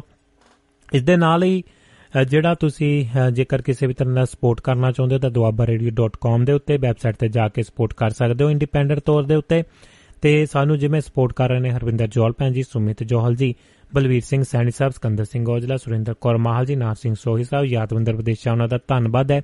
ਤੁਸੀਂ ਵੀ ਸਪੋਰਟ ਕਰ ਸਕਦੇ ਹੋ ਤੇ ਅ, ਜਿਹੜਾ ਜੀ ਆਪਣਾ ਯੋਗਦਾਨ ਪਾ ਸਕਦੇ ਹੋ। ਤੇ ਕੁਝ ਬੇਨਤੀਆਂ ਪਹਿਲਾਂ ਕੀਤੀਆਂ ਸਨ ਕਿ ਜਿਵੇਂ ਤੁਸੀਂ ਕੁਝ ਚੀਜ਼ਾਂ ਫਰੋਡ ਹੋ ਰਹੇ ਨੇ ਜੀ ਉਹਨਾਂ ਤੋਂ ਬਚਣ ਦੀ ਕੋਸ਼ਿਸ਼ ਕਰੋ। ਅ, ਕਿਸੇ ਵੀ ਅਣਜਾਣ ਵਿਅਕਤੀ ਦਾ WhatsApp ਕਾਲ ਜਿਹੜੀ ਕਰਦਾ ਹੈ ਤਾਂ ਉਸ ਨੂੰ ਅ, ਚੱਕਣ ਦੀ ਕੋਸ਼ਿਸ਼ ਨਾ ਕਰੋ ਜੀ। ਕਿਉਂਕਿ ਉਹ ਕੁਝ ਫਰਾਡ ਹੋ ਰਹੇ ਨੇ ਤੁਹਾਡਾ ਸਾਰਾ ਹੀ ਡਾਟਾ ਜਿਹੜਾ ਨਾਲ ਦੀ ਨਾਲ ਗੱਲਬਾਤ ਕਰਦੇ ਕਰਦੇ ਹੀ ਜਿਹੜਾ ਲੈ ਲੈਂਦੇ ਨੇ। ਤੇ ਹਰਿੰਦਰ ਸਰਾਂ ਜੀ ਵੀ ਜੁੜਨਾ ਚਾਹੁੰਦੇ ਨੇ ਤੇ ਆਪਣੇ ਨਾਲ ਖੇੜਾ ਸਾਹਿਬ ਵੀ ਜੁੜ ਚੁੱਕੇ ਨੇ। ਖੇੜਾ ਸਾਹਿਬ ਸਤਿ ਸ਼੍ਰੀ ਅਕਾਲ ਜੀ ਜੀ ਆਨੂੰ ਜੀ ਨਿੱਘਾ ਸਵਾਗਤ ਹੈ। ਕੀ ਹਾਲ ਚਾਲ ਨੇ? ਠੀਕ ਹੈ ਭਾਜੀ ਸਤਿ ਸ੍ਰੀ ਅਕਾਲ। ਸਤਿ ਸ਼੍ਰੀ ਅਕਾਲ ਜੀ। ਕੀ ਕਹਿਣਾ ਚਾਹੋਗੇ ਜੀ? ਆਵਾਜ਼ ਕਦੇ ਮਰਿਆ ਨਹੀਂ ਕਰਦੀ। ਆਵਾਜ਼ ਕਦੇ ਮਰਿਆ ਨਹੀਂ ਕਰਦੀ। ਸਚਾਈ ਕਦੇ ਡਰਿਆ ਨਹੀਂ ਕਰਦੀ। ਕੀ ਬਾਤਾਂ ਜੀ? ਜਹਾਜ਼ ਤੈਰਦਾ ਰਹਿੰਦਾ ਹੈ ਪਾਣੀ ਤੇ। ਬੱਲੇ ਬੱਲੇ। ਸੂਈ ਕਦੇ ਤਰਿਆ ਨਹੀਂ ਕਰਦੀ। ਜੀ। ਥੱਕ ਸਕਦੀ ਹੈ ਅਸਥਾਈ ਤੌਰ ਤੇ। ਜੀ। ਹਿੰਮਤ ਕਦੇ ਵੀ ਹਾਰਿਆ ਨਹੀਂ ਕਰਦੀ। ਵਾਹ ਜੀ। ਦਿਲ ਦਿਮਾਗ ਫਿਰ ਵੀ ਸਮਝੌਤਾ ਕਰ ਲੈਂਦੇ। ਦਿਲ ਦਿਮਾਗ ਫਿਰ ਵੀ ਸਮਝੌਤਾ ਕਰ ਲੈਂਦੇ। ਜੀ। ਜ਼ਮੀਰ ਕਦੇ ਤਾਨੇ ਜਰਿਆ ਨਹੀਂ ਕਰਦੀ। ਜੀ। ਜ਼ਿੰਦਗੀ ਨਾਲੋਂ ਨਾਲ ਜ਼ਿੰਦਗੀ ਹਿਸਾਬ ਹੈ ਕਰਦੀ। ਜੀ। ਨਾਲੋਂ ਨਾਲ ਜ਼ਿੰਦਗੀ ਹਿਸਾਬ ਹੈ ਕਰਦੀ। ਹੂੰ ਹੂੰ। ਠੰਡੇ ਵਾਸਤੇ ਚ ਕੁਝ ਵੀ ਧਰਿਆ ਨਹੀਂ ਕਰਦੀ। ਵਾਹ ਜੀ। ਹੋਰ ਵੀ ਡੂੰਗਾ ਤੇ ਗਹਿਰਾ ਹੈ ਕਰਦੀ। ਹੂੰ ਹੂੰ। ਹੋਰ ਵੀ ਡੂੰਗਾ ਤੇ ਗਹਿਰਾ ਹੈ ਕਰਦੀ। ਜੀ। ਯਾਦ ਕਦੇ ਖਾਲੀਪਨ ਭਰਿਆ ਨਹੀਂ ਕਰਦੀ। ਵਾਹ ਜੀ। ਭਾਜੀ ਬਸ ਲਾਸਟ ਹੈ। ਜੀ। ਬੁੱਝ ਸਕਦੀ ਹੈ ਜਾਂ ਫਿਰ ਧੁੱਖ ਸਕਦੀ ਹੈ। ਜੀ। ਬੁੱਝ ਸਕਦੀ ਹੈ ਜਾਂ ਫਿਰ ਧੁੱਖ ਸਕਦੀ ਹੈ। ਅੱਗ ਕਦੇ ਜਗਵੰਤ ਠਰਿਆ ਨਹੀਂ ਕੀ ਕਰਦੀ ਬਾਤਾਂ ਜੀ ਕੀ ਬਾਤਾਂ। ਆਵਾਜ਼ ਕਦੇ ਮਰਿਆ ਨਹੀਂ ਕਰਦੀ। ਸਚਾਈ ਕਦੇ ਡਰਿਆ ਨਹੀਂ ਕਰਦੀ ਡਰਿਆ ਨਹੀਂ ਕਰਦੀ। ਸਚਾਈ ਕਦੇ ਡਰਿਆ ਨਹੀਂ ਕਰਦੀ। ਕੀ ਬਾਤਾਂ ਕਿਹੜਾ ਸਭ ਬਾ ਕਮਾਲ ਜੀ ਹਰ ਵਾਰ ਦੀ ਤਰ੍ਹਾਂ। ਇਸੇ ਕਰਕੇ ਕਹਿੰਦੇ ਆ ਅ, ਆ ਗਏ ਨੇ ਜਗਵੰਤ ਖੇੜਾ ਤੇ ਭਰ ਜਾਣਗੇ ਵੇੜਾ ਕੀ ਬਾਤਾਂ ਜੀ। Thank you Khera Sahib. ਬਹੁਤ ਬਹੁਤ ਥੈਂਕ ਯੂ ਕੁਝ ਹੋਰ ਕਹਿਣਾ ਚਾਹੁੰਦੇ ਹੋ? ਜੀ ਭਾਜੀ ਨਹੀਂ ਭਾਜੀ ਸਤਿ ਸ਼੍ਰੀ ਅਕਾਲ ਜੀ ਬਾਕੀ ਸੁਣਦੇ ਆ ਜੀ ਸਾਰੇ। ਥੈਂਕ ਯੂ ਜੀ ਥੈਂਕ ਯੂ ਸਤਿ ਸ਼੍ਰੀ ਅਕਾਲ ਜੀ। ਲੋ ਜੀ ਅਗਲੀ ਕਾਲ ਦੇ ਉੱਤੇ ਸਾਡੇ ਨਾਲ ਹਰਿੰਦਰ ਸਰਾਂ ਜੀ ਜੁੜ ਚੁੱਕੇ ਨੇ। ਸਤਿ ਸ਼੍ਰੀ ਅਕਾਲ ਸਰਾਂ ਸਾਹਿਬ ਕੀ ਹਾਲ ਚਾਲ ਨੇ ਜੀ? ਸਵਾਗਤ ਹੈ। ਸਤਿ ਸ਼੍ਰੀ ਅਕਾਲ ਭੁਪਿੰਦਰ ਜੀ ਤੇ ਸਾਰੇ ਸਰੋਤਿਆਂ ਨੂੰ। ਸਤਿ ਸ਼੍ਰੀ ਅਕਾਲ ਜੀ। ਬਹੁਤ ਬਹੁਤ। ਬੜਾ ਵਧੀਆ ਤੁਹਾਡਾ ਪ੍ਰੋਗਰਾਮ ਚੱਲਿਆ। Thank you ਇੰਨੀਆਂ ਜੀ। ਜਾਣਕਾਰੀਆਂ ਤੁਸੀਂ ਬੈਠੇ ਬਿਠਾਏ ਸਾਰੇ ਕਿਤੇ ਘੁਮਾ ਦਿੰਨੇ ਆ। ਨਹੀਂ ਨਹੀਂ ਥੈਂਕ ਯੂ ਸਭ ਦੇ। ਸਹਿਯੋਗ ਦੇ ਨਾਲ ਹੀ ਜੀ। ਸਰੋਤੇ ਵੀ ਤਕਰੀਬਨ ਹਰੇਕ ਸ਼ਹਿਰ ਚੋਂ ਜਾਂ ਹਰੇਕ ਦੇਸ਼ ਚੋਂ ਆਪਾਂ ਨੂੰ ਸੁਣਦੇ ਹੀ ਆ ਜਿੱਥੇ ਜਿੱਥੇ ਵੀ ਪੰਜਾਬੀ ਹੈਗੇ। ਬਿਲਕੁਲ ਜੀ। ਮਨ ਖੁਸ਼ ਹੋ ਜਾਂਦਾ ਸਾਰਿਆਂ ਦੀ ਗੱਲਬਾਤ ਸੁਣ ਕੇ ਜਾਂ ਬਿਲਕੁਲ ਜੀ। ਉਹ ਲੱਗੀ ਰਹਿੰਦੀ ਹੈ ਜੇ ਨਾ ਵੀ ਫੋਨ ਹੂੰ ਯਾਰ ਬਹੁਤ ਦਿਨ ਹੋ ਗਏ ਗੱਲ ਕਰੀਏ ਜਾਂ ਫਲਾਣੇ ਕਲਰ ਦੀ ਕਾਹਤੋਂ ਨਹੀਂ ਕਾਲ ਆਈ ਜਾਂ ਇੰਨੇ ਦਿਨ ਹੋ ਗਏ ਉਹ ਨਹੀਂ ਆਏ। ਬਿਲਕੁਲ। ਹਰੇਕ ਨੂੰ ਆਪਾਂ ਪਰਿਵਾਰਕ ਮੈਂਬਰ ਵਾਂਗੂ ਲੱਗਣ ਲੱਗ ਗਏ। ਹੂੰ ਬਿਲਕੁਲ ਜੀ। ਬਾਕੀ ਤੁਸੀਂ ਅੱਜ ਇੱਧਰ ਕੈਨੇਡਾ ਦੀਆਂ ਗੱਲਾਂ ਕੀਤੀਆਂ ਸਾਡੇ ਸ਼ਹਿਰਾਂ ਦੀਆਂ ਨੇੜੇ ਤੇੜੇ। ਜੀ।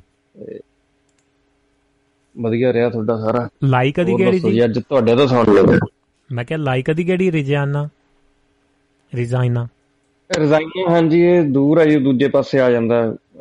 ਸਟੇਟ ਹੀ ਆ ਜਾਂਦੀ ਜੀ ਨਾਰਥ ਚ ਪੈ ਜਾਂਦੀ ਹੈ ਜੀ? ਇਹ ਹਾਂਜੀ ਇੱਧਰ ਟ੍ਰਾਂਟੋ ਤੋਂ ਅੱਗੇ ਚਲੇ ਜਾ ਕੇ। ਜੀ ਜੀ ਜੀ। ਸਸਕੈਚੁਅਨ ਰਜ਼ਾਈਨਾ ਤੇ ਬਰਫ਼ ਵਗੈਰਾ ਇੱਧਰ ਨੂੰ ਬਹੁਤ ਪੈਂਦੀ ਹੈ ਸਾਡੇ ਵਾਲਾ ਹੀ ਮਾਹੌਲ ਆ। ਬਿਲਕੁਲ ਜੀ ਬਿਲਕੁਲ। ਹੂੰ। ਕੈਲਗਰੀ ਵਾਲਾ ਕੈਲਗਰੀ ਵੱਲ ਪਾਸੇ ਚੱਲ ਜਾਂਦੀ ਕਿਤੇ? ਨਹੀਂ ਕੈਲਗਰੀ ਤੋਂ ਵੀ ਅੱਗੇ ਚਲੀ ਜਾਂਦੀ ਜੀ। ਅੱਛਾ ਜੀ। ਇਹ ਅਲਬਰਟਾ ਜਿਹੜਾ ਕੈਲਗਰੀ ਅਲਬਰਟਾ ਚ ਆ ਗਿਆ ਉਦੋਂ ਅਗਲਾ ਆ ਜਾਂਦਾ ਸਸਕੈਚੁਅਨ ਜੀ। ਫਿਰ ਉਦੋਂ ਅੱਗੇ ਮੈਨੀਟੋਬਾ ਤੇ ਓਕੇ ਓਕੇ ਓਕੇ ontario ਆ ਜਾਂਦਾ ਵਾ ਸੂਬਾ। ਠੀਕ। ਯਾਨੀ ਇਹਦੇ ਸਸਕੈਚੁਅਨ ਦਾ ਸਸਕਾਟੂਨ ਰਜਾਈਨਾ ਇਹ ਦੋ ਸ਼ਹਿਰ ਮਸ਼ਹੂਰ ਆ। ਹੂੰ ਹੂੰ। ਤੇ ਪਿੱਛੇ ਜੇ ਤਾਂ ਇੱਥੇ ਆਏ ਸੀਗਾ ਵੀ ਸਰਕਾਰ ਨੇ ਜਿਹੜੇ ਇੱਧਰ ਜਾ ਕੇ ਰਹਿੰਦੇ ਆ ਉਹਨਾਂ ਨੂੰ ਪੀਆਰ ਵਗੈਰਾ ਛੇਤੀ ਤੇ ਮਿਲ ਜਾਂਦੀ ਸੀ ਜਾਂ ਪਿੱਛੇ ਪਰਿਵਾਰ ਸੱਦ ਸਕਦੇ ਸੀ। ਜੀ। ਕਾਫੀ ਪਰਿਵਾਰ ਇੱਕ ਦੂਜੇ ਨਾਲ ਸੀ ਲੜੀ ਚ ਇੱਧਰ ਨੂੰ ਪੱਕੇ ਹੋਏ। ਜੀ। ਪਰ ਉੱਥੇ ਤੁਹਾਨੂੰ ਟਾਈਮ ਬਾਉਂਡ ਆ ਤੁਹਾਨੂੰ 2 ਸਾਲ ਉੱਥੇ ਰਹਿ ਕੇ ਜਾਂ 3 ਸਾਲ ਰਹਿ ਕੇ ਵੀ ਟੈਕਸ ਵਗੈਰਾ ਭਰ ਕੇ ਫੇਰ ਤੁਸੀਂ ਪੱਕੇ ਹੁੰਦੇ ਸੀ। ਬਾਹਲੇ ਬੰਦੇ ਤਾਂ ਫਿਰ ਉੱਥੇ ਹੀ ਸੈੱਟ ਹੋ ਗਏ। ਕਈ ਜਿਨ੍ਹਾਂ ਦੇ ਪਰਿਵਾਰ ਹੋਰ ਕਿਸੇ ਸਟੇਟਾਂ ਦੇ ਵਿੱਚ ਸੀ ਉਧਰ ਨੂੰ ਮੂਵ ਹੋ ਗਏ ਉਹ। ਜੀ। ਵੀ ਇਹਨਾਂ ਨੂੰ ਆਏ ਆ ਵੀ ਜਿਹੜੇ ਏਰੀਏ 'ਚ ਵਸੋਂ ਘੱਟ ਆ ਉਧਰ ਨੂੰ ਡਿਵੈਲਪ ਕੀਤਾ ਜਾਵੇ ਕਿਉਂਕਿ ਕੈਨੇਡਾ ਕੋਲੇ ਏਰੀਆ ਬਹੁਤ ਵੱਡਾ ਵਾ। ਬਿਲਕੁਲ ਜੀ ਤੇ ਅਜੇ ਤਾਂ 2000 develop ਹੀ ਨਹੀਂ ਹੋਇਆ। ਤੱਕ ਇਹਨਾਂ ਨੂੰ ਵਸੋਂ ਦੀ ਬਹੁਤ ਪ੍ਰੋਬਲਮ ਆ ਰਹੀ ਹੈ ਜੀ। ਹੂੰ ਬਿਲਕੁਲ ਜੀ। ਕਿਉਂਕਿ ਜਿਹੜੇ ਇੱਥੋਂ ਦੇ ਬੱਚੇ ਆ ਉਹ ਪਹਿਲਾਂ ਤਾਂ ਵਿਆਹ ਨਹੀਂ ਕਰਾ ਰਹੇ ਜੇ ਉਹ 11 ਰਿਲੇਸ਼ਨ 'ਚ ਵੀ ਰਹਿ ਰਹੇ ਆ ਉਹ ਬੱਚਾ ਨਹੀਂ ਲੈ ਰਹੇ। ਹੂੰ। ਉਹ ਇਹਨਾਂ ਇੱਥੇ ਬਹੁਤ ਪ੍ਰੋਬਲਮ ਆ ਰਹੀ ਹੈ ਵੀ ਜਿਹੜੇ ਇੱਥੋਂ ਦੇ ਬਸ਼ਿੰਦੇ ਉਹ ਬਹੁਤ ਘੱਟ ਆ। ਜੀ ਬਿਲਕੁਲ। ਜਾਂ ਆਪਦੀ ਆਬਾਦੀ ਨਹੀਂ ਵਧਾ ਰਹੇ। ਹੂੰ। ਬਿਲਕੁਲ। ਵਿਦੇਸ਼ਾਂ ਤੋਂ ਸੱਦ ਤਾਂ ਰਹੇ ਆ ਪਰ ਹੁਣ ਤੁਸੀਂ ਆ ਲਾ ਲਓ ਜਦੋਂ ਕਰੋਨਾ ਸੀ ਕਰੋਨਾ ਕਰਕੇ ਹੁਣ ਫਲਾਈਟਾਂ ਫਲੂਟਾਂ ਬੰਦ ਆ ਜਾਂ ਘੱਟ ਵਿਜ਼ਟਰ ਆਉਂਦੇ ਆ ਉਹਨੇ ਨਾਲ ਹੀ ਬਹੁਤ ਫ਼ਰਕ ਪੈ ਗਿਆ ਲੇਬਰ ਦਾ ਇੱਥੇ। ਜੀ ਬਿਲਕੁਲ। ਫਾਰਮਾਂ ਚ ਇੰਨਾਂ ਦਿਨਾਂ ਚ ਰੌਣਕਾਂ ਲੱਗੀਆਂ ਹੁੰਦੀਆਂ ਸੀ ਪੂਰੀਆਂ ਕਿਉਂਕਿ ਪੰਜਾਬੀ ਆਪਣੇ ਆ ਜਾਂਦੇ ਸੀ ਕੋਈ ਜਾਂ ਜਿਹੜੇ ਮੈਕਸੀਕੋ ਤੋਂ ਜਾਂ ਗੁਆਟੇਮਾਲਾ ਜਾਂ ਛੋਟੀਆਂ-ਛੋਟੀਆਂ ਕੰਟਰੀਆਂ ਤੋਂ ਬਹੁਤ ਕੰਮ ਆਉਂਦੇ ਸੀ ਜਿਹੜੇ ਸਿਰਫ ਇੱਥੇ ਕੰਮ ਕਰਕੇ ਵਾਪਸ ਚਲੇ ਜਾਂਦੇ ਸੀ। ਬਿਲਕੁਲ। ਨਾਲੇ ਜੇਲਾਂ ਵੀ ਪੰਜਾਬੀਆਂ ਨੇ ਕੱਟੀਆਂ ਦੇਖੋ ਵੀ ਇਹਦੇ ਇੰਨੀ ਠੰਡੀ ਜਗ੍ਹਾ ਜਾ ਕੇ ਵੀ ਮਾਈਨਸ 40 45 ਹੋ ਜਾਂਦਾ ਮੇਰੇ ਖਿਆਲ ਨਾਲ ਉੱਥੇ ਵੀ ਸਾਡੇ ਵਾਲਾ ਹੀ ਹਾਲ ਆ ਇੱਧਰ ਵਾਲਾ। ਇੱਥੇ ਬਾਈ ਜੀ ਤੁਸੀਂ ਲਾ ਲਓ ਵੀ ਆਪਣਾ ਇੱਕ ਪੰਜਾਬੀ ਆ ਜਿਹੜਾ ਵੈਨਕੂਵਰ ਤੋਂ ਤੁਰ ਕੇ ਕੈਲਗਰੀ ਨੂੰ ਗਿਆ। ਹੂੰ। ਉਹਨਾਂ ਕਿਹੜੇ ਹਾਲਾਤਾਂ 'ਚ ਦੇਖੋ ਵੀ ਅੱਜ ਤਾਂ ਸੜਕਾਂ ਹੈਗੀਆਂ ਜਾਂ ਹੋਰ ਤੁਰ ਕੇ ਜਾਣਾ। ਜੀ। ਕਿੱਡੀ ਵੱਡੀ ਗੱਲ ਆ ਜਾਂ ਕਿੱਡੀ। ਖਿਆਈ ਵਾਲੀ ਗੱਲ ਸੀ। ਜੀ। ਤੇ ਮਿਹਨਤਾਂ ਵੀ ਬਹੁਤ ਕੀਤੀਆਂ ਇੱਥੇ ਝੱਲਿਆ ਵੀ ਬਹੁਤ ਆ ਕਿਉਂਕਿ ਪਹਿਲਾਂ ਰੇਸਿਜ਼ਮ ਬਹੁਤ ਸੀ। ਆਪਾਂ ਨੂੰ ਗਾਲਾਂ ਤੁਰੇ ਜਾਂਦੇ ਨੂੰ ਗਾਲਾਂ ਕੱਢਦੇ ਸੀ ਆਂਡੇ ਮਾਰਦੇ ਸੀ। ਜਿਹੜੀਆਂ ਹੁਣ ਆਪਣੇ ਪੰਜਾਬਣ ਔਰਤਾਂ ਸੀ ਉਹ ਹੁਣ ਸਲਵਾਰ ਕਮੀਜ਼ ਪਾਉਂਦੇ ਸੀ। ਉਹਨਾਂ ਨੂੰ ਫਿਰ ਨਾ ਚਾਹੁੰਦੇ ਹੋਏ ਵੀ ਸਕਰਟ ਜਾਂ ਜੀਨ ਪਾਉਣੀ ਪੈਂਦੀ ਸੀ ਵੀ। ਉਹਨਾਂ ਵਰਗੇ ਲੱਗੀਏ ਅਸੀਂ ਜਾਂ ਹੋਰ। ਤੇ ਬਹੁਤ ਕੁਝ ਜਾਣੀ ਝੱਲਿਆ ਤੇ ਹੌਲੀ। ਹੌਲੀ ਫਿਰ ਠੀਕ ਹੋਇਆ ਫਿਰ ਜਿਵੇਂ ਜਿਵੇਂ ਪੰਜਾਬੀ ਕਹਿ ਲਓ ਕਮਿਊਨਿਟੀ ਵਧੀ ਗਈ ਜਾਂ ਹੋਰ। ਹੂੰ। ਹਜੇ ਵੀ ਕਈ ਥਾਵਾਂ ਤੇ ਚਲੋ ਨਫ਼ਰਤ ਦਾ ਸ਼ਿਕਾਰ ਤਾਂ ਹੋ ਹੀ ਜਾਂਦੇ ਆ ਜਿਵੇਂ ਪਿੱਛੇ ਜੇ ਸੀ ਜਿਵੇਂ ਕਰੋਨਾ ਆਇਆ ਚੀਨੀ ਭਾਈਚਾਰੇ ਨੂੰ ਬਹੁਤ ਸਹਿਣਾ ਪਿਆ। ਜੀ ਉਹਨਾਂ ਨੂੰ ਨਾ ਹੀ ਕਹਿਣ ਲੱਗ ਪਏ ਜਾਂ ਉਹਨਾਂ ਨੂੰ ਵੇਖ ਕੇ ਥੁੱਕਦੇ ਰਹੇ। ਹੂੰ। ਸੈਕੰਡ ਵਰਲਡ ਵਾਰ ਤੋਂ ਪਹਿਲਾਂ ਸਾਰੀ ਲੇਬਰ ਇੱਥੇ ਚਾਈਨਾ ਤੋਂ ਹੀ ਆਉਂਦੇ ਸੀ ਜਿੰਨੇ ਵੱਡੇ ਪ੍ਰੋਜੈਕਟ ਸੀ ਸਾਰੇ ਚਾਈਨਾ ਤੋਂ ਹੀ ਬੰਦੇ ਕਰਦੇ ਫਿਰ ਉਹਨਾਂ ਨੇ ਰੌਲਾ ਪਾਇਆ ਉਹਨਾਂ ਦੇ ਆਗੂਆਂ ਨੇ। ਜੀ। ਕੰਮ ਤੁਸੀਂ ਸਾਥੋਂ ਪੱਕੇ ਸਾਨੂੰ ਕਰ ਦੇਣਗੇ। ਹੂੰ ਹੂੰ ਤੇ ਫਿਰ ਉਸ ਭਾਈ ਹੌਲੀ ਇੱਥੇ ਆਪਦੇ ਪੈਰ ਜਮਾਏ। ਬਿਲਕੁਲ ਜੀ। ਜਿੰਨੇ ਜਾਂ ਖਦਾਨਾ ਉਹ ਸਾਰੀਆਂ ਚ ਕੀ ਨਾਂ ਦੇ ਚੀਨੀ ਭਾਈਚਾਰੇ ਦੇ ਲੋਕ ਹੀ ਕੰਮ ਕਰਦੇ ਸੀ। ਹੂੰ ਬਿਲਕੁਲ ਜੀ ਬਿਲਕੁਲ। ਸਹਿਮਤ ਆ ਜੀ। ਜਿਹੜੀ ਤੁਸੀਂ ਗੱਲ ਸੁਣਾਉਣੇ ਨੇ ਹੋਪ ਕੋਲੇ ਲੈਂਡ ਸਲਾਈਡ ਉੱਥੇ ਵੀ। ਬਹੁਤ ਚੀਨੀ ਭਾਈਚਾਰੇ ਦੇ ਲੋਕ ਮਰੇ। ਗੋਲਡ ਜਿਹੜੀਆਂ 골ਡ ਮਾਈਨਾਂ ਉੱਥੇ ਇੱਕ ਤਾਂ ਜਣੀ ਸਾਰੀ ਖਦਾਨ ਹੀ ਦੱਬੀ ਗਈ ਸੀ ਤੇ ਉਹਦੇ ਚ ਉਹ ਨਾ ਤਾਂ ਬਾਹਰ ਨਿਕਲ ਸਕੇ। ਤੇ ਨਾ ਹੀ ਜਾਨੀ ਕੋਈ ਤਰੀਕਾ ਹੈ ਜਾਣ। ਹੀ ਨਹੀਂ ਸੀ ਉਹਨਾਂ ਨੂੰ ਬਾਹਰ ਕੱਢਣ ਦਾ ਤੇ ਫਿਰ ਵਿਚਾਰੇ ਅੰਦਰ ਹੀ ਰਹਿ ਗਏ ਜਿਵੇਂ ਉਹਨਾਂ ਦੀ ਮੌਤ ਹੋਈ ਉਹਨੇ ਬਹੁਤ ਔਖੇ ਬਿਲਕੁਲ ਹੋਣਗੇ। ਬਿਲਕੁਲ ਸਹਿਮਤ ਬਿਲਕੁਲ ਜੀ ਇਹ ਤਾਂ ਹੈ ਜੀ ਬਾਕੀ ਇੱਕ ਪੀੜ੍ਹੀ ਦਾ ਸਹਾਰਦੀ ਹੋਈ ਆ ਫਿਰ ਹੌਲੀ ਹੌਲੀ ਫ਼ਰਕ। ਪੈ ਜਾਂਦਾ ਜਾਂ ਹੋਰ ਬਿਲਕੁਲ ਜੀ ਪਰ ਆਪਣੇ ਜਿੱਥੇ ਵੀ ਜਾਈਏ ਵੀ ਬਹੁਤ ਮਿਹਨਤ ਕੀਤੀ ਪੰਜਾਬੀਆਂ ਨੇ ਮਿਹਨਤੀ ਕੌਮ ਆ। ਤੇ ਇੱਕ ਦੂਜੇ ਦੀ ਮਦਦ ਵਾਲੇ ਵੀ ਹੈਗੇ ਆ। ਹੁਣ। ਫਾਰਮ ਏਰੀਆ 'ਚ ਜਿਹੜਾ ਇੱਧਰ ਓਕਾ ਨਾਗਨ ਵੈਲੀ 'ਚ ਤਕਰੀਬਨ 70-80% ਆਪਣੇ ਪੰਜਾਬੀਆਂ ਨੇ ਫਾਰਮ ਲੈ ਲਏ ਉਹ ਜਿਵੇਂ ਇੱਕ ਆਪਣੇ ਖੇਤੀ ਕਰਦੇ ਆ ਦਿਮਾਗ 'ਚ ਕੀੜਾ ਹੁੰਦਾ ਸੀ ਵੀ ਨਹੀਂ ਯਾਰ ਆਪਦਾ ਕੰਮ ਹੋਵੇ ਆਪਦਾ ਫਾਰਮ ਹੋਵੇ। ਉਹ ਚੀਜ਼ ਦਾ ਨਾਲ ਵੀ ਫ਼ਰਕ ਬਹੁਤ ਪਿਆ ਵਾ। ਹੂੰ ਬਿਲਕੁਲ ਜੀ ਬਿਲਕੁਲ। ਇਹ ਤਾਂ ਹੈ ਜੀ। ਬਾਹਰ ਜਾ ਕੇ ਵਸੋਂ ਟਰੱਕਿੰਗ। ਕੰਪਨੀ 'ਚ ਆਪਣੇ ਬੰਦਿਆਂ ਨੇ ਬਹੁਤ ਮਿਹਨਤ ਕੀਤੀ ਕੰਸਟਰਕਸ਼ਨ 'ਚ ਆਪਣੇ ਬੰਦੇ ਯਾਨੀ ਹਰ ਫੀਲਡ 'ਚ ਹੀ ਲਾ ਲਓ। ਹੁਣ ਤਾਂ ਚਲੋ ਪੜ੍ਹਾਈ ਲਿਖਾਈ 'ਚ ਵੀ ਆ ਬਹੁਤ ਹੋ ਗਏ ਆ ਬਿਲਕੁਲ। ਤੇ 16 ਸਾਲ ਦਾ ਲੜਕਾ ਇੱਥੇ ਜੀ ਉਹਦਾ ਮੈਨੂੰ ਛੋਟਾ ਨਾਂ ਤਾਂ ਪਤਾ ਗੋਬਿੰਦ। ਜੀ। ਉਹ ਜਣੀ ਪਹਿਲਾ ਫਲਾਈਟ ਅਟੈਂਡੈਂਟ ਬਣਿਆ ਵੀ ਜਣੀ ਆਪਦਾ ਕੱਲਾ ਪਲੇਨ ਉਡਾ ਸਕਦਾ ਉਹ। ਜੀ ਬਿਲਕੁਲ ਜੀ। ਮੋਰਚੇ ਬੜਾ ਮਾਣ ਮਹਿਸੂਸ ਹੁੰਦਾ ਜਦੋਂ ਬੱਚੇ ਆਉਂਦੇ ਬਿਲਕੁਲ ਜੀ ਬਿਲਕੁਲ ਬਿਲਕੁਲ ਸਹਿਮਤ ਹਾਂ। ਕਰਨਾ ਚਾਹੀਦਾ ਜੀ। ਧੰਨਵਾਦ ਬਾਈ ਜੀ। Thank you Sana Sahib. ਬੜਾ। ਵਧੀਆ ਲੱਗਿਆ। ਤੁਸੀਂ ਵੀ ਜਾਣਕਾਰੀਆਂ ਸਾਂਝੀਆਂ ਕੀਤੀਆਂ ਕੈਨੇਡਾ ਦੀਆਂ। ਬਹੁਤ ਬਹੁਤ ਧੰਨਵਾਦ। ਥੈਂਕ ਯੂ ਜੀ। ਓਕੇ ਥੈਂਕ ਯੂ ਸਤਿ ਸ਼੍ਰੀ ਅਕਾਲ ਜੀ। ਲੋ ਜੀ ਦੋਸਤੋ ਇਹ ਸਨ ਸਰਾਂ ਸਾਹਿਬ ਹਰਿੰਦਰ ਜੀ ਤੇ ਨਾਲ ਦੀ ਨਾਲ ਆਪਣੇ ਨਾਲ ਮੱਖਣ ਪੁਰੇਵਾਲ ਸਾਹਿਬ ਜੁੜੇ ਹੋਏ ਜੀ। ਸਤਿ ਸ਼੍ਰੀ ਅਕਾਲ ਪੁਰੇਵਾਲ ਸਾਹਿਬ ਜੀ ਨੂੰ ਜੀ ਸਵਾਗਤ ਹੈ। ਫਰਾਂਸ ਤੋਂ ਜੀ। ਹਾਂਜੀ ਸਤਿ ਸ਼੍ਰੀ ਅਕਾਲ ਭਿੰਦਰ ਜੀ। ਸਤਿ ਸ਼੍ਰੀ ਅਕਾਲ ਜੀ। ਕੀ ਹਾਲ ਚਾਲ ਨੇ ਜੀ? ਠੀਕ ਠਾਕ ਹੈ ਆਪਣਾ ਸੁਣਾਓ ਤੁਸੀਂ? ਬਹੁਤ ਵਧੀਆ ਜੀ। ਤੁਸੀਂ ਸੁਣਾਓ? ਗਦਰੀ ਬਾਬਿਆਂ ਦੀ ਤੁਸੀਂ ਸੁਣਾਈ ਬਹੁਤ ਸੋਹਣੀ ਜਿੱਦਾਂ ਚਲੋ ਛੋਟੀ। ਜਿੱਦਾਂ ਬਹੁਤ ਸੋਹਣੀ ਲੱਗੀ ਗੱਲ ਇਦਾਂ ਨਾ। ਥੈਂਕ ਯੂ ਜੀ। ਹਾਂ ਨਹੀਂ ਜੋ ਇਦਾਂ ਆਪਣਾ ਇਦਾਂ ਸੁਣਾਉਂਦੇ ਰਿਹਾ ਕਰੋ ਫਿਰ ਜਿੱਦਾਂ ਆਪਣੇ ਚਲੋ ਜੀ। ਸਾਰਿਆਂ ਚਲੋ ਜਾਣਕਾਰੀ ਜਾਂਦੀ ਰਹਿੰਦੀ ਬਿਲਕੁਲ। ਜੀ ਬਿਲਕੁਲ। ਆਪਣਾ ਮਕਸਦ ਹੀ ਇਹ ਹੈ ਜੀ ਬਿਲਕੁਲ ਜੀ। ਤੇ ਅੱਜ ਫਿਰ ਆਪਣੇ ਤੁਸੀਂ ਵੀ ਦੇਖੀ ਹੋਣੀ ਆ ਬੜਾ ਜੀ ਮੀਡੀਆ ਭਰਿਆ ਆਉਂਦਾ ਇੰਦਰ ਜੀ ਨਿੱਕੂ ਦੀ ਗੱਲਬਾਤ। ਜੀ ਜੀ ਬਿਲਕੁਲ ਜੀ। ਉਹ ਤਾਂ ਸਟੰਟ ਕਹਿ ਲੋ ਜਾਂ ਆਪਣੇ ਮੱਖਣਪੁਰੇਵਾਲ ਸਾਹਿਬ ਕੀ ਕੁਝ ਚਲੋ ਉਹਨਾਂ ਦਾ ਇੱਕ ਮੇਰਾ ਤਾਂ ਇਹ ਸੋਚਣਾ ਆਪਾਂ ਇਹਨਾਂ ਮੁਲਕਾਂ 'ਚ ਰਹਿੰਦੇ ਹਾਂ, ਹਰ ਕਿਸੇ ਦੀ ਆਪਣੀ ਵੱਖਰੀ ਸੋਚ ਹੁੰਦੀ ਹੈ ਕਿਵੇਂ ਵਿਚਾਰਨਾ ਕਿੱਦੇ ਕਿ- ਕਿੱਧਰ ਨੂੰ ਲੈ ਕੇ ਤੁਰਨਾ ਹੈ। ਉਹਦੀ ਅਹ, ਕਹਿ ਸਕਦੇ ਹਾਂ ਕਿ ਉਹ ਬਾਬੇ ਨੇ ਵੀ ਇੱਕ ਪਬਲਿਸਿਟੀ ਲਈ ਹੈ ਤੇ ਜਾਣ ਕੇ ਜਿਵੇਂ ਉਹ ਡਰਾਮਾ ਕਰ ਰਿਹਾ ਕਿ ਕੌਣ ਹੋ ਤੁਸੀਂ ਕਿੱਦਾਂ ਹੋ ਉਹ ਇਹ ਇੱਕ ਤਾਂ ਉਹ ਇਸ ਚੀਜ਼ ਨੂੰ ਢਾਲ ਆਉਂਦਾ ਵੀ ਐਡਾ ਵ- ਅਹ, ਕਹਿੰਦਾ ਕਹਾਉਂਦਾ ਸਿੰਗਰ ਆਇਆ ਹੈ ਤੇ ਉਹਨੂੰ ਵੀ ਇੱਕ ਕਹਿ ਸਕਦੇ ਹਾਂ ਕਿ ਦਿਖਾਵਾ ਕਰ ਰਿਹਾ ਹੈ। ਤੇ ਦੂਸਰਾ ਉਹ ਅ, ਨਿੱਕੂ ਜਿਹੜਾ ਸੀਗਾ ਉਹ ਨਹੀਂ ਵੀ ਦਿਖਾਉਣਾ ਚਾਹੁੰਦਾ ਸੀ ਮੂੰਹ ਤਾਂ ਵੀ ਉਹਨੇ ਮੋ- ਮਾਸਕ ਜਿਹੜਾ ਲੋਹਾਇਆ ਹੈ। ਤੇ ਬਾਕੀਆਂ ਨੂੰ ਸੁਨੇਹਾ ਦਿੰਦਾ ਮਾਸਕ ਪਾਉਣ ਦਾ ਤੇ ਆਪ ਲਾ ਕੇ ਬੈਠਾ ਹੈ ਤੇ ਨਾਲ ਜਿਹੜੀ ਉਹ ਲ- ਅ, ਲੜਕੀ ਬੈਠੀ ਹੈ ਜਾਂ ਪਤਾ ਨਹੀਂ ਉਹਦੀ ਸ਼ਾਇਦ ਵਾਈਫ ਆ ਜਾਂ ਕੌਣ ਹੈ ਅ, ਪਰ ਉਹ ਉਹ ਉਹ ਜਿਹੜੀ ਬਗੈਰ ਮਾਸਕ ਤੋਂ ਬੈਠੀ ਹੈ ਤੇ ਮਾਸਕ ਪਾਉਣ ਦਾ ਕਾਰਨ ਕਿਤੇ ਨਾ ਕਿਤੇ ਉਹਨੇ ਆਪਣਾ ਮੂੰਹ ਵੀ ਲੁਕੋਣ ਦੀ ਕੋਸ਼ਿਸ਼ ਕੀਤੀ ਹੈ ਜਾਂ ਕਿੱਦਾਂ ਆ ਪਰ ਫਿਰ ਵੀ ਉਹ ਬਾਬੇ ਨੇ ਜਾਣਬੁੱਝ ਕੇ ਲਹਾ ਲਿਆ, ਫਿਰ ਉਹ ਤੋਂ ਗੀਤ ਵੀ ਗਵਾਉਣ ਦੀ ਕੋਸ਼ਿਸ਼ ਕੀਤੀ ਹੈ। ਨਹੀਂ ਗਾਉਂਦਿਆ ਕਰਨ ਦੇ ਬਾਵਜੂਦ ਵੀ ਨਾ ਨੁੱਕਰ ਵੀ ਕੀਤੀ ਹੈ। ਕਿਤੇ ਨਾ ਕਿਤੇ ਦੂਸਰਾ ਪੱਖ ਇਹਦਾ ਮੈਂ ਦੇਖਦਾ ਹਾਂ ਕਿ ਉਹਦਾ ਨਿੱਜੀ ਹੈ ਵੀ ਹਰ ਕੋਈ ਆਪਣੇ ਧਰਮ ਨੂੰ ਜਿੱਦਾਂ ਵੀ ਮੰਨਦਾ, ਜਿੱਥੇ ਵੀ ਜਾਣਾ ਚਾਹੁੰਦਾ, ਜੋ ਵੀ ਕਰਨਾ ਚਾਹੁੰਦਾ, ਉਹ ਆਪਣਾ ਹੈ। ਪਰ ਉਹ ਜੇ ਐਡੀਆਂ ਵੱਡੀਆਂ ਜਿਹੜਾਂ ਦੇ ਲੋਕ ਪਿੱਛੇ ਲੱਗੇ ਹੋਏ ਨੇ ਕਿ ਉਹ ਜੇ ਇਹੋ ਜਿਹੀਆਂ ਚੀਜ਼ਾਂ ਕਰਨਗੇ, ਗਲਤ ਹੈ ਕਿ ਇੱਥੇ। ਥੈਰੇਪਿਸਟ ਜੇ ਤੁਹਾਨੂੰ ਕੋਈ ਪ੍ਰੋਬਲਮ ਆ ਤੁਹਾਨੂੰ ਕੋਈ ਡਿਪਰੈਸ਼ਨ ਆ ਜਾਂ ਤੁਸੀਂ ਕੋਈ ਅਹ, ਮਜਬੂਰੀ ਦੇ ਵਿੱਚੋਂ ਲੰਘ ਰਹੇ ਹੋ ਤਾਂ ਕੋ- ਤੁਸੀਂ ਸਲਾਹਕਾਰ ਦੇ ਕੋਲੋਂ ਕੋਈ ਆਪਣਾ ਕੋਈ ਜਿਹੜਾ ਡਾਕਟਰ ਆ ਤੁਸੀਂ ਉਹਨੂੰ ਜਾ ਕੇ ਦੱਸੋ ਕਿ ਐਸ ਜਿਹੀ ਸਿਚੁਏਸ਼ਨ ਚੋਂ ਮੈਂ ਲੰਘ ਰਿਹਾ ਕੀ ਕਰ ਸਕਦਾ ਆ। ਘੱਟੋ ਘੱਟ ਤੁਸੀਂ ਮਨੋਵਿਗਿਆਨਕ ਤੌਰ ਦੇ ਉੱਤੇ ਆਪਣਾ ਸਟਰੋਂਗ ਹੋਵੋਗੇ ਚੜ੍ਹਦੀ ਕਲਾ ਚਾਹੋਗੇ ਅਹ, ਘਾਟੇ ਵਾਧੇ ਚੱਲਦੇ ਰਹਿੰਦੇ ਨੇ ਪਰ ਬਾਬਿਆਂ ਦੇ ਅੱਗੇ ਜਾ ਕੇ ਹੱਥ ਫੁਲਾਉਣੇ ਜਾਂ ਸਲਾਹਾਂ ਲੈਣੀਆਂ ਉਹ ਚੀਜ਼ ਵੀ ਚੰਗੀ ਨਹੀਂ ਲੱਗਦੀ। ਪਰ ਕੀ ਕਹਿ ਸਕਦੇ ਆ ਕਿ ਸਮਾਜ ਉੱਥੇ ਦਾ ਉਦਾਂ ਦਾ ਹੀ ਆ ਉਹ ਰਹਿੰਦੇ ਵੀ ਆਲੇ ਦੁਆਲੇ ਲੋਕ ਉਦਾਂ ਦੇ ਹੀ ਆ। ਤੀਜਾ ਪੱਖ ਮੈਂ ਦੇਖਦਾ ਕਿ ਉਹਦਾ ਆਪਣਾ ਇਹ ਨਿੱਜੀ ਆ ਜਿੱਥੇ ਮਰਜ਼ੀ ਜਾਵੇ ਜੋ ਮਰਜ਼ੀ ਕਰੇ ਲੋਕਾਂ ਨੂੰ ਉਹ ਮੈਨੂੰ ਲੱਗਦਾ ਕਿ ਧਿਆਨ ਦੇਣ ਦੀ ਜ਼ਰੂਰਤ ਹੀ ਨਹੀਂਗੀ ਵੀ ਉਹ ਕਿੱਥੇ ਜਾਂਦਾ ਕੀ ਕਰਦਾ ਤਾਂ ਆਪੇ ਹੀ ਇਦਾਂ ਦੇ ਆਪ ਹੀ ਹਟ ਜਾਣਗੇ ਜੀ। ਜੀ। ਨਾਲੇ ਉਹ ਬਾਬਾ ਵੀ ਕਿ ਬਹੁਤ ਕਿੰਨੀ ਕੁ ਉਮਰ ਦਾ 30 ਤੇ 35 ਸਾਲ ਦੀ ਉਮਰ ਦੇ ਵਿੱਚ ਬਾਬਾ ਉਹ ਬਣਿਆ। ਬੇਟਾ ਕਹਿ ਕੇ ਕਹਿੰਦਾ ਜੀ ਨਾਲੇ ਉਹਨੂੰ ਬੇਟਾ। ਹਾਂਜੀ ਹਾਂ ਉਹ ਜ਼ਿਆਦਾ ਉਹ ਜਿਹੜਾ ਗੀਤ ਸੁਣਦਾ ਆ ਫੇ ਉਹ ਐਦਾਂ ਆਪਣੀ ਛਾਤੀ ਤੇ ਹੱਥ ਮਾਰਦਾ ਨਾਲੇ ਬੱਖਾਂ ਟੇਢੀ ਅੱਖ ਨਾਲ ਘੁਮਾ ਕੇ ਅੱਖ ਵੀ ਦਾ ਦੇਖਦਾ ਲੋਕ ਮੈਨੂੰ ਸੰਗਤ ਦੇਖਦੀ ਆ ਮੈਨੂੰ। ਮੈਨੂੰ ਲੋਕ ਦੇਖਦੇ ਆ ਮੈਨੂੰ ਬਿਲਕੁਲ ਜੀ ਬਿਲਕੁਲ ਤੇ ਇਹ ਤਾਂ ਚਲੋ ਹੁਣ ਆਪਣਾ ਜਿੱਦਾਂ ਵੀ ਗਿਆ ਆਪਣਾ ਭੇਦ ਬਦਲ ਕੇ ਗਿਆ ਟੋਪੀ ਲੈ ਕੇ। ਗਿਆ ਮਾਸਕ ਲਾ ਕੇ ਗਿਆ ਚਲੋ ਫਿਰ ਉਹਨੇ ਫਿਰ ਦੇਖਿਆ ਨਹੀਂ ਉਹ ਪਿੱਛੋਂ ਕੈਮਰੇ ਦੀ ਪਿੱਠ ਆਉਂਦੀ ਆ ਫਿਰ ਮੂੰਹ ਦੀ ਆਵਾਜ਼ ਲੋਕਾਂ ਨੂੰ ਸੁਣਾਤੀ ਫਿਰ। ਨਹੀਂ ਉਹ ਆਮ ਰਹਿੰਦਾ ਵੀ ਉਦਾਂ ਹੀ ਆ। ਵੈਸੇ ਤਾਂ ਜਦੋਂ ਸ਼ੁਰੂ ਸ਼ੁਰੂ ਚ ਅ- ਅਸੀਂ ਉਦੋਂ ਟੀਨੇਜਰ ਹੁੰਦੇ ਸੀ ਜਦੋਂ ਇਹ ਮਸ਼ਹੂਰ ਹੋਏ ਸੀ ਨਿੱਕੂ ਹੋ ਗਿਆ ਅ, ਦੂਸਰਾ ਆਪਣਾ ਗਰੇਵਾਲ ਹੋ ਗਿਆ। ਤੇ ਇਹ ਖਾਸ ਕਰਕੇ ਉਦੋਂ ਪੱਗਾਂ ਦੇ ਤੌਰ ਦੇ ਉੱਤੇ ਕਾਫੀ ਮਸ਼ਹੂਰ ਹੋਏ ਸੀ ਤੇ ਲੋਕ ਬਹੁਤ ਜਿਹੜੇ ਜਿਨ੍ਹਾਂ ਨੇ ਕੇਸ ਰੱਖੇ ਹੋਏ ਸੀ ਉਹ ਇਦਾਂ ਦੀ ਪੱਗ ਬੰਨਦੇ ਸੀ ਤਾਂ ਬਹੁਤ ਮੁਸ਼ਕਲ ਆਉਂਦੀ ਸੀ। ਪਰ ਬਾਅਦ ਦੇ ਵਿੱਚ ਕਿਤੇ ਨਾ ਕਿਤੇ ਨਜ਼ਰ ਹੋਇਆ ਸੀ ਕਿ ਇਹ ਇਹਨਾਂ ਨੇ ਮਤਲਬ ਕਿ ਅ, ਕੇਸ ਨਹੀਂ ਰੱਖੇ ਹੋਏ ਥੱਲੇ। ਉਦਾਂ ਹੀ ਮਤਲਬ ਕਿ ਅ, ਦਾੜੀਆਂ ਰੱਖੀਆਂ ਹੋਈਆਂ ਨੇ ਥੋੜੀਆਂ ਥੋੜੀਆਂ ਜਿੱਦਾਂ ਉਹ ਸਟਾਈਲ ਹੀ ਰੱਖਦੇ ਨੇ।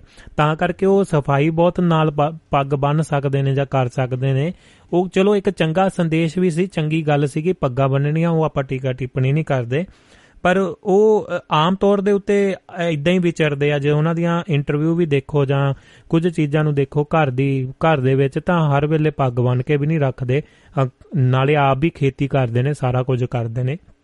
ਘੋੜਿਆਂ ਦੇ ਸ਼ੌਕੀਨ ਨੇ ਆਪਣੇ ਦੂਸਰੇ ਬਿਲਕੁਲ। ਚਲੋ ਆਪਾਂ ਨਿੱਕੂ ਦੀ ਗੱਲ ਤਾਂ ਬਾਅਦ ਕਰਦੇ ਜਿੱਦਾਂ ਹੁਣ ਇਹ ਬਾਬਾ ਮਸ਼ਹੂਰ ਹੋ ਜਾਣਾ ਆ ਹੁਣ। ਬਾਬਾ ਤਾਂ ਹੁਣ ਲੋਕਾਂ ਨੇ ਕਰ ਦੇਣਾ ਜੀ ਮਸ਼ਹੂਰ। ਹਾਂਜੀ ਜਿੱਦਾਂ ਨੀਲ- ਬਾਬਾ ਹੋ ਗਿਆ ਸੀ ਜਿੱਦਾਂ ਆਪਣੇ ਦੂਜੇ ਬਾਬੇ ਇੱਕ ਦੋ ਹੋ ਗਏ ਸੀ ਮਸ਼ਹੂਰ ਉਹ। ਜੀ। ਉਹ ਕਿੱਦਾਂ ਕਿਤੇ ਦੋ ਤਿੰਨ ਉਹ ਦੋ ਕੁ ਸਾਲ ਨੀਲਾ ਬਾਬਾ ਕਿੰਨਾ ਮਸ਼ਹੂਰ ਰਿਹਾ ਮੀਂਹ ਪਵਿਆ ਮੈਂ ਮੀਂਹ ਪਵਾਤਾ ਨੀਲੇ ਬਾਬੇ ਨੇ। ਹੂੰ ਹੂੰ ਬਿਲਕੁਲ ਜੀ ਟੱਕਣ ਚੱਕ ਦਿੱਤਾ ਹੈ। ਤੇ ਹਾਂ ਹੁਣ ਜਿੱਦਾਂ ਨਾ ਕੁਝ ਬਾਬੇ ਜੇਲ੍ਹਾਂ 'ਚ ਗਏ ਉਹ ਕੁਝ ਬਾਬੇ ਹਲੇ ਨਵਾਂ ਘੋਟਿਆ ਨੀ ਹੈਗਾ ਸੀ ਜਿੱਦਾਂ ਹੁਣ ਹੁਣ ਆਖ ਨਵਾਂ ਉੱਠ ਖੜਿਆ ਹੁਣ ਸਾਲ ਕਹੇ ਇਹਦੀ ਦੇਖੀ ਇਹਦੀ। ਲੋਕਾਂ ਦੀ ਪਬਲਿਸਿਟੀ ਚੰਗੀ ਹੋ ਜਾਣੀ ਇਹਦੀ। ਜੀ। ਉਹ ਨਹੀਂ ਉਹ ਕਹਿ ਸਕਦੇ ਹੁਣ ਡਾਕਟਰ ਵੀ ਆ ਜਾਂ ਵਕੀਲ ਵੀ ਨੇ ਜਾਂ ਹੋਰ ਵੀ ਜਿੰਨੇ ਵੀ ਆਪਣੇ ਹੋਰ ਕਿੱਤੇ ਦੇ ਵਿੱਚ ਲੋਕ ਨੇ ਉਹ ਜਿੱਦਾਂ ਦੇ ਲੋਕਾਂ 'ਚ ਰਹਿੰਦੇ ਨੇ ਜੀ ਉਦਾਂ ਦੀ ਮਾਨਸਿਕਤਾ ਉੱਥੋਂ ਹੀ ਉਸ ਸਮਾਜ ਦੇ ਵਿੱਚ ਹੀ ਵਿਚਰਦੇ ਨੇ ਉਸ ਵ- ਸਮਾਜ ਦੇ ਵਿੱਚ ਹੀ ਰਹਿ- ਰਹਿੰਦੇ ਨੇ ਉਹਨੂੰ ਹੀ ਰਿਪਰੈਜ਼ੈਂਟ ਕਰਦੇ ਨੇ। ਹੁਣ ਆਪਾਂ ਸੋਚਾਂ ਇੱਥੇ ਬਦਲੀਆਂ ਨੇ ਕੁਝ ਨਾ ਕੁਝ ਕਿਉਂਕਿ ਰਹਿਣ ਨੂੰ ਤਾਂ ਆਪਾਂ ਵੀ ਹੁਣ ਪੰਜਾਬੀਆਂ ਦੇ ਵਿੱਚ ਰਹਿਣ ਨੂੰ ਅ, ਦੇ ਸਕਦੇ ਸੀ ਪਹਿਲ ਦੇ ਸਕਦੇ ਸੀ ਨਹੀਂ ਪਰ ਆਪਣੇ ਮੂੰਹੋਂ ਕਹਿੰਦੇ ਆ ਕਿ ਅਸੀਂ ਪੰਜਾਬੀਆਂ ਤੋਂ ਦੂਰੀ ਬਣਾ ਕੇ ਰੱਖਣ ਦੀ ਕੋਸ਼ਿਸ਼ ਕਰਦੇ ਆ। ਉਹਦਾ ਮਕਸਦ ਆ ਕਿ ਦੁਨੀਆ ਦੇ ਵਿੱਚ ਵਿਚਰਨ ਦੇ ਲਈ ਅ, ਗੋਰਿਆਂ ਦੇ ਨਾਲ ਵਿਚਰਨ ਦੇ ਲਈ ਜਾਂ ਹੋਰ ਕਮਿਊਨਿਟੀਆਂ ਦੇ ਵਿੱਚ ਵਿਚਰਾਂਗੇ ਤਾਂ ਸਾਨੂੰ ਕੁਝ ਨਾ ਕੁਝ ਅ, ਵੱਖਰਾ ਮਿਲੂਗਾ। ਅਸੀਂ ਆਪਣੀ ਜ਼ਿੰਦਗੀ ਦੇ ਉੱਤੇ ਲਾਗੂ ਕਰਨ ਦੀ ਕੋਸ਼ਿਸ਼ ਕਰਾਂਗੇ। ਹੁਣ ਕੈਨੇਡਾ ਦੇ ਵਿੱਚ ਜਾਂ ਅ, ਕੁਝ ਜਿੱਥੇ ਜਾਂ ਆਸਟ੍ਰੇਲੀਆ ਜਾਂ ਇੰਗਲੈਂਡ ਦੇ ਵਿੱਚ ਜਾਂ ਅ, ਯੂਰਪੀ ਕੁਝ ਮੁਲਕਾਂ ਦੇ ਵਿੱਚ ਵੀ ਬਹੁਤ ਵੱਡੀ ਤਾਦਾਦ ਦੇ ਵਿੱਚ ਜਿੱਥੇ ਪੰਜਾਬੀ ਹੈ ਉਹ ਜੇ ਹੁਣ ਇੱਕ ਪੰਜਾਬੀ ਉਹਨਾਂ ਦਾ ਉਹਨਾਂ ਦਾ ਥੱਲੇ ਨੂੰ ਜਾਣ ਦਾ ਕਾਰਨ ਕੀ ਹੈ ਇਹੀ ਹੈ ਕਿ ਉਹ ਬਣਿਆ ਬਣਾਇਆ ਪਰਿਵਾਰ ਦੇ ਵਿੱਚ ਆਉਂਦੇ ਨੇ।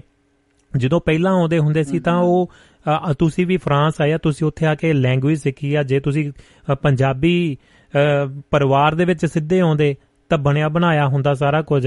ਤਾਂ ਤੁਸੀਂ ਮੈਨੂੰ ਨਹੀਂ ਲੱਗਦਾ ਕਿ ਜਿਹੜੀ ਤੁਸੀਂ ਸਾਲ 2 ਸਾਲ ਦੇ ਵਿੱਚ ਆਪਣੇ ਫ੍ਰੈਂਚ ਨੂੰ ਜਿਹੜਾ ਗੱਲਬਾਤ ਕਰਨ ਲੱਗ ਗਏ ਜਾਂ ਸਮਝਣ ਲੱਗ ਗਏ ਤਾਂ ਮੈਨੂੰ ਲੱਗਦਾ 5 ਸਾਲ ਲੱਗ ਜਾਣੇ ਸੀ ਤੁਹਾਨੂੰ ਉੱਥੇ ਪਹੁੰਚਦਿਆਂ ਨੂੰ ਹਾਂਜੀ ਹਾਂਜੀ ਹਾਂਜੀ ਹਾਂ ਚਲੋ ਫਿਰ ਇਦਾਂ ਹੋ ਜਾਂਦੀ ਨਾ ਹੁਣ ਜਿੱਦਾਂ ਹੁਣ ਨਿੱਕੂ ਦੇ ਵੀ ਫੈਨ ਆ ਹੁਣ ਜਿੱਦਾਂ ਉਹ ਗਿਆ ਲੋਕਾਂ ਨੇ ਕਹਿਣਾ ਵੀ ਉਹ ਐਡ ਕਲਾਕਾਰ ਗਿਆ ਹੁਣ।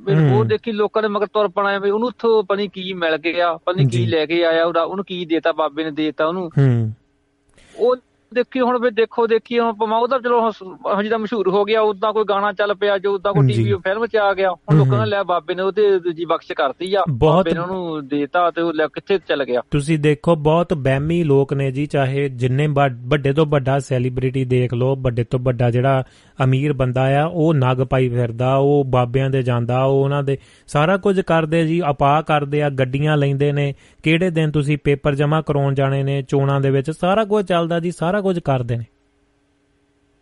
ਅਬੇ ਚਲੋ ਠੀਕ ਆ ਕੋਈ ਚਲੋ ਕੰਮ ਨਹੀਂ ਚੱਲਦਾ ਕੋਈ ਕਰਜ਼ਾ ਚੜ ਗਿਆ ਠੀਕ ਆ ਕੋਈ ਚਲੋ ਆਪਣਾ ਕੰਮ ਧੰਦਾ ਕੋਈ ਬੰਦਾ। ਹੋਰ ਕੋਈ ਕਿਸੇ ਦੀ ਹੈਲਪ ਲੈ ਕੇ ਕੰਮ ਕੋਈ ਛੋਟਾ ਮੋਟਾ ਕੰਮ ਖੋਲ ਲੈਂਦਾ ਕੋਈ। ਜਾਂ ਕਹਿੰਦਾ ਬਾਬਾ ਜੀ ਮੇਰੇ ਕੋਲ ਇੰਨਾ ਲਾਉਣਾ ਮੈਨੂੰ ਮੇਰਾ ਕਰਜ਼ਾ ਹੀ ਲਾ ਦਿਓ ਜਾਂ ਤਾਂ ਇਦਾਂ ਕਹਿੰਦਾ। ਆਵੇ ਬਾਬੇ ਨੇ ਕਿੰਨੇ ਕੋ ਤਪੱਸਿਆ ਕੀਤੀ ਉਹਦਾ। ਨਹੀਂ ਬਾਬੇ ਦੇ ਮੂਹਰੇ ਇੰਨੇ ਲੋਕ ਬੈਠੇ ਆ ਘੱਟੋ ਘੱਟ ਹਜ਼ਾਰ ਹਜ਼ਾਰ ਲੱਖ ਲੱਖ ਪਾਉਂਦੇ 50 50 ਹਜ਼ਾਰ ਪਾਉਂਦੇ ਘੱਟੋ ਘੱਟ 15 20 ਲੱਖ ਦਾ ਲੈਂਦਾ। ਇੰਨੀ ਸੰਗਤ ਬੈਠੀ ਉੱਥੇ। ਅਨੇ ਉਹ ਤਾਂ ਪੂਰਾ ਪਲਾਨ ਨਹੀਂ ਜਿੱਦਾਂ ਉਹ ਪੂਰੀ ਸੰਗਤ ਵਿੱਚ ਬੈਠਾ ਹੈ ਪਿੱਛੋਂ ਪੂਰਾ ਦੇਖਿਆ ਵੀ ਉਹਨੂੰ ਹਾਕ ਮਾਰੀ ਆ ਉਹ ਉੱਠ ਕੇ ਹੂੰ। ਗਿਆ ਨਾਲ ਉਹਦੇ ਆਪਣੀ ਕੌਣ ਹੈ ਲੇਡੀ ਗਈ ਕੋ ਕਿਦਾਂ ਆਪਣੀ ਘਰ ਵਾਲੀ ਹੋਗੀ ਪਣੀ ਕੌਣ ਹੋਊਗਾ ਉਹਦੇ ਨਾਲ ਹੈ ਨਾ ਤੁਸੀਂ ਦੇਖੋ ਜਦੋਂ ਉਹਨੇ ਕੁਐਸਚਨ ਪੜ੍ਹੇ ਆ ਉਹਨੇ ਉਹਦੇ ਉੱਤੇ ਨੋਟ ਕੀਤੇ ਸੀ ਆਪਣੀ ਨੋਟਬੁੱਕ ਦੇ ਉੱਤੇ। ਤੇ ਉਹ ਤੋਂ ਜਾਣ ਕੇ ਉਹਨੇ ਪੜ੍ਹੇ ਆ। ਉਹ ਗੱਲ ਕੁਝ ਹੋਰ ਸ਼ੁਰੂ ਕਰਨ ਲੱਗਾ ਵੀ ਕੰਮਕਾਜ ਨਹੀਂ ਚੱਲਦਾ ਜੀ। ਉਹਨੇ ਸਪੈਸ਼ਲੀ ਤਿੰਨ ਕੁਐਸਚਨ ਪੜ੍ਹੇ ਆ। ਉੱਚੀ ਆਵਾਜ਼ ਦੇ ਵਿੱਚ ਮਾਈਕ ਦੇ ਵਿੱਚ। ਹਾਂਜੀ ਹਾਂ ਜੀ। ਨਹੀਂ ਨਹੀਂ ਬਿਲਕੁਲ ਫਿਰ ਇਹ ਤਾਂ ਸਾਰਿਆਂ ਨੂੰ ਲੋਕ ਜਿਹੜੇ ਲੋਕ ਸੁਲਝੇ ਹੋਆ ਸਾਰੀ ਚੀਜ਼ ਪਤਾ ਲੱਗ ਜਾਂਦਾ ਕਹਾਣੀ ਵਿੱਚ ਲਈ ਬਿਲਕੁਲ ਜੀ ਬਿਲਕੁਲ ਬਿਲਕੁਲ। ਉਹੀ ਆ ਜੀ ਪਰ ਜੇ ਹੁਣ ਆਪਾਂ ਸ਼ਰਧਾ ਦੇ ਵਿੱਚ ਹੀ ਜਾਣਾ ਜਾਣਾ ਜਾਂ ਗਲਤਾਨ ਹੋਣਾ ਜ਼ਿਆਦਾ ਤਾਂ ਫਿਰ ਉਹ ਵੀ ਔਖਾ ਕਰਦਾ ਨਾ ਅਬ ਜਿਹੜੇ ਕੁੱਲ ਮਿਲਾ ਗੱਲ ਹੁਣ ਜਿੱਦਾਂ ਕਈ ਲੋਕ ਉਹਦੀ ਸਹਿਮਤੀ ਵੇ ਤੁਸੀਂ ਕਾਹਦੇ ਹਮ। ਉਹਨੂੰ ਟਿੱਪਣੀ ਕਰਦੇ ਆ ਕਾਹਦੇ ਵੀ ਦੱਸੋ ਤਾਂ ਇਹ ਬਾਬਾ ਉਹਨੂੰ ਕੀ ਕਰ ਦਊਗਾ ਕੀ ਬਾਬਾ ਉਹਦਾ ਤਾਰ ਦਊਗਾ ਵੀ। ਠੀਕ ਆ ਬੰਦੇ ਦੇ ਕਰਜ਼ਾ ਚੜ ਜਾਂਦਾ ਬੰਦੇ ਦਾ ਕੋਈ ਐਕਸੀਡੈਂਟ ਹੋ ਜਾਂਦਾ ਬੰਦਾ ਬੰਦਾ ਹੀ ਬੰਦੇ ਨਾਲ ਉਹ-। ਮਾੜੇ ਸਮੇਂ ਨਾਲ ਬੰਦੇ ਉਹ ਸਭ ਆਹੋ ਹੂੰ ਸਭ ਨਾਲੋਂ ਵੱਡੀ ਘਾਟ ਪੁਰੇਵਾਲ ਸਾਹਿਬ ਇਹ ਮੰਨਦਾ ਕਿ ਆਪਣੇ ਇਹਨਾਂ ਮੁਲਕਾਂ ਦੇ ਵਿੱਚ ਕੋਈ ਵੀ ਡਿਪਰੈਸ਼ਨ ਆਉਂਦਾ ਜਾਂ ਬਰਨ ਆਊਟ ਹੁੰਦਾ ਤੁਹਾਨੂੰ ਕੋਈ ਘਾਟਾ ਵਾਧਾ ਹੋ ਰਿਹਾ ਤੁਸੀਂ ਫੀਲਿੰਗ ਕੀ ਕਰ ਸਕਦੇ? ਘੱਟੋ ਘੱਟ ਉਹ ਫੀਲਿੰਗਸ ਸਮਝਣ ਵਾਲਾ ਬੰਦਾ ਜਾਂ ਡਾਕਟਰ ਜਾਂ ਸਾਈਕੈਟ੍ਰਿਕ ਹੋਣਾ ਚਾਹੀਦਾ ਜਿਹਨਾਂ ਤੁਸੀਂ ਗੱਲ ਕਰ ਸਕਦੇ ਹੋ ਜਿਹਨਾਂ ਤੁਹਾਡੀ ਥੈਰੇਪੀ ਕੀਤੀ ਜਾ ਸਕਦੀ ਹੈ। ਪਰ ਉਹ ਸਾਡੇ ਹੁਣ ਬਾਬੇ ਹੀ ਉਹ ਚੀਜ਼ ਬਣਾ ਦਿੱਤੇ, ਇਹ ਚਿਮਟੇ ਲਵਾ ਲਓ, ਇਹਨੂੰ ਕਰੰਟ ਲਵਾ ਲਓ, ਇਹਨੂੰ ਆਹ ਕਰ ਲਓ, ਇਹ ਠੀਕ ਨਹੀਂਗਾ ਇਹਨੂੰ, ਇਹ- ਇਹਨੂੰ ਪੌਣ ਆਉਂਦੀ ਹੈ, ਇਹਨੂੰ ਹਵਾ ਆਉਂਦੀ ਹੈ, ਇਹਨੂੰ ਆਹ ਆ ਗਿਆ, ਇਹਨੂੰ ਉਹ ਆ ਗਿਆ, ਉਹੀ, ਉਧਰ ਨੂੰ ਜਦ ਤੁਹਾਡੇ ਕੋਲ ਚੀਜ਼ ਦਾ ਜਵਾਬ ਹੀ ਹੈ ਨਹੀਂ, ਤਾਂ ਤੁਸੀਂ ਉਧਰ ਨੂੰ ਹੀ ਜਾਣਾ ਜੀ। ਹਾਂ ਜਿੱਦਾਂ ਹੁਣ ਆਪਾਂ ਚਲੋ ਇੰਨੀ ਖੁੱਲ ਕੇ ਗੱਲ ਇੱਥੇ ਕਰ ਲੈਂਦੇ ਜੇ ਇੰਨੀ ਗੱਲ ਉਥੇ ਕਿਤੇ ਆਪਾਂ ਇੰਡੀਆ ਗਏ ਪੰਜਾਬ 'ਚ ਗੱਲ ਕਰੀਏ ਤੇ ਉਹ ਬੰਦੇ ਅੱਧੇ ਤਾਂ ਗੱਲ ਪੈਣ ਨੂੰ ਤਿਆਰ ਹੋ। ਜਾਂਦੇ ਉਸ ਵੇਲੇ। ਬਿਲਕੁਲ ਜੀ। ਉਹ ਲੋਕ ਸੁਚੇਤ ਨੇ ਨਾ ਹੁਣ ਆਪਣੇ ਮੁਲਕਾਂ ਦੇ ਵਿੱਚ ਕੋਈ ਗੋਲੀ ਖਾਣੀ ਆ ਪੇਨ ਕਿਲਰ ਵੀ ਲੈਣੀ ਹੈ ਤਾਂ ਅਗਲੇ ਤੁਸੀਂ ਬਗੈਰ ਡਾਕਟਰ ਤੋਂ ਪੁੱਛ ਕੇ ਲੈਨੇ ਹੋ ਤਾਂ ਅਗਲੇ ਮੂੰਹ ਤੇ ਕਹਿ ਦਿੰਦੇ ਨੇ ਵੀ ਪਹਿਲਾਂ ਮੈਨੂੰ ਦੱਸੋ ਇਹ ਗੋਲੀ ਕਾਦੀ ਹੈ? ਸਾਡੇ ਤਾਂ ਉੱਤੇ ਫੱਕੇ ਮਾਰੀ ਜਾਂਦੇ ਨੇ। ਬਿਲਕੁਲ ਹਾਂ। ਅਗਲੇ ਪੁੱਛ ਕੇ ਖਾਂਦੇ ਨੇ ਸਿਰ ਦਰਦ ਦੀ ਵੀ ਐ ਪਈ ਉਹ ਪਈ ਕਾਦੀ ਗੋਲੀ ਆ? ਮੈਨੂੰ ਦੱਸੋ ਪਹਿਲਾਂ ਐਕਸਪਲੇਨ ਕਰੋ ਫਿਰ ਲੈਣੀ ਆ। ਉੱਥੇ ਤਾਂ ਗੋਲੀਆਂ। ਗੋਲੇ ਦੇਈ ਜਾਂਦੇ ਨੇ ਜੀ। ਗੱਲਾਂ ਦੇ ਗੋਲੇ। ਚਲੋ। ਆ ਨਹੀਂ ਨਹੀਂ ਚਲੋ ਆਪਣੀ ਆਵਾਜ਼ ਜਾਂਦੀ ਆ ਸੁਣਦੇ ਆ ਆਪਣੇ ਕੋਈ YouTube ਤੇ ਚੜੀ ਹੁੰਦੀ। ਰਿਕਾਰਡ ਜਾਂ। ਸ਼ੇਅਰ ਕੀਤੀ ਹੁੰਦੀ ਸੁਣਦੇ। ਗੱਲਬਾਤ ਫਿਰ ਥੋੜੀ ਬਹੁਤੀ ਉਹਦਾ ਜੀ ਬਿਲਕੁਲ ਜੀ ਸਹਿਮਤ ਹਾਂ ਹਾਂ, ਸਹਿਮਤ ਹੈ ਜੀ। ਥੈਂਕ ਯੂ ਥੈਂਕ ਯੂ ਬੜਾ ਵਧੀਆ ਲੱਗਿਆ। ਤੁਸੀਂ ਵੀ ਜੁੜੇ ਗੱਲਬਾਤ ਸਾਂਝੀ ਕੀਤੀ ਹੈ ਵਿਸ਼ਾ ਤੋਰਿਆ ਜੀ। ਜੀ ਜੀ। ਸਾਹਿਬ। ਥੈਂਕ ਯੂ ਜੀ ਬਹੁਤ ਬਹੁਤ ਧੰਨਵਾਦ ਸਤਿ ਸ਼੍ਰੀ ਅਕਾਲ ਜੀ। ਲੋ ਜੀ ਆਪਣੇ ਨਾਲ ਅਗਲੀ ਲਾਈਨ ਦੇ ਉੱਤੇ ਜੁੜ ਚੁੱਕੇ ਨੇ ਸਿਕੰਦਰ ਸਿੰਘ ਔਜਲਾ ਸਾਹਿਬ ਯੂਐਸਏ ਦੀ ਧਰਤੀ ਤੋਂ ਕਰਦੇ ਉਹਨਾਂ ਦਾ ਸਵਾਗਤ ਤੇ ਦੋਸਤੋ ਤੁਸੀਂ ਦੁਆਬਾ ਰੇਡੀਓ ਨੂੰ ਰਿਪੀਟ ਪ੍ਰੋਗਰਾਮ ਕੱਲ ਨੂੰ ਸੁਣ ਪਾਓਗੇ 8 ਵਜੇ ਸ਼ੁਰੂ ਹੋ ਜਾਂਦੇ ਨੇ ਸਵਾ ਕੁ 11 ਵਜੇ ਭਾਰਤੀ ਸਮੇਂ ਦੇ ਅਨੁਸਾਰ ਜਿਹੜਾ ਜ਼ਿੰਦਗੀ ਨਾਮਾ ਦੀ ਬਾਰੀ ਆ ਜਾਂਦੀ ਹੈ ਤੇ ਨਾਲ ਦੀ ਨਾਲ ਤੁਸੀਂ ਉਸ ਦੇ ਉੱਤੇ ਸੁਣ ਸਕਦੇ ਹੋ। ਜੇਕਰ ਤੁਸੀਂ ਲਾਈਵ ਜਾਂ ਰਿਪੀਟ ਨਹੀਂ ਸੁਣ ਪਾਉਂਦੇ ਤਾਂ ਦੁਆਬਾ ਰੇਡੀਓ ਦਾ ਜਿਹੜਾ ਤੁਸੀਂ ਟੈਲੀਗ੍ਰਾਮ ਨੂੰ ਜਰੂਰ ਡਾਊਨਲੋਡ ਕਰ ਲਓ ਤੇ ਉਸ ਨੂੰ ਜੁਆਇਨ ਕਰ ਲਓ। ਦੁਆਬਾ ਰੇਡੀਓ ਸਰਚ ਕਰਕੇ ਤੇ ਤੁਹਾਨੂੰ ਨੋਟੀਫਿਕੇਸ਼ਨ ਵੀ ਆ ਜਾਏਗਾ ਤੇ ਨਾਲ ਦੀ ਨਾਲ ਤੁਸੀਂ ਪ੍ਰੋਗਰਾਮ ਵੀ ਸੁਣ ਪਾਓਗੇ। ਇਸ ਦੇ ਨਾਲ ਹੀ ਅ, ਜਿਹੜਾ ਤੁਸੀਂ ਟੈਲੀਗ੍ਰਾਮ ਦੇ ਉੱਤੇ ਦੋਸਤਾਂ ਤੱਕ ਅਗਲਾ ਪ੍ਰੋਗਰਾਮ ਵੀ ਜਿਹੜਾ ਅ, ਡਾਊਨਲੋਡ ਕਰਕੇ ਸ਼ੇਅਰ ਵੀ ਕਰ ਸਕਦੇ ਹੋ ਦੋਸਤਾਂ ਮਿੱਤਰਾਂ ਤੱਕ ਭੇਜ ਸਕਦੇ ਹੋ ਜੇਕਰ ਚੰਗਾ ਲੱਗਦਾ ਹੈ। ਜੇਕਰ ਕੋਈ ਜਾਗਰੂਕਤਾ ਦੀ ਗੱਲ ਹੁੰਦੀ ਹੈ ਤਾਂ ਉਹ ਦੋਸਤਾਂ ਤੱਕ ਜਰੂਰ ਭੇਜਿਆ ਕਰੋ। ਚੰਗਾ ਸੁਨੇਹਾ ਜੇਕਰ ਤੁਹਾਨੂੰ ਚੰਗਾ ਲੱਗਦਾ ਹੈ ਮਾੜਾ ਲੱਗਦਾ ਹੈ ਤਾਂ ਉਹ ਵੀ ਫੋਨ ਕਰ ਕਰਕੇ ਜਾਂ ਲਿਖਤੀ ਮੈਸੇਜ ਕਰਕੇ ਸਾਨੂੰ ਦੱਸ ਸਕਦੇ ਹੋ। ਜੀ ਔਜਲਾ ਸਾਹਿਬ ਸਤਿ ਸ੍ਰੀ ਅਕਾਲ। ਜੀਆਂ ਨੂੰ ਜੀ ਨਿੱਘਾ ਸਵਾਗਤ ਹੈ। ਕੀ ਹਾਲ ਚਾਲ ਨੇ ਆਜੋ ਲੰਘਿਆਓ ਜੀ ਦਰਵਾਜ਼ੇ ਖੁੱਲੇ ਨੇ ਤੇ ਮਿਊਟ ਕੀਤਾ ਹੋਇਆ ਹੈ। ਸ਼ਾਇਦ ਉਹਨਾਂ ਨੇ ਅ, ਹੱਥ ਲੱਗ ਗਿਆ ਜਾਂ ਕਿੱਦਾਂ ਹੈ। ਕੋਸ਼ਿਸ਼ ਕਰਦੇ ਆ ਉਹਨਾਂ ਨੂੰ ਨਾਲ ਲੈਣ ਦੀ ਤੇ ਜੱਕੂ ਸਾਹਿਬ ਵੀ ਅ, ਜੁੜਨ ਦੀ ਕੋਸ਼ਿਸ਼ ਕਰ ਰਹੇ ਨੇ ਜੀ ਉਹਨਾਂ ਨੂੰ ਦੀ ਵੀ ਗੱਲਬਾਤ ਸੁਣਨ ਦੀ ਕੋਸ਼ਿਸ਼ ਕਰ ਲੈਂਦੇ ਆ। ਤੇ ਇਸ ਦੇ ਨਾਲ ਇਹ ਜਗਤਾਰ ਸਿੰਘ ਰਾਏ ਹੁਣੀ ਜੀ ਕਹਿ ਰਹੇ ਨੇ ਜੀ ਅ, ਅ, ਸਤਿ ਸ਼੍ਰੀ ਅਕਾਲ ਤੇ ਵਧੀਆ ਗੱਲਬਾਤ ਹੋਈ ਹੈ ਜੀ ਸਾਰਾ ਪ੍ਰੋਗਰਾਮ ਨੂੰ ਪਸੰਦ ਕਰ ਰਹੇ ਨੇ। ਅ, ਜਗਤਾਰ ਸਿੰਘ ਰਾਏ ਜੀ ਬਹੁਤ ਬਹੁਤ ਧੰਨਵਾਦ ਤੁਸੀਂ ਸਰਪ੍ਰਾਈਜ਼ ਵੀ ਦਿੱਤਾ ਮੈਨੂੰ। ਪਰਸਨਲੀ ਕਾਲ ਕਰਕੇ ਬਹੁਤ ਬਹੁਤ ਧੰਨਵਾਦ ਪਿਛਲੇ 4 ਸਾਲਾਂ ਤੋਂ ਤੁਸੀਂ ਪ੍ਰੋਗਰਾਮ ਸੁਣ ਰਹੇ ਹੋ ਤੇ ਉਸ ਦੇ ਲਈ ਅ, ਮੈਂ ਵੀ ਹੈਰਾਨ ਵੀ ਸੀਗਾ। ਕਿ ਐਸੀ ਕਿਹੜੀ ਗੱਲ ਅਸੀਂ ਕਰ ਲੈਂਦੇ ਆ ਜਾਂ ਕ- ਆਪਣੇ ਆਪ ਤੇ ਹੈਰਾਨਗੀ ਹੋ ਜਾਂਦੀ ਹੈ ਕਿ ਵੱਡਿਆਂ ਦਾ ਸਤਿਕਾਰ ਜਦੋਂ ਆਸ਼ੀਰਵਾਦ ਮਿਲਦਾ ਹੈ ਤੇ ਖੁਸ਼ੀ ਵੀ ਹੁੰਦੀ ਹੈ ਪਰਿਵਾਰ ਦੇ ਵਿੱਚ ਮੈਂਬਰ ਜੁੜਦੇ ਨੇ। ਬਹੁਤ ਸਾਰੇ ਐਸੇ ਦੋਸਤ ਨੇ ਹੋਰ ਵੀ ਅ, ਜਿਹੜੇ ਅ, ਸੁਣਦੇ ਨੇ ਪਰ ਕਾਲ ਨਹੀਂ ਕਰ ਪਾਉਂਦੇ ਜਾਂ ਕਿਸੇ ਕਾਰਨ ਕਰਕੇ ਜਾਂ ਕੰਮਾਂ ਕਾਰਾਂ ਦਾ ਹੋਰ ਚੀਜ਼ ਹੈ। ਪਰ ਅ, ਖੁਸ਼ੀ ਹੁੰਦੀ ਹੈ ਜਦੋਂ ਇਹ ਸੁਨੇਹਾ ਮਿਲਦਾ ਹੈ ਚੰਗੀ ਗੱਲਬਾਤ ਹੁੰਦੀ ਹੈ ਤੁਸੀਂ ਪਸੰਦ ਕਰਦੇ ਹੋ ਹੱਲਾਸ਼ੇਰੀ ਦਿੰਦੇ ਹੋ ਤੇ ਆਉਣ ਵਾਲੇ ਸਮੇਂ ਦੇ ਵਿੱਚ ਜਦੋਂ ਹੋਰ ਵੀ ਸਾਨੂੰ ਪ੍ਰਪੇਅਰ ਹੋ ਕੇ ਆਉਣਾ ਪੈਂਦਾ ਹੈ ਉਸ ਦੇ ਲਈ ਤੁਹਾਡਾ ਬਹੁਤ-ਬਹੁਤ ਧੰਨਵਾਦ ਹੈ ਜਗਤਾਰ ਸਿੰਘ ਰਾਏ ਸਾਹਿਬ ਤੇ ਹੋਰ ਵੀ ਸੱਜਣਾ ਦਾ ਜਿਹੜੇ ਨਵੇਂ ਜੁੜਦੇ ਨੇ ਜਾਂ ਅ, ਸੁਣ ਰਹੇ ਨੇ ਲੰਮੇ ਸਮੇਂ ਤੋਂ ਥੈਂਕ ਯੂ ਆ ਉਹਨਾਂ ਦਾ। ਅ, ਜ਼ਿਕਰ ਚਾਹੇ ਨਹੀਂ ਕਰਦੇ ਚੁੱਪ ਚਪੀਤੇ ਸੁਣਦੇ ਨੇ ਉਹਨਾਂ ਦਾ ਵੀ ਧੰਨਵਾਦ ਹੈ। ਅ, ਔਜਲਾ ਸਾਹਿਬ ਸਤਿ ਸ਼੍ਰੀ ਅਕਾਲ ਜੀਆਂ ਨੂੰ ਜੀ ਨਿੱਘਾ ਸਵਾਗਤ ਹੈ। ਲੰਘਿਆਓ ਜੀ। ਅ, ਦੋ ਲੋ ਦੋਸਤੋ ਆਪਾਂ ਦੋ ਕੁ, ਇਹ ਛੋਟਾ ਜਿਹਾ ਇੱਕ ਬ੍ਰੇਕ ਲੈ ਲੈਂਦੇ ਆ ਤਦ ਤੱਕ ਆਪਾਂ ਕੋਸ਼ਿਸ਼ ਕਰਦੇ ਆ ਆਪਾਂ ਔਜਲਾ ਸਾਹਿਬ ਨੂੰ ਜੋੜਨ ਦੀ ਤੇ ਨਾਲ ਦੀ ਨਾਲ ਆਪਣੇ ਨਾਲ ਜੱਕੂ ਸਾਹਿਬ ਵੀ ਜੁੜ ਰਹੇ ਸਨ ਤੇ ਆਪਣੇ ਕੋਲ ਸਮਾਂ ਵੀ ਬੜੀ ਤੇਜ਼ੀ ਦੇ ਨਾਲ ਭੱਜਦਾ ਜਾ ਰਿਹਾ ਹੈ ਤੇ ਫਿਰ ਆਪਾਂ ਆਗਿਆ ਲੈਨੇ ਆ ਤੇ ਵੈਸੇ ਉਹਨਾਂ ਨੇ ਔਜਲਾ ਸਾਹਿਬ ਨੇ ਭੇਜਿਆ ਸੀ ਸੁਨੇਹਾ ਕਿ ਜਿਹੜਾ ਅ, 14 ਅ, ਹੈ ਜਿਹੜਾ ਅ, ਜੋੜੇ ਪੁਲ ਦੇ ਅਮਰਗੜ੍ਹ ਦੇ ਵਿਚਕਾਰ ਜਿਹੜਾ ਇਹ ਪਿੰਡ ਹੈ ਜੀ। ਥੈਂਕ ਯੂ ਜੀ। ਤੁਸੀਂ ਜਾਣਕਾਰੀ ਸਾਂਝੀ ਸਾਂਝੀ ਕੀਤੀ ਹੈ ਇਸ ਬਾਰੇ। ਅ, ਚੰਗਾ ਲੱਗਿਆ, ਜਾਣਕਾਰੀਆਂ ਦੇ ਨਾਲ ਜਾਣਕਾਰੀਆਂ ਸਾਂਝੀਆਂ ਹੋ ਜਾਣ ਤੇ ਉਸ ਤੋਂ ਵੱਡੀ ਕਿਹੜੀ ਗੱਲ ਹੋ ਸਕਦੀ ਹੈ? ਦੋ ਬੋਲ ਗੀਤ ਦੇ ਸੁਣ ਲੈਂਦੇ ਆ, ਫਿਰ ਨਾਲ ਦੀ ਨਾਲ ਅੱਗੇ ਵਧਦੇ ਹਾਂ ਜੀ ਆਪਾਂ।